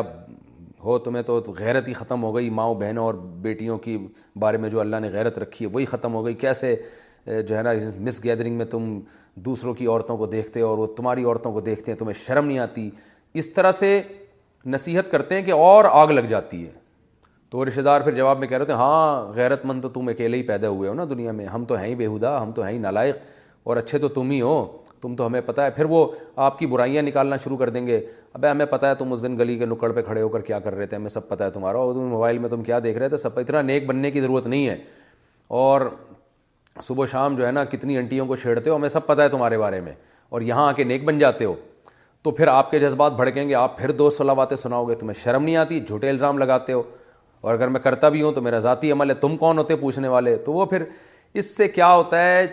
اتنا طوفان بدتمیزی فساد پھر لوگ دینداروں سے نفرت کرنا شروع کر دیتے ہیں یار یہ مولانا لوگ دیکھو کباب میں ہڈی بنے رہتے ہیں ویسے رشتہ داری جوڑنے کی باتیں کرتے ہیں اور آج غائب مارکیٹ سے شاٹیں اور جب اپنی شادی ہوگی تو ہم کو بلائیں گے ہم نہیں آئیں گے تو غصے ہوں گے اور ہماری شادی میں ہم بلا رہے ہیں تو نہیں آ رہے ایک فساد تو اس لیے اللہ نے قرآن میں کیا فرمایا الا سبیل ربی کا بالحکمتی الحسنہ کہ اپنے رب کی طرف دعوت دو اچھے انداز سے تو اگر آپ شادی میں نہیں جا رہے جانا تو جائز نہیں ہے نہیں جائیں بائک کریں لیکن طریقہ بڑا اچھا ہونا چاہیے اگر آپ یہ سمجھتے ہیں کہ رشتہ داروں میں اتنی صلاحیت ہے کہ ان کو یوں بتائیں گے کہ یہ جائز کام نہیں ہو رہا محبت سے سمجھائیں گے تو وہ سمجھ جائیں گے تو پھر آپ ان کو بتائیں کہ بھائی یہ چونکہ ناجائز ہے اس لیے میں نہیں آ رہا لیکن اگر آپ سمجھتے ہیں ان میں اتنی صلاحیت نہیں ہے آپ نے ان کو کہہ دیا کہ ناجائز ہے تو بھڑک جائیں گے تو پھر کوئی بہانہ کر دیں ٹوپی کرا دیں تو مجبوری میں اچھی جذبے سے ٹوپی کرانے کی بھی اجازت ہے نا برائی سے بچنے کے لیے تو آپ ان کو ٹوپی کرا دیں کہ یار وہ ایکچولی مجھے کام ہے آج یوں ہے وہ کام بنا لیں ابراہیم علیہ السلام نے نہیں بنا لیا تھا کام کہ وہ لوگ جب جا رہے تھے ابراہیم علیہ السلام کو میلے میں لے کر حضرت ابراہیم نے فرمایا میری طبیعت خراب ہے کیا مطلب تمہاری ان برائیوں کو دیکھ دیکھ کے میری طبیعت خراب ہو گئی ہے تو روحانی طور پر گویا میں تکلیف میں ہوں تو وہ ایک حضرت ابراہیم نے توریہ کیا تھا توریہ اور پھر جا کے جب وہ لوگ چلے گئے ہیں تو ابراہیم علیہ السلام ان کے صنم خانے میں گئے ہیں بت خانے میں اور وہاں سارے بتوں کو ٹنڈا اور ٹنڈا بنا دیا انہوں نے کسی کے ہاتھ کاٹ دیے کسی کے پاؤں کاٹ دیے کسی کی ناک کاٹ دی اور کلہاڑا جو ہے بڑے والا جو سب سے بڑا مسٹنڈا تھا نا اس کے گلے میں کلہاڑا ڈال دیا جب وہ لوگ آگے پوچھنے لگے یہ ہمارے خداؤں کے ساتھ بھگوانوں کے ساتھ کس نے یہ سلوک کیا ہے تو ابراہیم علیہ السلام نے فرمایا کہ یہ جو ہے نا یہ میں حضرت ابراہیم علیہ السلام کی تعبیر اپنے الفاظ میں کر رہا ہوں بزبان حال یہ فرمایا یہ جو بڑا مسٹنڈا ہے نا جس کے ہاتھ میں کلاڑا یہ بالکل ٹھیک ٹھاک ہے فٹ فاٹ ہے اس کی اس کو کچھ بھی نہیں ہوا اس کا مطلب اسی سے پوچھو کہ کس نے کیا یہ یہ بتائے گا کس نے کیا ہے تو یہ ایک طریقہ تھا تبلیغ کا تو آپ بھی کیا کریں گے اگر آپ سمجھتے ہیں رشتہ داروں کو آپ بتائیں گے کہ بھائی یہ جانا جائز نہیں ہے تو رشتہ دار بہت محبت سے سمجھائیں گے تو رشتہ دار سمجھ جائیں گے تو تو آپ ان کو بتا دیں لیکن اگر آپ کا خیال ہے کہ آگ ایک دم لگ جائے گی بھڑک جائیں گے تیش میں آ جائیں گے تو پھر آپ ٹوپی کرا دیں ان کو ٹوپی کا مطلب توریہ کریں ٹوپی تو ہم اپنے الفاظ میں استعمال کر رہے ہیں نا آج کل لوگ اس کو یہ کہتے ہیں تو ویسے اصل لفظ ہے توریہ گول مول بات کر لیں کہ بھائی میری طبیعت خراب ہے طبیعتیں تو آپ کو پتہ ہے صحت سو فیصد آج کل کس کی صحیح ہوتی ہے آج مجھے تھوڑا سا کام ہے اور کام بنا بھی لیں تاکہ جھوٹ بھی نہ ہو کوئی کام آپ اس دن کے لیے رکھ لیں تو گول مول کر لیں اور جہاں پھر بھی رشتہ داروں کے دل میں نفرت تو آتی ہے تو اس نفرت کا ازالہ ایسے کریں کہ دیکھیں جب بھی اینٹی بائیوٹک کھائی جاتی ہے اس کے سائیڈ افیکٹ ہوتے ہیں تو ڈاکٹر پھر کوئی طاقت کا سیرپ لکھ کے دے دیتے ہیں کہ یہ اس سے آپ کی طبیعت بحال ہو جائے گی تو جب بھی کوئی ایسی بھائی ڈوز رشتہ داروں کو دی جاتی ہے تو اس کے سائیڈ افیکٹ ہوتے ہیں وہ سائیڈ افیکٹ یہی ہے کہ رشتہ داری ٹوٹتی ہے تو اس کو جوڑنے کے لیے کوئی اور طریقے سے ایلفی کا استعمال کریں آپ چیزیں ٹوٹتی ہیں تو ایلفی بھی تو ہے نا جوڑنے کے لیے اور ایلفی یہ الفت سے نکلا ہے الفت الفت کا معنی محبت نکلا نہیں ہے لیکن حضرت حکیم اختر صاحب رحمہ اللہ تعالیٰ ایک چٹکلے کے طور پہ فرمائے کرتے تھے کہ الفی جو ہے نا الفت سے نکلا ہے الفت محبت کو کہتے ہیں تو محبت سے کیا کریں محبت کی الفی لگا کر رشتہ داری جو ٹوٹی ہے اس کو جوڑ لیں اور محبت کی الفی کیسے ہوگی اچھے ڈائلاگ استعمال کریں بھائی آپ لوگ ہیں تو بہت اچھے غیرت مند لوگ ہیں بہت اچھے لوگ ہیں بس اس دفعہ پتہ نہیں آپ نے کیا یہ میوزیکل شو کا انتظام کیا ہوا ہے جو اچھا نہیں لگ رہا لیکن بہرحال آپ کر رہے ہیں اچھا تو نہیں ہے ہیں آپ لوگ بڑے غیرت مند لیکن یہ اس دفعہ آپ اچھا کام نہیں کر رہے اور تھوڑا سا ان کو ہدیہ دے دیا جائے ان کو یہ کہا جائے بھائی جو آپ کے یہاں شادی ہو رہی ہے کوئی میرے تعاون کی ضرورت ہو تو مجھے بتائیں کوئی چیز کھانا منگوانا ہو آرڈر کرنا ہو کہیں کچھ میں بھی حصہ ڈال دوں گا اس میں پورے پیسے تو میں نہیں دے سکتا اگر دے سکتا ہوتا تو میں خود نہ کر لیتا شادی تو پورے پیسے میں دے نہیں سکتا لیکن کچھ چلے جی ایک دیکھ کا خرچہ میں دے دوں گا اور جو ہماری بہن جس کی شادی ہو رہی ہے وہ ہماری بہن ہی لگتی ہے کہ دینی بہن ہے تو اس کو کچھ تعاون کی ضرورت ہو کچھ جہیز کی مد میں وہ جو داماد ہے نالائق جہیز تو لے رہا ہوتا ہے آج کل تو میں اس میں تعاون کر دوں گا یا اور کوئی کسی طرح کی میں ایک بیان میں واقعہ سنایا ہے نا کہ ہمارے ایک دوست نے بائیکاٹ کیا شادی میں جانے کا اپنی پھوپھی زاد بہن کی تو پھوپھی نے بڑا واویلا کیا انہوں نے پھوپھی کو جا کے جیب میں کچھ پیسے ڈال دیے یعنی ان کو ہاتھ میں کچھ پیسے تھما دیے اور کہا کہ یہ جو میری کزن کی شادی ہو رہی ہے نا اس میں یہ تعاون کے طور پہ میں دے رہا ہوں تو جیسے ہی پیسے دیے ہیں تو پھپھی جو ہے نا اب ان کا دفاع کرنے لگیں سارے کزن کہہ رہے تھے یار یہ یہ کدھر غائب ہو گیا تو پھپھی کہہ رہی بھائی کام پڑ جاتا ہے انسان کو انسان ہے دس حاجتیں ہیں انسان ہیں بہت ساری ضرورتیں ہوتی ہیں وہ کوئی کام ہے اس وجہ سے بے چارہ نہیں آ سکا وہی پھپھی جو پہلے اتنا زیادہ سب کو مخالف کر رہی تھی کہ میرا یہ بھتیجا اتنا نالائق ہے کہ میری بیٹی کی شادی میں نہیں آ رہا اور بھتیجے کی ماشاء اللہ داڑھی بھی تو یہ مولوی ہوتے ہی ایسے ہیں مولوی ہوتے ہی دو نمبر ہیں یہ تو رشتہ داری توڑتے ہیں یہ موقع پہ بڑے غیرت مند بن جاتے ہیں لیکن جب لفافہ گیا ہے پھپھی کے پاس اللہ کا فضل ہے کہ ایسا جیسے کسی نے ٹھنڈا پانی ڈال دیا ہو اور وہ ہر جگہ دفاع کرتی پھر رہی میرا بھتیج وہ لوگ کہہ رہے ہیں کیوں نہیں آیا کہہ رہے ہیں بھائی میری بیٹی کی شادی ہے مجھے پتہ ہی نہیں آیا وہ بے چارہ مجبور ہے کوئی کام ہے اس کو تو اس طرح دینداروں کو چاہیے اللہ نے مالی وسعت دی ہے تو رشتہ داروں کے کو لفافے میں پیسے ڈال کے دے دیں اور بولے میں نہیں آ رہا تو دیکھیں آپ خود بخود وہ ہر طرح سے آپ کا دفاع کریں گے بلکہ رشتہ داروں کو اگر سب لوگ تھوڑے تھوڑے پیسے دینا رشتہ دار کہیں گے کوئی بھی نہ آئے ہماری شادی میں پیسے بھجوا دو بس یہ اکاؤنٹ نمبر ہے اور سب کو ہماری طرف سے دعوت ہے کہ وہ نہ آئیں باقاعدہ یہ آرڈر جاری کریں گے وہ تو نہ آئیں باقاعدہ وہ پیسے بھیج دیں تو یہ ایلفی e ہے جو پیسہ ہے نا یہ ایلفی e ہے یہ ایسی چیز ہے پولیس والوں کی جیب میں ڈالا جائے تو وہ ٹھنڈے ہو جاتے ہیں جج کی جیب میں ڈالا جائے تو وہ آپ کے حق میں فیصلہ دے دیتا ہے مشہور واقعہ ہے کہ وہ جو جج تھا وہ عدالت میں جو ہے نا وہ کیس لڑ رہا تھا تو جو مجرم تھا نا اس کے وکیل نے کہا جج کو کہ میرا جو موکل ہے یعنی جو میرا جو جو جس مجرم کی میں حمایت میں کیس لڑ رہا ہوں اس کی جو حق میں جو دلیل ہے نا وہ قانون کی فلاں کتاب کے صفحہ نمبر دو سو پچیس پہ ہے تو جج نے قانون کی فلاں کتاب کا صفحہ نمبر دو سو پچیس کھولا تو اس میں پانچ ہزار کا نوٹ نظر آیا تو جج نے کہا ایسے دو ثبوت مجھے اور چاہیے تو یہ ایسی چیز ہے میرے بھائی تو لوگ اس کو غلط چیزوں میں استعمال کرتے ہیں رشتہ داری توڑنے کے لیے رشوت دینے کے لیے استعمال کرتے ہیں آپ یہ پیسہ رشتہ داری جوڑنے کے لیے استعمال کریں تو شادیوں میں نہ جائیں جو ناجائز شادیاں ہو رہی ہیں ایسی مکس گیدرنگ ہو رہی ہے حرام ہے ناجائز ہے بائک آٹ کریں لیکن رشتہ داری جوڑنا بھی شریعت کا حکم ہے تو پیسے کھلا کھلا کے رشتہ داری جوڑیں اور حدیث میں آتا ہے جس کے پاس پیسہ نہیں ہے تو آپ صلی اللہ علیہ وسلم نے فرمایا بل ارحام ولو بسلام رشتہ داری کو تر رکھو اگرچہ سلام کے ذریعے گزرتے گزرتے سلام کر لیا کریں جس ماموں کی بیٹی کی شادی میں آپ نہیں گئے جب بھی گزریں ماموں جی السلام علیکم کیا حال ہے آپ کا آپ خیریت سے ہیں طبیعت ٹھیک ہے آپ کی ماموں اس سے آپ کے خوش ہو جائیں گے پھپھی آپ کی خوش ہو جائیں گی وہ جو ان کو زخم پہنچا تھا نا شادی میں نہ آنے کا اس زخم کی تلافی ہو جائے گی فون کر کے ہیلو ہائے پوچھ لیں بھائی سب خیریت سے ہو گیا ایکچولی میں نہیں آ سکا مجھے کوئی مجبوری تھی باقی آپ ٹھیک ہے نا تو یہ سلام کا مطلب ہے ہیلو ہائے کر لیا جائے ان سے اس سے بھی رشتہ داری جڑ جاتی ہے اور نبی صلی اللہ علیہ وسلم نے فرمایا کہ صدقے میں یہ بات بھی داخل ہے انتل کا اخاکہ بیوج ہند تلیق کہ اپنے مسلمان بھائی سے خندہ پیشانی سے ملو مسکرا کے ملو تو اب کیا ہوگا کہ جب آپ شادی میں نہیں آئیں گے رشتہ دار ملامت کریں گے لیکن آپ جب بھی ان سے ملیں مسکرا کے اچھے اچھے سلوک کے ساتھ تو جب جیب میں دھیلا بھی نہ ہونا تو پھر یہ پیکج بھی آپ کے پاس ہے رشتہ داری جوڑنے کے لیے لیکن پہلا پیکج وہی ہے کہ کچھ خرچ کرنا سیکھیں تو یہ بہت اہم پوائنٹ کی بات تھی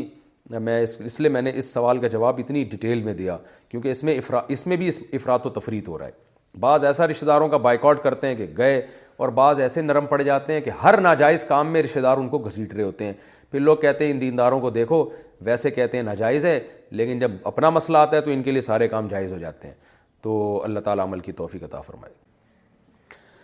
پہلا سوال پوچھا گیا ہے جی سردی میں اگر احتلام ہو جائے تو کیا فجر سے پہلے تیمم کر سکتے ہیں اگر نائٹ فال ہو جائے اور نزلہ زکام ہو اور گرم پانی بھی نہ ہو تو کیا ہم تیمم کر کے نماز پڑھ سکتے ہیں دیکھیے تیمم کرنا اس وقت جائز ہے جب پانی موجود نہ ہو اور نہ ہی پانی کے گرم کرنے کا انتظام ہو اور ٹھنڈ میں ٹھنڈے پانی سے نہانے سے بیمار ہونے کا غالب گمان ہو وہم نہ ہو بلکہ غالب گمان ہو کہ آپ بیمار ہو جائیں گے تو ایسی صورت میں تیمم جائز ہے ہوتا یہ ہے کہ فجر کی نماز سے پہلے سردیوں میں بعض دفعہ لوگوں کی آنکھ دیر سے کھلتی ہے انہوں نے غسل کرنا ہوتا ہے تو اب ان کا خیال یہ ہوتا ہے کہ اگر ہم چولہے پہ پانی گرم کریں گے تو نماز قضا ہو جائے گی لہذا ایسی صورت میں وہ لوگ تیمم کر لیتے ہیں یہ جائز نہیں ہے کیونکہ آپ کے پاس پانی بھی موجود ہے آپ کے پاس گرم کرنے کے لیے چولہا بھی موجود ہے چولہا نہیں ہے تو کہیں جنگل میں لکڑیاں موجود ہیں تو ایسی کنڈیشن میں آپ تیمم نہیں کر سکتے کیونکہ پانی موجود ہے اور گرم کرنے کا انتظام بھی ہے تو ایسی کنڈیشن میں آپ پانی کو گرم کریں گے چاہے لکڑیاں جلا کے گرم کریں اگر کسی جنگل میں ہے گھر میں ہیں تو چولہا جلا کے گرم کریں کچھ بھی کریں تیمم نہیں جائز آپ کے لیے ہاں لوگ یہ کہتے ہیں کہ ہم جب تک پانی گرم کریں گے تو ہماری نماز قضا ہو جائے گی تو بے شک نماز قضا ہو جائے ایسی صورت میں آپ کو نماز قضا کرنے کا گناہ نہیں ہوگا بشرطے کہ آپ نے خود سے نماز کو ڈیلے نہ کیا ہو کیا مطلب کہ آپ رات کو سوئے آپ کو پتہ ہے کہ بعض دفعہ ایسے ہوتا ہے انسان کو غسل کرنا پڑ جاتا ہے فجر سے پہلے تو آپ کو الارم لگانا چاہیے اتنی دیر پہلے کا کہ آپ کی آنکھ جب اس وقت کھلے تو آپ آرام سے پانی کو گرم کر کے نہا سکیں آپ نے ایسے ٹائم کا الارم کیوں لگایا فار ایگزامپل آج کل کراچی میں سوا سات بجے سورج طلوع ہو رہا ہے سوا سات یا سات اٹھارہ پہ آپ ساڑھے چھ بجے کا الارم لگا کے سوئیں اب آپ ساڑھے چھ بجے اٹھیں گے اور پتہ چلا جی آپ نے غسل کر آپ پہ غسل فرض ہے تو اب یہ ٹائم بہت شارٹ ہے آپ کے پاس اتنی دیر میں یعنی عام لوگوں کی بات کر رہا ہوں میں کہ پانی گرم کرنا پھر اس کو نہانے میں ٹائم لگ سکتا ہے واش روم میں کوئی دوسرا بندہ گیا ہوا ہو تو اس کو نکالنا مشکل ہوتا ہے تو آپ کو اس کا گناہ ہوگا کہ آپ کو جب پتہ ہے کہ بعض دفعہ انسان کو صبح غسل بھی کرنا پڑتا ہے تو آپ نے اتنی دیر کا الارم کیوں لگایا تو اس لیے جو نمازی لوگ ہیں ان پر لازم ہے کہ وہ اتنے ٹائم پہلے اٹھ جائیں کہ اگر ان کو یہ پتہ چلے کہ ہم پہ غسل فرض ہو چکا ہے تو اتنا ٹائم ان کے پاس ہونا چاہیے کہ وہ پانی گرم کریں اور گرم کر کے نہا سکیں اس میں اتنی دیر سے اٹھنا کہ اب افراتفری میں نمازی قضا کر دینا تو اس کا آپ کو گناہ ملے گا لیکن تیمم پھر بھی جائز نہیں ہوگا چاہے نماز قضا ہو جائے ہاں اگر یعنی پانی کو گرم کرنے کا بھی کوئی انتظام نہیں ہے نہ لکڑیاں جلا کے گرم کر سکتے ہیں نہ چولہا ہے کوئی انتظام ہی سرے سے نہیں ہے پانی کو گرم کرنے کا تو ایسی کنڈیشن میں اگر آپ کو یہ غالب گمان ہے کہ ٹھنڈے پانی سے اگر آپ نہائے تو واقعی بیمار ہو جائیں گے تو پھر آپ کے لیے تیمم کرنا جائز ہے لیکن یہاں ایک بات میں آپ سے عرض کروں کہ عام طور پہ جوان آدمی کو ٹھنڈے پانی سے نہانے سے کچھ بھی نہیں ہوتا عام طور پر کوئی قاعدہ کلیا نہیں بیان کر رہا میں جو خاص طور پہ کراچی اور پنجاب کی جو سردی ہے اس میں آپ نہا سکتے ہیں ٹھنڈے پانی سے اپنی ذمہ داری پہ ہوتا یہ ہے میں خود بھی الحمد للہ ٹھنڈے پانی سے نہاتا ہوں شدید سردی میں بھی ہوتا یہ ہے کہ ہم کم ہمتی کی وجہ سے اس سے اجتناب کرتے ہیں ہمت نہیں وہ ٹھنڈے پانی کا پہلا جو مگا ڈالنا ہے نا شاور کی جو پہلی وہ جو وہ ہے اس کا جو پانی گرتا ہے اس کے ایک دم سے آدمی ہل جاتا ہے تو اس سے زیادہ کچھ بھی نہیں ہوتا تو تھوڑی سی ہمت کرنی چاہیے اصل میں ہوتی بعض دفعہ سستی ہے لوگ اس کو نام بیماری کا دے رہے ہوتے ہیں سستی ہو رہی ہوتی ہے دل نہیں چاہ رہا ہوتا ٹھنڈے پانی سے نہانے کا تو آپ ایسا کریں واش روم میں جائیں بالٹی میں پانی بھریں پہلا مگہ جب آپ ڈالیں گے نا تو تھوڑا سا ہلیں گے آپ اور فوراً جلدی جلدی پورے جسم پہ پانی کو اچھی طرح سے مل دیں تو جلدی سے آپ کر لیں کوئی یہ تو نہیں کہ آپ نے گھنٹوں گھنٹوں بیٹھ کے پانی ڈالنا ہے اپنے اوپر پورے جسم کو گیلا کرنا ہے اچھی طریقے سے اور نجاست کو صاف کرنا ہے اپنی جگہ سے کلی کرنی ہے ناک میں پانی ڈالنا ہے اس کے بعد آپ تولیے سے اچھی طرح باڈی کو پوچھ لیں بیمار انسان جب ہوتا ہے جب پانی جسم پہ لگا رہ جائے اچھی طرح آپ تولیے سے ٹاول سے بہت اچھی طرح سے باڈی کو خشک کریں کہ پانی کا اتنا سا ذرہ بھی آپ کی باڈی پہ باقی نہ رہے اس کے بعد آپ کپڑے پہنیں تو ان شاء اللہ کچھ نہیں ہوگا لیکن اگر سردی بہت زیادہ یعنی اتنا میں نے تجربہ ہے یہ کہ کچھ نہیں ہوتا لیکن اگر واقعی ہو رہا ہے کچھ تو میں ذمہ داری نہیں لیتا بھائی کہیں بہت زیادہ سردی پڑ رہی ہے کسی علاقے میں اور بندہ پہلے سے بیمار بھی ہے اور وہ ٹھنڈے سے نہایا تو بعض ایسے کیسز بھی ہیں کہ وہ واش روم میں ہی بیٹھا رہ گیا بیچارہ پھر نکلنا نصیب ہی نہیں ہوا تو یعنی اپنے پاؤں پہ آنا ایسے بھی کیسز ہم نے بھی دیکھے ہیں تو زیادہ فنٹر بھی نہ بنیں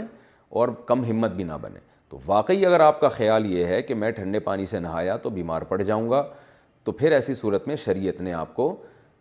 تیمم کرنے کی اجازت دی ہے لیکن اس میں سستی کا مظاہرہ نہیں کرنا کم ہمت ہی ہوتی ہے ٹھنڈے پانی سے نہاتے ہوئے دل نہیں چاہ رہا ہوتا تھوڑی تکلیف ہوتی ہے اس تکلیف کو لوگ سمجھ رہے ہوتے ہیں کہ ہم بیمار ہو جائیں گے تو کچھ نہیں ہوتا اتنے کوئی بہت شدید سردی ہو تو ایک الگ بات ہے لیکن پھر بھی مسئلہ یہی ہے کہ جس آدمی پہ غسل واجب ہوا ہے اس کی اپنی رائے کا اعتبار ہوگا وہ اگر سمجھتا ہے کہ نہانے سے میں واقعی بیمار پڑ جاؤں گا تو ٹھیک ہے تیمم کرے اگر اس کا خیال یہ کہ نہیں صرف یہ کم ہمتی ہے اور ہمت کر کے میں نہا لوں گا اور جو مفتی صاحب نے طریقہ بتایا ہے کہ اچھی طرح سے باڈی کو پوچھوں گا خوش کروں گا تو انشاءاللہ کچھ نہیں ہوگا تو اس کا اگر اپنا خیال یہ بنتا ہے تو پھر وہ اس کے لیے تیمم پھر جائز نہیں ہے وہ ہمت کرے غسل کرے اور میں ویسے بھی ایک بات یہاں جنرل نالج کے لیے بتا دوں آج کل ہماری خواتین نے بچوں کو بہت زیادہ چھوئی موئی بنا دیا ہے دیکھیں یہ سردی گرمی خزاں بہار کے جو یہ موسم اللہ نے رکھے ہیں نا یہ اس لیے رکھیں تاکہ سردیوں میں ہمیں سردی لگے گرمیوں میں ہمیں گرمی لگے یہ اس لیے نہیں رکھیں کہ سردی میں پوری سردی گزر جائے لگے ہی نہیں سردی آپ کو گرمیوں میں پوری گرمی گزر جائے لگے ہی نہیں گرمی آپ کو یہ اللہ کی ایک نظام ہے آپ دیکھیں جن علاقوں میں بھرپور موسم آتے ہیں نا ان لوگوں کی صحتیں زیادہ اچھی ہوتی ہیں ان لوگوں سے جہاں پراپر موسم نہیں آتے پنجاب کے لوگوں کی صحت کیوں اچھی ہے اس لیے کہ گرمی بھی دبا کے پڑتی ہے اور سردیوں میں سردی بھی دبا کے پڑتی ہے تو باڈی جو ہے نا اس سے طاقتور ہو جاتی ہے ہماری باڈی میں بہت ساری چینجنگ ہوتی ہے اندر موسم کے تغیرات کی وجہ سے گرمیوں میں پسینہ نکلتا ہے یہ بہت فائدے مند ہے صحت کے لیے سردیوں میں ہمارا جگر صحیح طرح سے کام کر رہا ہوتا ہے یہ بھی فائدے مند ہے صحت کے لیے تو جو ماہر طبیب ہیں نا بڑے بڑے جو ماہر طبیب ہیں وہ کہتے ہیں کہ آپ اگر گرمی سے بچنے کا اتنا انتظام کرو کہ گرمی لگنے ہی نہ دو جیسے ہر وقت ایئر کنڈیشن میں بیٹھے رہتے ہیں لوگ اور سردیوں کے موسم میں آپ اتنا اہتمام کرو کہ جسم کو سردی نہ لگنے دو تو اس بات کا امکان ہے کہ آپ کا جلدی انا للہ ہو جائے گا تو اس لیے بچوں کو بھی ماہر جو ڈاکٹر ہیں چائلڈ اسپیشلسٹ ہیں وہ کہتے ہیں بچوں کو بھی اتنی سردی لگتی ہے جتنی بڑوں کو لگتی ہے اگر آپ کو سردی لگ رہی ہے تو بچے کو بھی لگے گی آپ کو نہیں لگ رہی تو اس کو بھی نہیں لگے گی اس کا کوئی الگ سسٹم نہیں اللہ نے بنایا لیکن بچوں کو آج سردیوں میں دیکھ لیں اتنا لپیٹتی ہیں مائیں جو میں دیکھ رہا ہوں ہائے یہاں سے نہ کچھ لک جائے یہاں تو ٹھیک ہے بے احتیاطی نہ کریں لیکن اتنی بھی زیادہ احتیاط نہ کریں کہ بچے میں وہ سردی کو برداشت کرنے کی پاور ہی ختم ہو جائے آج کے بچے ذرا سا ٹھنڈے پانی سے نہلاتے ہیں ایسے کانپنے لگتے ہیں جیسے پتہ نہیں کیا ہو گیا ان کو تو ہم نے بھی بچپن گزارا ہے بھائی ہم تو جاتے تھے ہم جو ہے نا وہ ہے ٹھنڈے پانی کی ڈالے اور اور تھوڑا تھوڑا سا کاکڑ دن ہوا اس کے بعد تولیے سے پوچھا اور پھر کھیلنے کودنے میں لگ گئے نہ بچوں کو دھوپ لگ رہی ہے سارا دن وہ سردیوں میں لپٹے ہوئے ہوتے ہیں سر کے بال سے لے کے پاؤں کے ناخن تک اتنا ماؤں نے لپیٹا ہوا ہو تو بھائی تھوڑی دھوپ لگاؤ ان کو وہ کھیلنے دو کوئی مٹی میں کھیلنے دیں ان بچوں کو بچوں کے لیے مٹی میں کھیلنا مفید ہوتا ہے ان کو ان کی جو ہے نا وہ ریزسٹنٹ پاور بڑھتی ہے اس سے ذرا سا بھی نہ مٹی میں کھیلنے دیتے ہیں نہ کچھ ایسے وہ بچوں کو بڑا بنا کے رکھا ہوا ہے اس کی وجہ یہ کہ وہ اتنے چھوئی موئی بن جاتے ہیں کہ کسی دن ہلکی سی ڈسٹ کہیں قریب سے گزری تو وہ بچہ کو اللہ نہ کرے نمونیا ہی ہو گیا تو یہ چل رہا ہے یہ نمونہ گیری چل رہی ہے یہ تو اس لیے بچوں کو بے احتیاطی نہ کریں لیکن اتنا زیادہ وہمی بھی نہ بنیں بنیں تھوڑا سا اعتدال سے لے کے چلیں بچوں کو اور خود بھی تھوڑا سا اعتدال سے چلیں اتنا زیادہ سردی کو ہوا بنا لینا میں دیکھتا ہوں کراچی میں کہاں اتنی سردی پڑتی ہے لیکن آپ دیکھیں ہمارے یہاں میں تو تھوڑا سا ہلکی ٹھنڈ ہوتی ہے لوگ ایسے لپٹے ہوئے ہوتے ہیں جیسے پتہ نہیں کیا برف باری ہو رہی ہے کیا ہو رہا ہے تو تھوڑا سا بھائی برداشت کر لو یار چلو پھر سردی میں تھوڑا ٹھنڈ لگاؤ تو بھوک لگے گی آپ کو انشاءاللہ ہاں زیادہ نہ ہو زیادہ آپ کی باڈی خود بتاتی ہے کہ زیادہ ہو رہا ہے وہ خود باڈی دے گی کہ بھائی کچھ ضرور سے زیادہ ہو گیا اچھا بھائی جنازے کے سامنے قرآن پڑھنے کی حقیقت جنازے کے سامنے جو لوگ قرآن پڑھتے ہیں یا سورہ یاسین پڑھتے ہیں کیا یہ عمل حدیث سے ثابت ہے یا بدت ہے عبد السمد صاحب نے انڈیا سے پوچھا ہے جنازے کے سامنے اسپیشل جنازے کی وجہ سے قرآن پڑھنا یا سورہ یاسین پڑھنا میرے علم میں ایسی کوئی حدیث نہیں ہے تو اور جب تک جنازے کو نہلایا نہ گیا ہو تو اس کے سامنے تلاوت کرنے کو فقا نے غلط لکھا ہے ناجائز لکھا ہے تو جب تک جنازے کو نہلایا نہ جائے تو پھر نہلانے کے بعد آپ اس کے سامنے قرآن پڑھ سکتے ہیں لیکن کوئی سنت عمل نہیں ہے ہوتا یہ ہے کہ جب جنازے کو نہلا کے لایا جاتا ہے گھر میں رکھا جاتا ہے تو جب تک یعنی نماز جنازہ کے لیے لوگ جمع نہیں ہوتے میت کو گھر میں رکھا جاتا ہے تو اس دوران علماء یہ کہتے ہیں کہ اس کے پاس بیٹھ کے قرآن کی تلاوت کریں وہ اس لیے کہتے ہیں کہ ورنہ اگر تلاوت نہیں کریں گے تو ادھر ادھر کی فضول باتیں کرنا شروع کر دیں گے لوگ غیبتیں بھی شروع کر دیتے ہیں اب جنازہ رکھا ہوا ہے تو بہتر ہے نا کہ اللہ کو یاد کیا جائے اللہ کا ذکر کیا جائے آخرت کی یاد کو تازہ کیا جائے تو علماء اس لیے کہتے ہیں کہ وہاں بیٹھ کے قرآن پڑھ لو یا سورہ اخلاص پڑھ لو سورہ یاسین پڑھ لو کوئی بھی صورت پڑھ لو تاکہ آپ فضول چیزوں میں اپنا ٹائم برباد نہ کریں اس وجہ سے کہا جاتا ہے اور اس میں پھر جنازے کی میت کے اصال ثواب کی نیت بھی کی جا سکتی ہے کیونکہ اس میں بہر الفقاء کا اختلاف ہے کہ میت کے لیے قرآن پڑھنا جائز ہے یا نہیں ہے اور صدقے کے بارے میں تو ہمیں حدیث ملتی ہے کہ آپ صلی اللہ علیہ وسلم سے صحابیہ نے پوچھا عنہ میری ماں کا انتقال ہو گیا میں صدقہ کروں آپ نے فرمایا ہاں تو جمہور علماء نے اس سے استدلال کیا کہ جب صدقہ بھی ایک نیکی ہے تو وہ نیکی پہنچائی جا سکتی ہے میت کو تو اس میں ایک علامت بیان کی ہے کہ کوئی بھی نیک عمل پہنچایا جا سکتا ہے تو قرآن کی تلاوت بھی نیک عمل ہے بعض فا کہتے ہیں کہ نہیں صدقہ تو جائز ہے کیونکہ حدیث میں صدقے کا ذکر ہے تلاوت کا ذکر نہیں ہے لہذا تلاوت جائز نہیں تو اختلاف رائے ہے اس میں بر صغیر میں چونکہ فقہ حنفی کو فالو کیا جاتا ہے اور میری رائے میں فقہ حنفی کی دلیل بہت مضبوط ہے کیونکہ احادیث میں آپ صلی اللہ علیہ وسلم نے ہمیشہ اصول یہ رہا ہے کہ جزیات جزئیے کے ضمن میں کلیات سکھائے جاتے ہیں جیسے قرآن میں آتے نا لا تق اللہ افین ماں باپ کو اف مت کرو تو یہ ایک مثال ہے مطلب یہ کہ تکلیف نہ دو تو اسی طرح جو حدیث میں آتا ہے صدقہ کر سکتے ہو میت کے لیے تو ایک مثال ہے مطلب یہ کہ کوئی بھی نیکی کی جا سکتی ہے اور دوسری بات یہ کہ حنفیہ کا جو قول ہے نا اس میں ذرا وسعت زیادہ ہے اللہ کی رحمت کو آپ پھیلا دیتے ہیں کہ بھائی اگر میت کے لیے تلاوت بھی جائز ہونے کا ہم فتویٰ دیں گے تو اس سے اس بہانے لوگ تلاوت کریں گے ثواب حاصل کریں گے اور اللہ سے امید ہے کہ اللہ اس میت کو اس ثواب پہنچائے گا تو اچھا ہے نا اللہ کی رحمت سے اچھی امیدیں لگائیں تو ویسے بھی شریعت کا مزاج ہے کہ جس چیز میں رحمت والا عنصر غالب ہو اس قول پہ آپ کو فتویٰ دینا چاہیے یہ ہماری رائے ہے اگر کوئی اس سے اختلاف کرتا ہے تو وہ اس کا اپنا مسئلہ ہے تو اس لیے جنازے کے پاس قرآن پڑھنا الگ سے کوئی اس کی فضیلت ہمارے علم میں نہیں ہے حدیث میں لیکن کہا اس لیے جاتا ہے کہ وہاں بیٹھ کے ادھر ادھر کی باتیں کرنے سے بہتر ہے کہ آپ قرآن پڑھ لیں البتہ قرآن خوانی میت کے لیے یہ جائز نہیں ہے کیونکہ قرآن خوانی کہتے ہیں کہ لوگوں کو قرآن پڑھنے کے لیے جمع کرنا تو قرآن پڑھنے کے لیے جو جمع ہے نا تو اجتماعی عمل کے لیے ثبوت ضروری ہے یہ خوب ذہن میں رکھے جیسے آپ اپنے طور پر دو نفل کبھی بھی پڑھ لیں جائز ہے لیکن اگر آپ لاؤڈ اسپیکر میں اعلان کرتے ہو یا کارڈ چھپواتے ہو یا منادی کراتے ہو آؤ میں اشراک کے دو نوافل پڑھ رہا ہوں تمام حضرات سے گزارش ہے کہ مسجد میں آ جائیں اب یہ اجتماعی عمل بن گیا یہ بدعت ہو جائے گا تو اجتماع کے لیے آپ کو دلیل کی ضرورت ہے اس لیے علماء کہتے ہیں کہ اجتماعی قرآن خوانی یہ بدت عمل ہے کیونکہ یہ اصال ثواب کے لیے آپ ایک عبادت کر رہے ہیں اور اجتماعی سطح پہ تو ہمیں نہیں ملتا صحابہ کرام میں کہیں کسی نے کبھی اجتماع کیا ہو حضرت ابو بکر کا انتقال ہوا کہیں نہیں ملتا کہ حضرت عمر نے تمبو لگایا ہو اور سب لوگوں کو جمع کر کے ان کی قرآن خوانی کی ہو حضرت عمر کی شہادت ہوئی تو کہیں نہیں ملتا کہ حضرت عثمان نے ان کے لیے قرآن خوانی کی ہو یہ ثابت نہیں ہے اور اس پر علماء کے فتح بھی موجود ہیں البتہ برکت کے لیے قرآن خوانی ایک الگ چیز ہے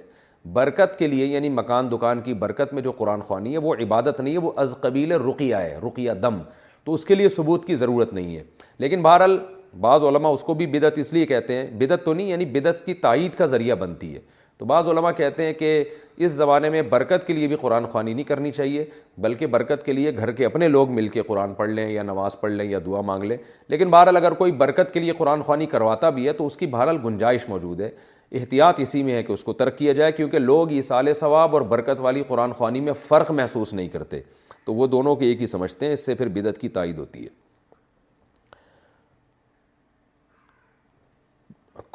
کوموڈیٹیز ٹریننگ کیا یہ حلال ہے کہتے ہیں کوموڈیٹیز ٹریننگ اور شیئرز ٹریڈنگ میں کیا فرق ہے اور کوموڈیٹیز ٹریننگ حلال ہے یا حرام محمد شاہ رخ انڈیا سے دیکھیں شیئر کی جو ٹریننگ ہوتی ہے ٹریڈنگ ہوتی ہے نا وہ تو کمپنی کے ایسٹس ہوتے ہیں اس کو یونٹس میں ڈیوائڈ کیا ہوا ہوتا ہے اور ہر یونٹ کی ایک قیمت متعین ہوتی ہے جو حقیقی قیمت ہوتی ہے اس کی جو مارکیٹ ویلیو ہوتی ہے وہ ویلیو وہ بجائے اب لوگوں کو وہ چیزیں پرووائڈ کر کے اس کے ایک سرٹیفکیٹ بنا دیتے ہیں اور سرٹیفکیٹ کا مطلب یہ ہوتا ہے کہ آپ کے اس کمپنی میں اتنے حصص ہیں اتنے حصے ہیں آپ کے اس کمپنی میں آپ اس کمپنی کے اتنے فیصد مالک ہیں یعنی اس کمپنی کے جو اثاثے ہیں نا ایسٹس ہیں اس کے آپ اتنے فیصد مالک ہیں تو شیئر جب بکتا ہے تو وہ اصل میں وہ سرٹیفکیٹ نہیں بک رہا ہوتا اس کے پیچھے جو اثاثہ موجود ہوتا ہے وہ بک رہا ہوتا ہے تو اسی وجہ سے شیئرز کے خرید و فروغ کے لیے یہ ضروری ہے کہ سرٹیفکیٹ کے پیچھے کوئی اثاثہ حقیقت میں ہونا چاہیے وہ سیال نہیں ہونی چاہیے جیسے ابھی کمپنی وجود میں آ رہی ہے اور صرف رقمیں جمع ہوئی ہیں اس سے کچھ خریدا نہیں گیا ہے تو پھر جو شیئرز اس کے مارکیٹ میں بکیں گے ان کے پیچھے کرنسی ہے ان کے پیچھے پیسہ ہے تو اس میں یہ شرط ہے کہ اس شیئر کو آپ فیس ویلیو پہ تو بیچ سکتے ہیں نفع اور نقصان پہ نہیں بیچ سکتے کیونکہ سرٹیفکیٹ بکنے کا مقتل ہے کہ اس کے پیچھے جو کرنسی ہے وہ بک رہی ہے اور کرنسی کو اسی ویلیو پر بیچ سکتے ہیں آپ دس روپے کو دس روپے کے بدلے میں بیچ سکتے ہیں گیارہ یا نو میں نہیں بیچ سکتے آپ یہ سود ہو جائے گا لیکن جب اس کے ایسٹس وجود میں آ گئے تو پھر آپ شیئر بیچنے کا مقصد ہے کہ ان ایسٹس میں اپنے یونٹ کو بیچ رہے ہیں اس حصے کو بیچ رہے ہیں تو اس میں کمی بیشی بھی جائز ہے لیکن شرط یہ ہے کہ وہ سرٹیفکیٹ آپ کے قبضے میں آ جائے کیونکہ سرٹیفکیٹ کا قبضہ اس چیز کا قبضہ شمار کیا جائے گا کیونکہ نبی صلی اللہ علیہ وسلم نے ارشاد فرمایا جو چیز تمہارے قبضے میں ہے وہ نہیں بیچو صحیح حدیث ہے قبضے میں آنے سے پہلے آپ چیز نہیں بیچ سکتے سوائے زمین جائیداد کے تو یہ چیزیں آپ نہیں بیچ سکتے آگے تو اس لیے کہتے ہیں کہ شیئر جب تک آپ کے نام ٹرانسفر نہیں ہو جاتا تو جب ٹرانسفر ہو جائے گا تو اس کو قبضہ سمجھا جائے گا اس کے بعد آپ آگے اس کو بیچ سکتے ہیں اور شیئرز کی خرید و فروخت میں فارورڈ سیل فیوچر سیل یہ بھی حرام ہے کہ اس میں ہوتا یہ کہ بیچ نہیں رہے ہوتے بس ایک قیمت طے کر لیتے ہیں پھر فیوچر میں دیکھتے ہیں کہ قیمت بڑھ گئی ہے تو وہ آپ کو دے دیتا ہے کچھ پیسے اگر قیمت گر گئی ہے تو آپ اس کو کچھ پیسے دے دیتے ہیں اس کو کہتے ہیں ڈفرینس برابر کرنا فرق برابر کرنا یہ بھی حرام اور ناجائز ہے تو حقیقی بے اور شرح ہونی چاہیے کہ آپ شیئر بیچیں وہ آپ کے قبضے میں آئے اور حقیقت میں بیچیں آپ اس کو ایسا نہ ہو کہ ہفتے کے دن دیکھ لیں گے کیا ہوا کہ بڑھ گئی ہے قیمت یا گر گئی ہے یہ بھی جائز نہیں ہے اور جو آپ نے پوچھا ہے دوسرا معاملہ کوموڈیٹی کوموڈیٹیز ٹریڈنگ کا تو اس میں عام طور پر ہوائی خرید و فروخت ہو رہی ہے حقیقت میں چیزیں بکتی نہیں ہیں تو اس میں اگر واقعتاً حقیقت میں کوئی چیز بک رہی ہے خرید و فروخت کا عمل ہو رہا ہے ایک چیز قبضے میں آ کے آگے آپ سیل کر رہے ہیں تو تو یہ عمل جائز ہے ورنہ جس طرح سے عام طور پر ہو رہا ہے کہ صرف چیز دکھائی جاتی ہے حقیقت میں نہ قبضہ کیا جاتا ہے نہ وہ آگے اس کو ریسیو کرتا ہے بلکہ وہ آپ نے اس کو پہنایا اس نے آگے کسی کو پہنایا اور اس نے آگے کسی کو پہنایا اور آخر میں آ کے دیکھ لیتے ہیں کہ چیز کی ویلیو بڑھ گئی ہے یا گر گئی ہے بڑھ گئی ہے تو آپ ان بد ترتیب لوگ پیسے ایک دوسرے کو دینا شروع کر دیتے ہیں گر گئی ہے تو سب کو نقصان ہونا شروع ہو جاتا ہے یہ خالص جوا ہے تو اس لیے حقیقت میں خرید و فروغ کا عمل ہونا چاہیے ہوائی باتیں نہیں ہونی چاہیے غسل کے دوران کیا سطر کو چھو سکتے ہیں کیا غسل کے وقت ہم صفائی کی غرض سے اپنے سطر کی جگہ کو چھو سکتے ہیں نیز کیا سطر کو چھونے سے وضو ٹوٹ جاتا ہے یا نہیں ساجد صاحب مقبوضہ کشمیر سے پوچھتے ہیں دیکھیے غسل کرتے ہوئے اپنے سطر کو ہاتھ لگا کے ہی دھویا جاتا ہے آپ پتہ نہیں کس طرح سے یعنی کیسے آپ کہہ رہے ہیں کہ ہاتھ لگا سکتے ہیں تو ہاتھ نہیں لگائیں گے تو دھوئیں گے کیسے اس کو تو ہاتھ لگا کے اچھی طرح سے اس کو دھونا چاہیے جہاں بھی ناپاکی لگی ہوئی ہے پھر ہاتھوں کو اچھی طرح دھونا چاہیے صحیح بخاری مسلم کی حدیث ہے کہ آپ صلی اللہ علیہ وسلم پر جب غسل فرض ہوتا تھا تو آپ صلی اللہ علیہ وسلم سب سے پہلے اپنی جگہ سے جہاں بھی آپ نجاست لگی ہے اس کو اچھی طرح ہاتھ سے صاف کرتے تھے اس کے بعد آپ صلی اللہ علیہ وسلم اپنے ہاتھ مبارک کو زمین پہ اچھی طرح سے رگڑ کے صاف کرتے تھے یہ خود اس بات کی دلیل ہے کہ منی جو ہے ناپاک ہوتی ہے کیونکہ غسل جنابت میں امی عائشہ فرماتی ہیں آپ صلی اللہ علیہ وسلم ایسا کرتے تھے تو اس ہاتھ کو بھی جس پہ منی لگی ہوتی تھی اس کو بھی پھر آپ صلی اللہ علیہ وسلم زمین پہ اچھی طرح رگڑتے تھے تاکہ وہ وہ بھی رگڑنے سے چیزیں پاک ہو جاتی ہیں تو یہ نبی صلی اللہ علیہ وسلم کا طریقہ ہے کہ آپ جب واش روم میں جائیں تو آپ پہلے جہاں جہاں جسم پہ گندگی لگی ہے اس کو اچھی طرح سے دھوئیں اس کے بعد ہاتھوں کو آپ اچھی طرح سے آج کل زمین پہ مٹی نہیں ہوتی تو صابن ہے صابن سے اچھی طرح سے آپ ہاتھ دھو لیں تو انشاءاللہ وہ پاک ہو جائیں گے اور صابن نہیں ہے تو پانی سے اچھی طرح رگڑ لیں تو بھی ہو جائیں گے یہ وہمیوں کے لیے میں نے بتا دیا ورنہ وہمی جو ہے وہ صابن کے انتظار میں بیٹھا رہے گا دوپہر کو نکلے گا وہ واش روم سے صبح کے گیا ہوا وہ کہے گا مفتی صاحب نے کہا تھا صابن تو صابن میں نے ویسی مثال دے دی اس سے آسان ہو جاتا ہے جرمس مر جاتے ہیں لیکن اگر آپ پانی سے بھی اچھی طرح ہاتھ رگڑ لیں گے تو انشاءاللہ پاک ہو جائیں گے وہ باقی یہ کہ سطر کو چھونے سے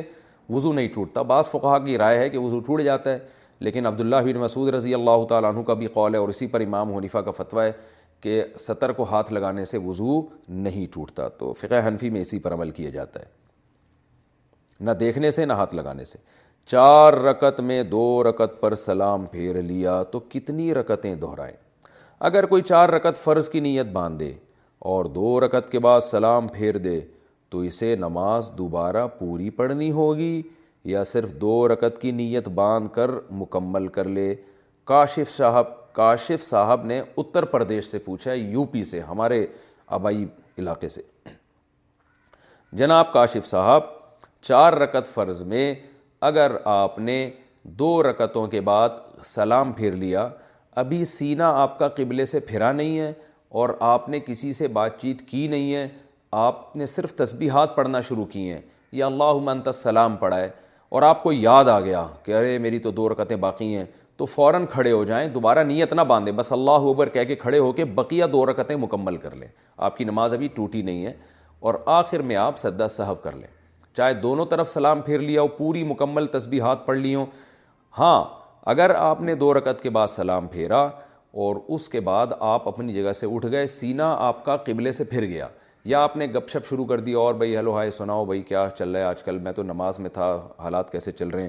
تو اس طرح کی گپ شپ آپ کی شروع ہو گئی یا وسیم بھائی بیٹھے ہوئے تھے ان کی خیریت معلوم کر لی آپ نے تو اب آپ کی نماز ٹوٹ گئی ہے اب آپ کو دوبارہ ہی کرنی پڑے گی یہ دو نفل ہو گئے آپ کے تو اگر بات چیت نہیں کی ہے سینہ قبلے سے نہیں پھرائے صرف تسبیحات پڑھی ہیں تو اس سے کچھ نہیں ہوتا تو آپ بقیہ دو رکتیں اسی طرح مکمل کر لیں مساجد کے اماموں کے ساتھ ایسا بہت ہوتا ہے میں بھی چونکہ مسجد میں امام ہوں تو ایسا بہت ہوتا ہے بعض دفعہ دو کے بعد آدمی سلام پھیر لیتا ہے بھول بھول جاتا ہے وہ یا تین رکتوں کے بعد کسی نے سلام پھیر لیا نماز چار رکت کی تھی آپ نے تین کے بعد پھیر لیا تو امام پر بھی یہی ہے کہ لوگوں نے پیچھے بتایا نا سبحان اللہ الحمد للہ کہا تو آپ توڑے نہیں نماز سلام بے شک آپ نے پھیر لیا ہو آپ فوراً کھڑے ہو جائیں کھڑے ہو کر ایک رکت یا دو رکتیں جو باقی ہیں مکمل کریں اور آخر میں سجدہ صاحب کریں اس طرح نماز ادا ہو جائے گی یہ ہے فرض کے بارے میں اور سنت موقعہ کے بارے میں بھی یہی حکم ہے اور وطر واجب کے بارے میں بھی یہی حکم ہے جو سنت غیر ہیں ان میں یہ ہے کہ اگر آپ نے چار رکتوں کی نیت باندھی تھی تو دو رکت کے بعد بھی آپ سلام پھیر سکتے ہیں وہ ویسے ہی جائز ہے لہٰذا اگر آپ نے سلام پھیر دیا تو بھی ٹھیک ہے بقیہ دو پڑھیں ٹھیک ہے نہیں پڑھیں تو تو بھی ٹھیک ہے اور پڑھنی ہے تو نئی دوبارہ سے شروع کر دیں دو رکتیں تو اس میں یہ نہیں ہے جو میں نے یہ تفصیل بتائی تو اس میں یہ ہے کہ چار رکت کی نیت کی تو دو بھی پڑھ سکتے ہیں آپ یہ سنت غیر موقعہ اور نوافل کا میں نے بتایا باقی سنت موقعہ اور وطر اور فرض کا جو وہی ہے جو پہلے میں بتا چکا ہوں stock market U S A U S stock market میں انویسٹمنٹ کرنا یو ایس اسٹاک مارکیٹ میں انویسٹمنٹ کرنا کیسا ہے جس طرح پاکستان اسٹاک ایکسچینج میں کچھ شرائط کے ساتھ انویسٹمنٹ کرنے کی اجازت ہے کیا یو ایس اسٹاک مارکیٹ میں بھی اس کی اجازت ہے یا نہیں حمزہ صاحب آسٹریلیا سے دیکھیے اسٹاک ایکسچینج کا جو بزنس ہے میں اس سے پہلے کلپ ریکارڈ کروا چکا ہوں جس میں کسی نے مجھ سے کوموڈیٹیز ٹریڈنگ کے بارے میں سوال کیا تھا اس میں میں نے اسٹاک ایکسچینج میں بزنس کے جائز ہونے کی شرطوں کو بیان کیا ہے کہ کس کن شرطوں کے ساتھ آپ اسٹاک ایکسچینج بزنس کر سکتے ہیں شیئرس خرید سکتے ہیں اور شیئر کی حقیقت کیا ہے تو آپ نے جو یو ایس اسٹاک مارکیٹ کا بتایا اگر اس میں بھی وہ اسی طرح ہی ہے جیسے دنیا میں جتنی اسٹاک مارکیٹیں ہوتی ہیں تو اس میں بزنس بھی اسی طرح جائز ہے جیسے پاکستان کی اسٹاک ایکسچینج بزنس جائز ہے اور اگر یہ اس کا سسٹم کچھ اور ہے تو آپ مجھے بتائیں کہ وہ کیا سسٹم ہے تاکہ میں پھر اس کے مطابق آپ کو جواب دوں بظاہر تو یہی ہے کہ پوری دنیا میں اسٹاک مارکیٹیں ایک ہی طریقے سے عمل کر رہی ہوتی ہیں تو اس میں یہ ہے کہ وہ جو جو شیئرز آپ خرید و فروغ کر رہے ہیں جس کمپنی کے ہوں وہ کمپنی کا کام حلال ہو وہ کہیں شراب اور بینک کی کمپنی نہ ہو یعنی بینک نہ ہو اس کے پیچھے سودی کمپنی نہ ہو یا شراب کی نہ ہو یا کوئی ایسی جو سو فیصد ناجائز ہے وہ نہ ہو تو میں اس پہ کے لیے ریکارڈ کروا چکا ہوں آپ وہ دوبارہ سن لیں تو اس میں آپ کے سوال کا جواب بھی انشاءاللہ آپ کو مل جائے گا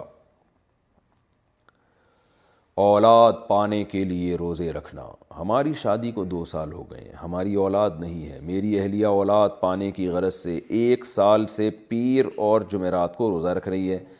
کیا روزے میں بھوکا رہنے کی وجہ سے حمل ٹھہرنے میں کوئی دشواری ہو سکتی ہے سہیل صاحب انڈیا سے دیکھیں حمل کا بھوک سے کوئی تعلق نہیں ہے پریگننسی تو روزہ رکھ کے بھی ہو سکتی ہے پیر اور جمعرات کا روزہ تو ویسے ہی سنت عمل ہے وہ تو ویسے ہی رکھنا چاہیے اور آپ کی وائف کی یہ نیت ہے کہ شاید اللہ اس کی برکت سے اولاد دے دے تو اللہ سے امید بھی کی جا سکتی ہے کہ عبادت کر کے جو دعا کی جاتی ہے وہ زیادہ قبول ہوتی ہے حضرت ذکری علیہ السلام محراب میں نماز پڑھ رہے تھے پھر اللہ سے دعا مانگی کہ ربی اللہ تذرنی فرد انت خیر الوارثین اے اللہ مجھے اکیلا نہ چھوڑ مجھے اولاد چاہیے تو بہترین وارث ہے اور سورہ مریم میں جو اللہ نے ذکر کیا ادنا دا ربہ ندا انخفیہ قال رب وحن وہن منی وشتاٰ الرأس الشیما ولم اکم بدعائک ربی شقیہ کہ اللہ میری ہڈیاں بوسیدہ ہو گئیں بال سفید ہو گئے لیکن میں تجھ سے ابھی بھی امیدیں لگا کے بیٹھا ہوں تو اللہ نے آپ کو بڑھاپے میں اولاد دی تو عبادت کر کے دعا مانگنے میں قبولیت کا امکان زیادہ ہوتا ہے باقی یہ کہ ہماری دل سے دعا ہے کہ اللہ آپ کو نیک سال اولاد عطا فرمائے بڑی آزمائش ہے یہ ہم جانتے ہیں تو اولاد سے تو گھر میں بڑی برکت ہوتی ہے رس میں بھی برکت ہوتی ہے اور آنکھوں کی ٹھنڈک بنتی ہے اولاد دل سے دعا ہے میری آپ کے لیے دونوں کے لیے اللہ آپ کو نیک سال اولاد عطا فرمائے اچھا اولاد جو آج کل نہیں ہو رہی آپ کے واقعے سے میں اس کو جوڑ نہیں جوڑ رہا ایک جنرلی ایک بات بتا رہا ہوں اولاد نہ ہونے کی ایک بڑی وجہ جو ہمارے معاشرے میں یہ ہے دیر سے شادی لڑکیوں کی جو عمر ہے نا وہ جب تھوڑی سی عمر زیادہ ہوتی ہے تو اس ان کے ان میں حمل ٹھہرنے کے چانسز کم ہو جاتے ہیں تو دیر سے شادیوں کا جو ہمارے معاشرے میں ایک رجحان ہے نا کہ پڑھ لیں پہلے یہ کر لیں پھر یہ کر لیں پھر یہ کر لیں تو جب شادی ہوتی ہے تو وہ پھر جو ہے نا حمل ٹھہرنے کے چانسز کم ہو جاتے ہیں ایک وجہ یہ ہے دوسری وجہ یہ ہے کہ ہمارے یہاں بہت دفعہ ایسے ہوتا ہے کہ جب شادی ہوتی ہے تو میاں بیوی کہتے ہیں کہ ابھی ہمیں اولاد نہیں چاہیے تو حمل ٹھہرنے کی گولیاں کھانا شروع کر دیتے ہیں یا انجیکشن لگوا لیتے ہیں اس کے بہت خطرناک سائڈ افیکٹ ہوتے ہیں اس سے بھی حمل ٹھہرنے کے چانسز کم ہو جاتے ہیں بعض دفعہ یہ ہوتا ہے کہ میاں بیوی بی کے ایک بچہ ہو جاتا ہے وہ اس میں اتنا لمبا وقفہ کر لیتے ہیں دوسرے بچے میں وہ سمجھتے ہیں کہ اولاد ہمارے اختیار میں ہم جب چاہیں گے تین چار سال کے بعد دوبارہ پیدا ہوگا لیکن وہ تین چار سال کے وقفے کی وجہ سے عورت کو نقصان ہوتا ہے اور وہ حمل پھر دوبارہ ٹھہرتا ہی نہیں ہے تو ایسے کئی کیسز آئے ہیں تو اس لیے اور یہ بھی ایک بات بتاؤں جو ایک کینسر کے بہت بڑے اسپیشلسٹ نے بتائی مجھے براہ یعنی میں نے ان سے براہ راست سنی ہے کہ جو دیر سے لڑکیوں کی شادیاں ہو رہی ہیں یہ بریسٹ کینسر کا بھی ذریعہ ہے آج کل خواتین میں جو بریسٹ کینسر کی بیماری بہت خطرناک پھیل چکی ہے اس کی ایک وجہ یہ بھی ہے کہ دیر سے شادی وجہ اس کی ہے کہ جو بریسٹ ہے وہ مچور ہو چکا ہوتا ہے اور اس میں پھر جو مائیں جب یعنی اس میں جب دودھ آتا ہے تو اس کی جو سیل کی جو ٹوٹ پھوٹ ہوتی ہے اس کی وجہ سے ڈسٹربنس پیدا ہو جاتی ہے اور وہ کینسر کی طرف لے جاتی ہے تو اس لیے میں بار بار کہتا ہوں فطرت سے مت لڑو بھائی خدا سے لڑائی مت کرو فطرت سے مت لڑو اللہ سے مت لڑو اسلام سے مت لڑو جلدی نکاح کو پروموٹ کریں معاشرے میں تاکہ اولادیں بھی ہو وقت پر اور عورت کی صحت بھی اچھی ہو اور یہ جو بریسٹ کینسر کی بیماری ہے کسی حد تک اس سے بھی ہماری جان چھوٹ جائے میں یہ نہیں کہہ رہا صرف ایک یہی وجہ ہے ایک بڑی وجہ یہ بھی ہے دیر سے نکاح تو اور پھر جو حمل روکنے کی گولیاں ہیں اور جو انجیکشن ہیں یہ ساری نظام جو ہے نا عورت کے اندر کے نظام کو تباہ و برباد کر رہا ہے لیکن قربان جائیں فیملی پلاننگ والوں پہ وہ ہمیں بچے پیدا کرنے کے خود ساختہ جو ان کے بنائے ہوئے نقصانات ہیں نا وہ تو بتاتے ہیں بچے روکنے کے جو اس سے زیادہ نقصانات ہیں وہ نہیں بتا رہے ہوتے تو یہ بھی ایک شامت اعمال ہے بہرحال یہ میں نے آپ کے لیے نہیں کہا یہ میں عمومی بات کی ہے کیونکہ ایک موضوع چل پڑا تھا تو میں نے کہا اس کو میں وضاحت کر دوں میری دل سے دعا اللہ تعالیٰ آپ کو نیک اور صالح اولاد عطا فرمائے بعض دفعہ یعنی اللہ کی طرف سے بھی نہیں ہو رہا ہوتا جلدی بھی شادی ہو جاتی ہے میاں بیوی میں کوئی خرابی بھی نہیں ہوتی نہ انہوں نے حمل روکنے کی کوئی تدبیر اختیار کی ہوتی ہے پھر بھی نہیں ہو رہی ہوتی اولاد پھر یہ اللہ کی طرف سے تو اللہ سے بس اچھی امیدیں لگانی چاہیے اور جو آزمائش مقدر ہے اس پہ صبر کرنا چاہیے رکو سجدے کی کتنی مقدار میں تصویح پڑھیں رکوع اور سجدے میں جو تسبیح پڑھی جاتی ہے وہ تین یا پانچ دفعہ پڑھنا ضروری ہے یا چار اور چھ مرتبہ بھی پڑھ سکتے ہیں محمد مصطفیٰ ابو زہبی سے کم سے کم ایک مرتبہ پڑھنا یہ تو سنت معقدہ ہے اور تین دفعہ پڑھنا سنت ہے اور حدیث میں سجدے کے بارے میں فرمایا سبحان ربی العلیٰ پڑھو اور رکوع میں فرمایا سبحان ربی العظیم تو طاق عدد میں پڑھنا چاہیے جب آپ انفرادی نماز پڑھ رہے ہیں تو تین پانچ سات گیارہ جتنا اللہ آپ کو توفیق دے ہمارے نبی نے تو بہت لمبے لمبے رکوع کیے ہیں جن میں آپ سبحان ربی العظیم سینکڑوں دفعہ پڑھا ہوگا آپ نے اور سبحان ربی العلیٰ سردے میں سینکڑوں دفعہ پڑھا ہوگا آپ صلی اللہ علیہ وسلم نے تو آپ بھی اگر لمبی نماز پڑھ رہے ہیں تو پھر جتنی چاہیں پڑھیں ورنہ کم سے کم تین دفعہ پڑھنا یہ سنت عمل ہے اس سے کم نہیں پڑھنا چاہیے اور عبداللہ ابن مبارک رحمہ اللہ سے منقول ہے کہ امام کو پانچ دفعہ پڑھنا چاہیے تاکہ جو اس کے پیچھے پڑھنے والے ان کا کم سے کم تین تسبیحات مکمل ہو جائیں کیونکہ کوئی آہستہ پڑھتا ہے اسپیڈ سے پڑھتا ہے کوئی سلو رفتار سے پڑھتا ہے تو جب امام پانچ دفعہ پڑھے گا تو پیچھے جو اسپیڈ سے پڑھنے والے ہیں ان کا پانچ سے زیادہ ہو جائے گا جو سلو سلو پڑھنے والے ہیں ان کی کم از کم تین دفعہ تسبیحات ہاتھ ہو جائیں گی اللہ تعالیٰ عمل کی توفیق عطا فرمائے ask Mufti Tariq Masood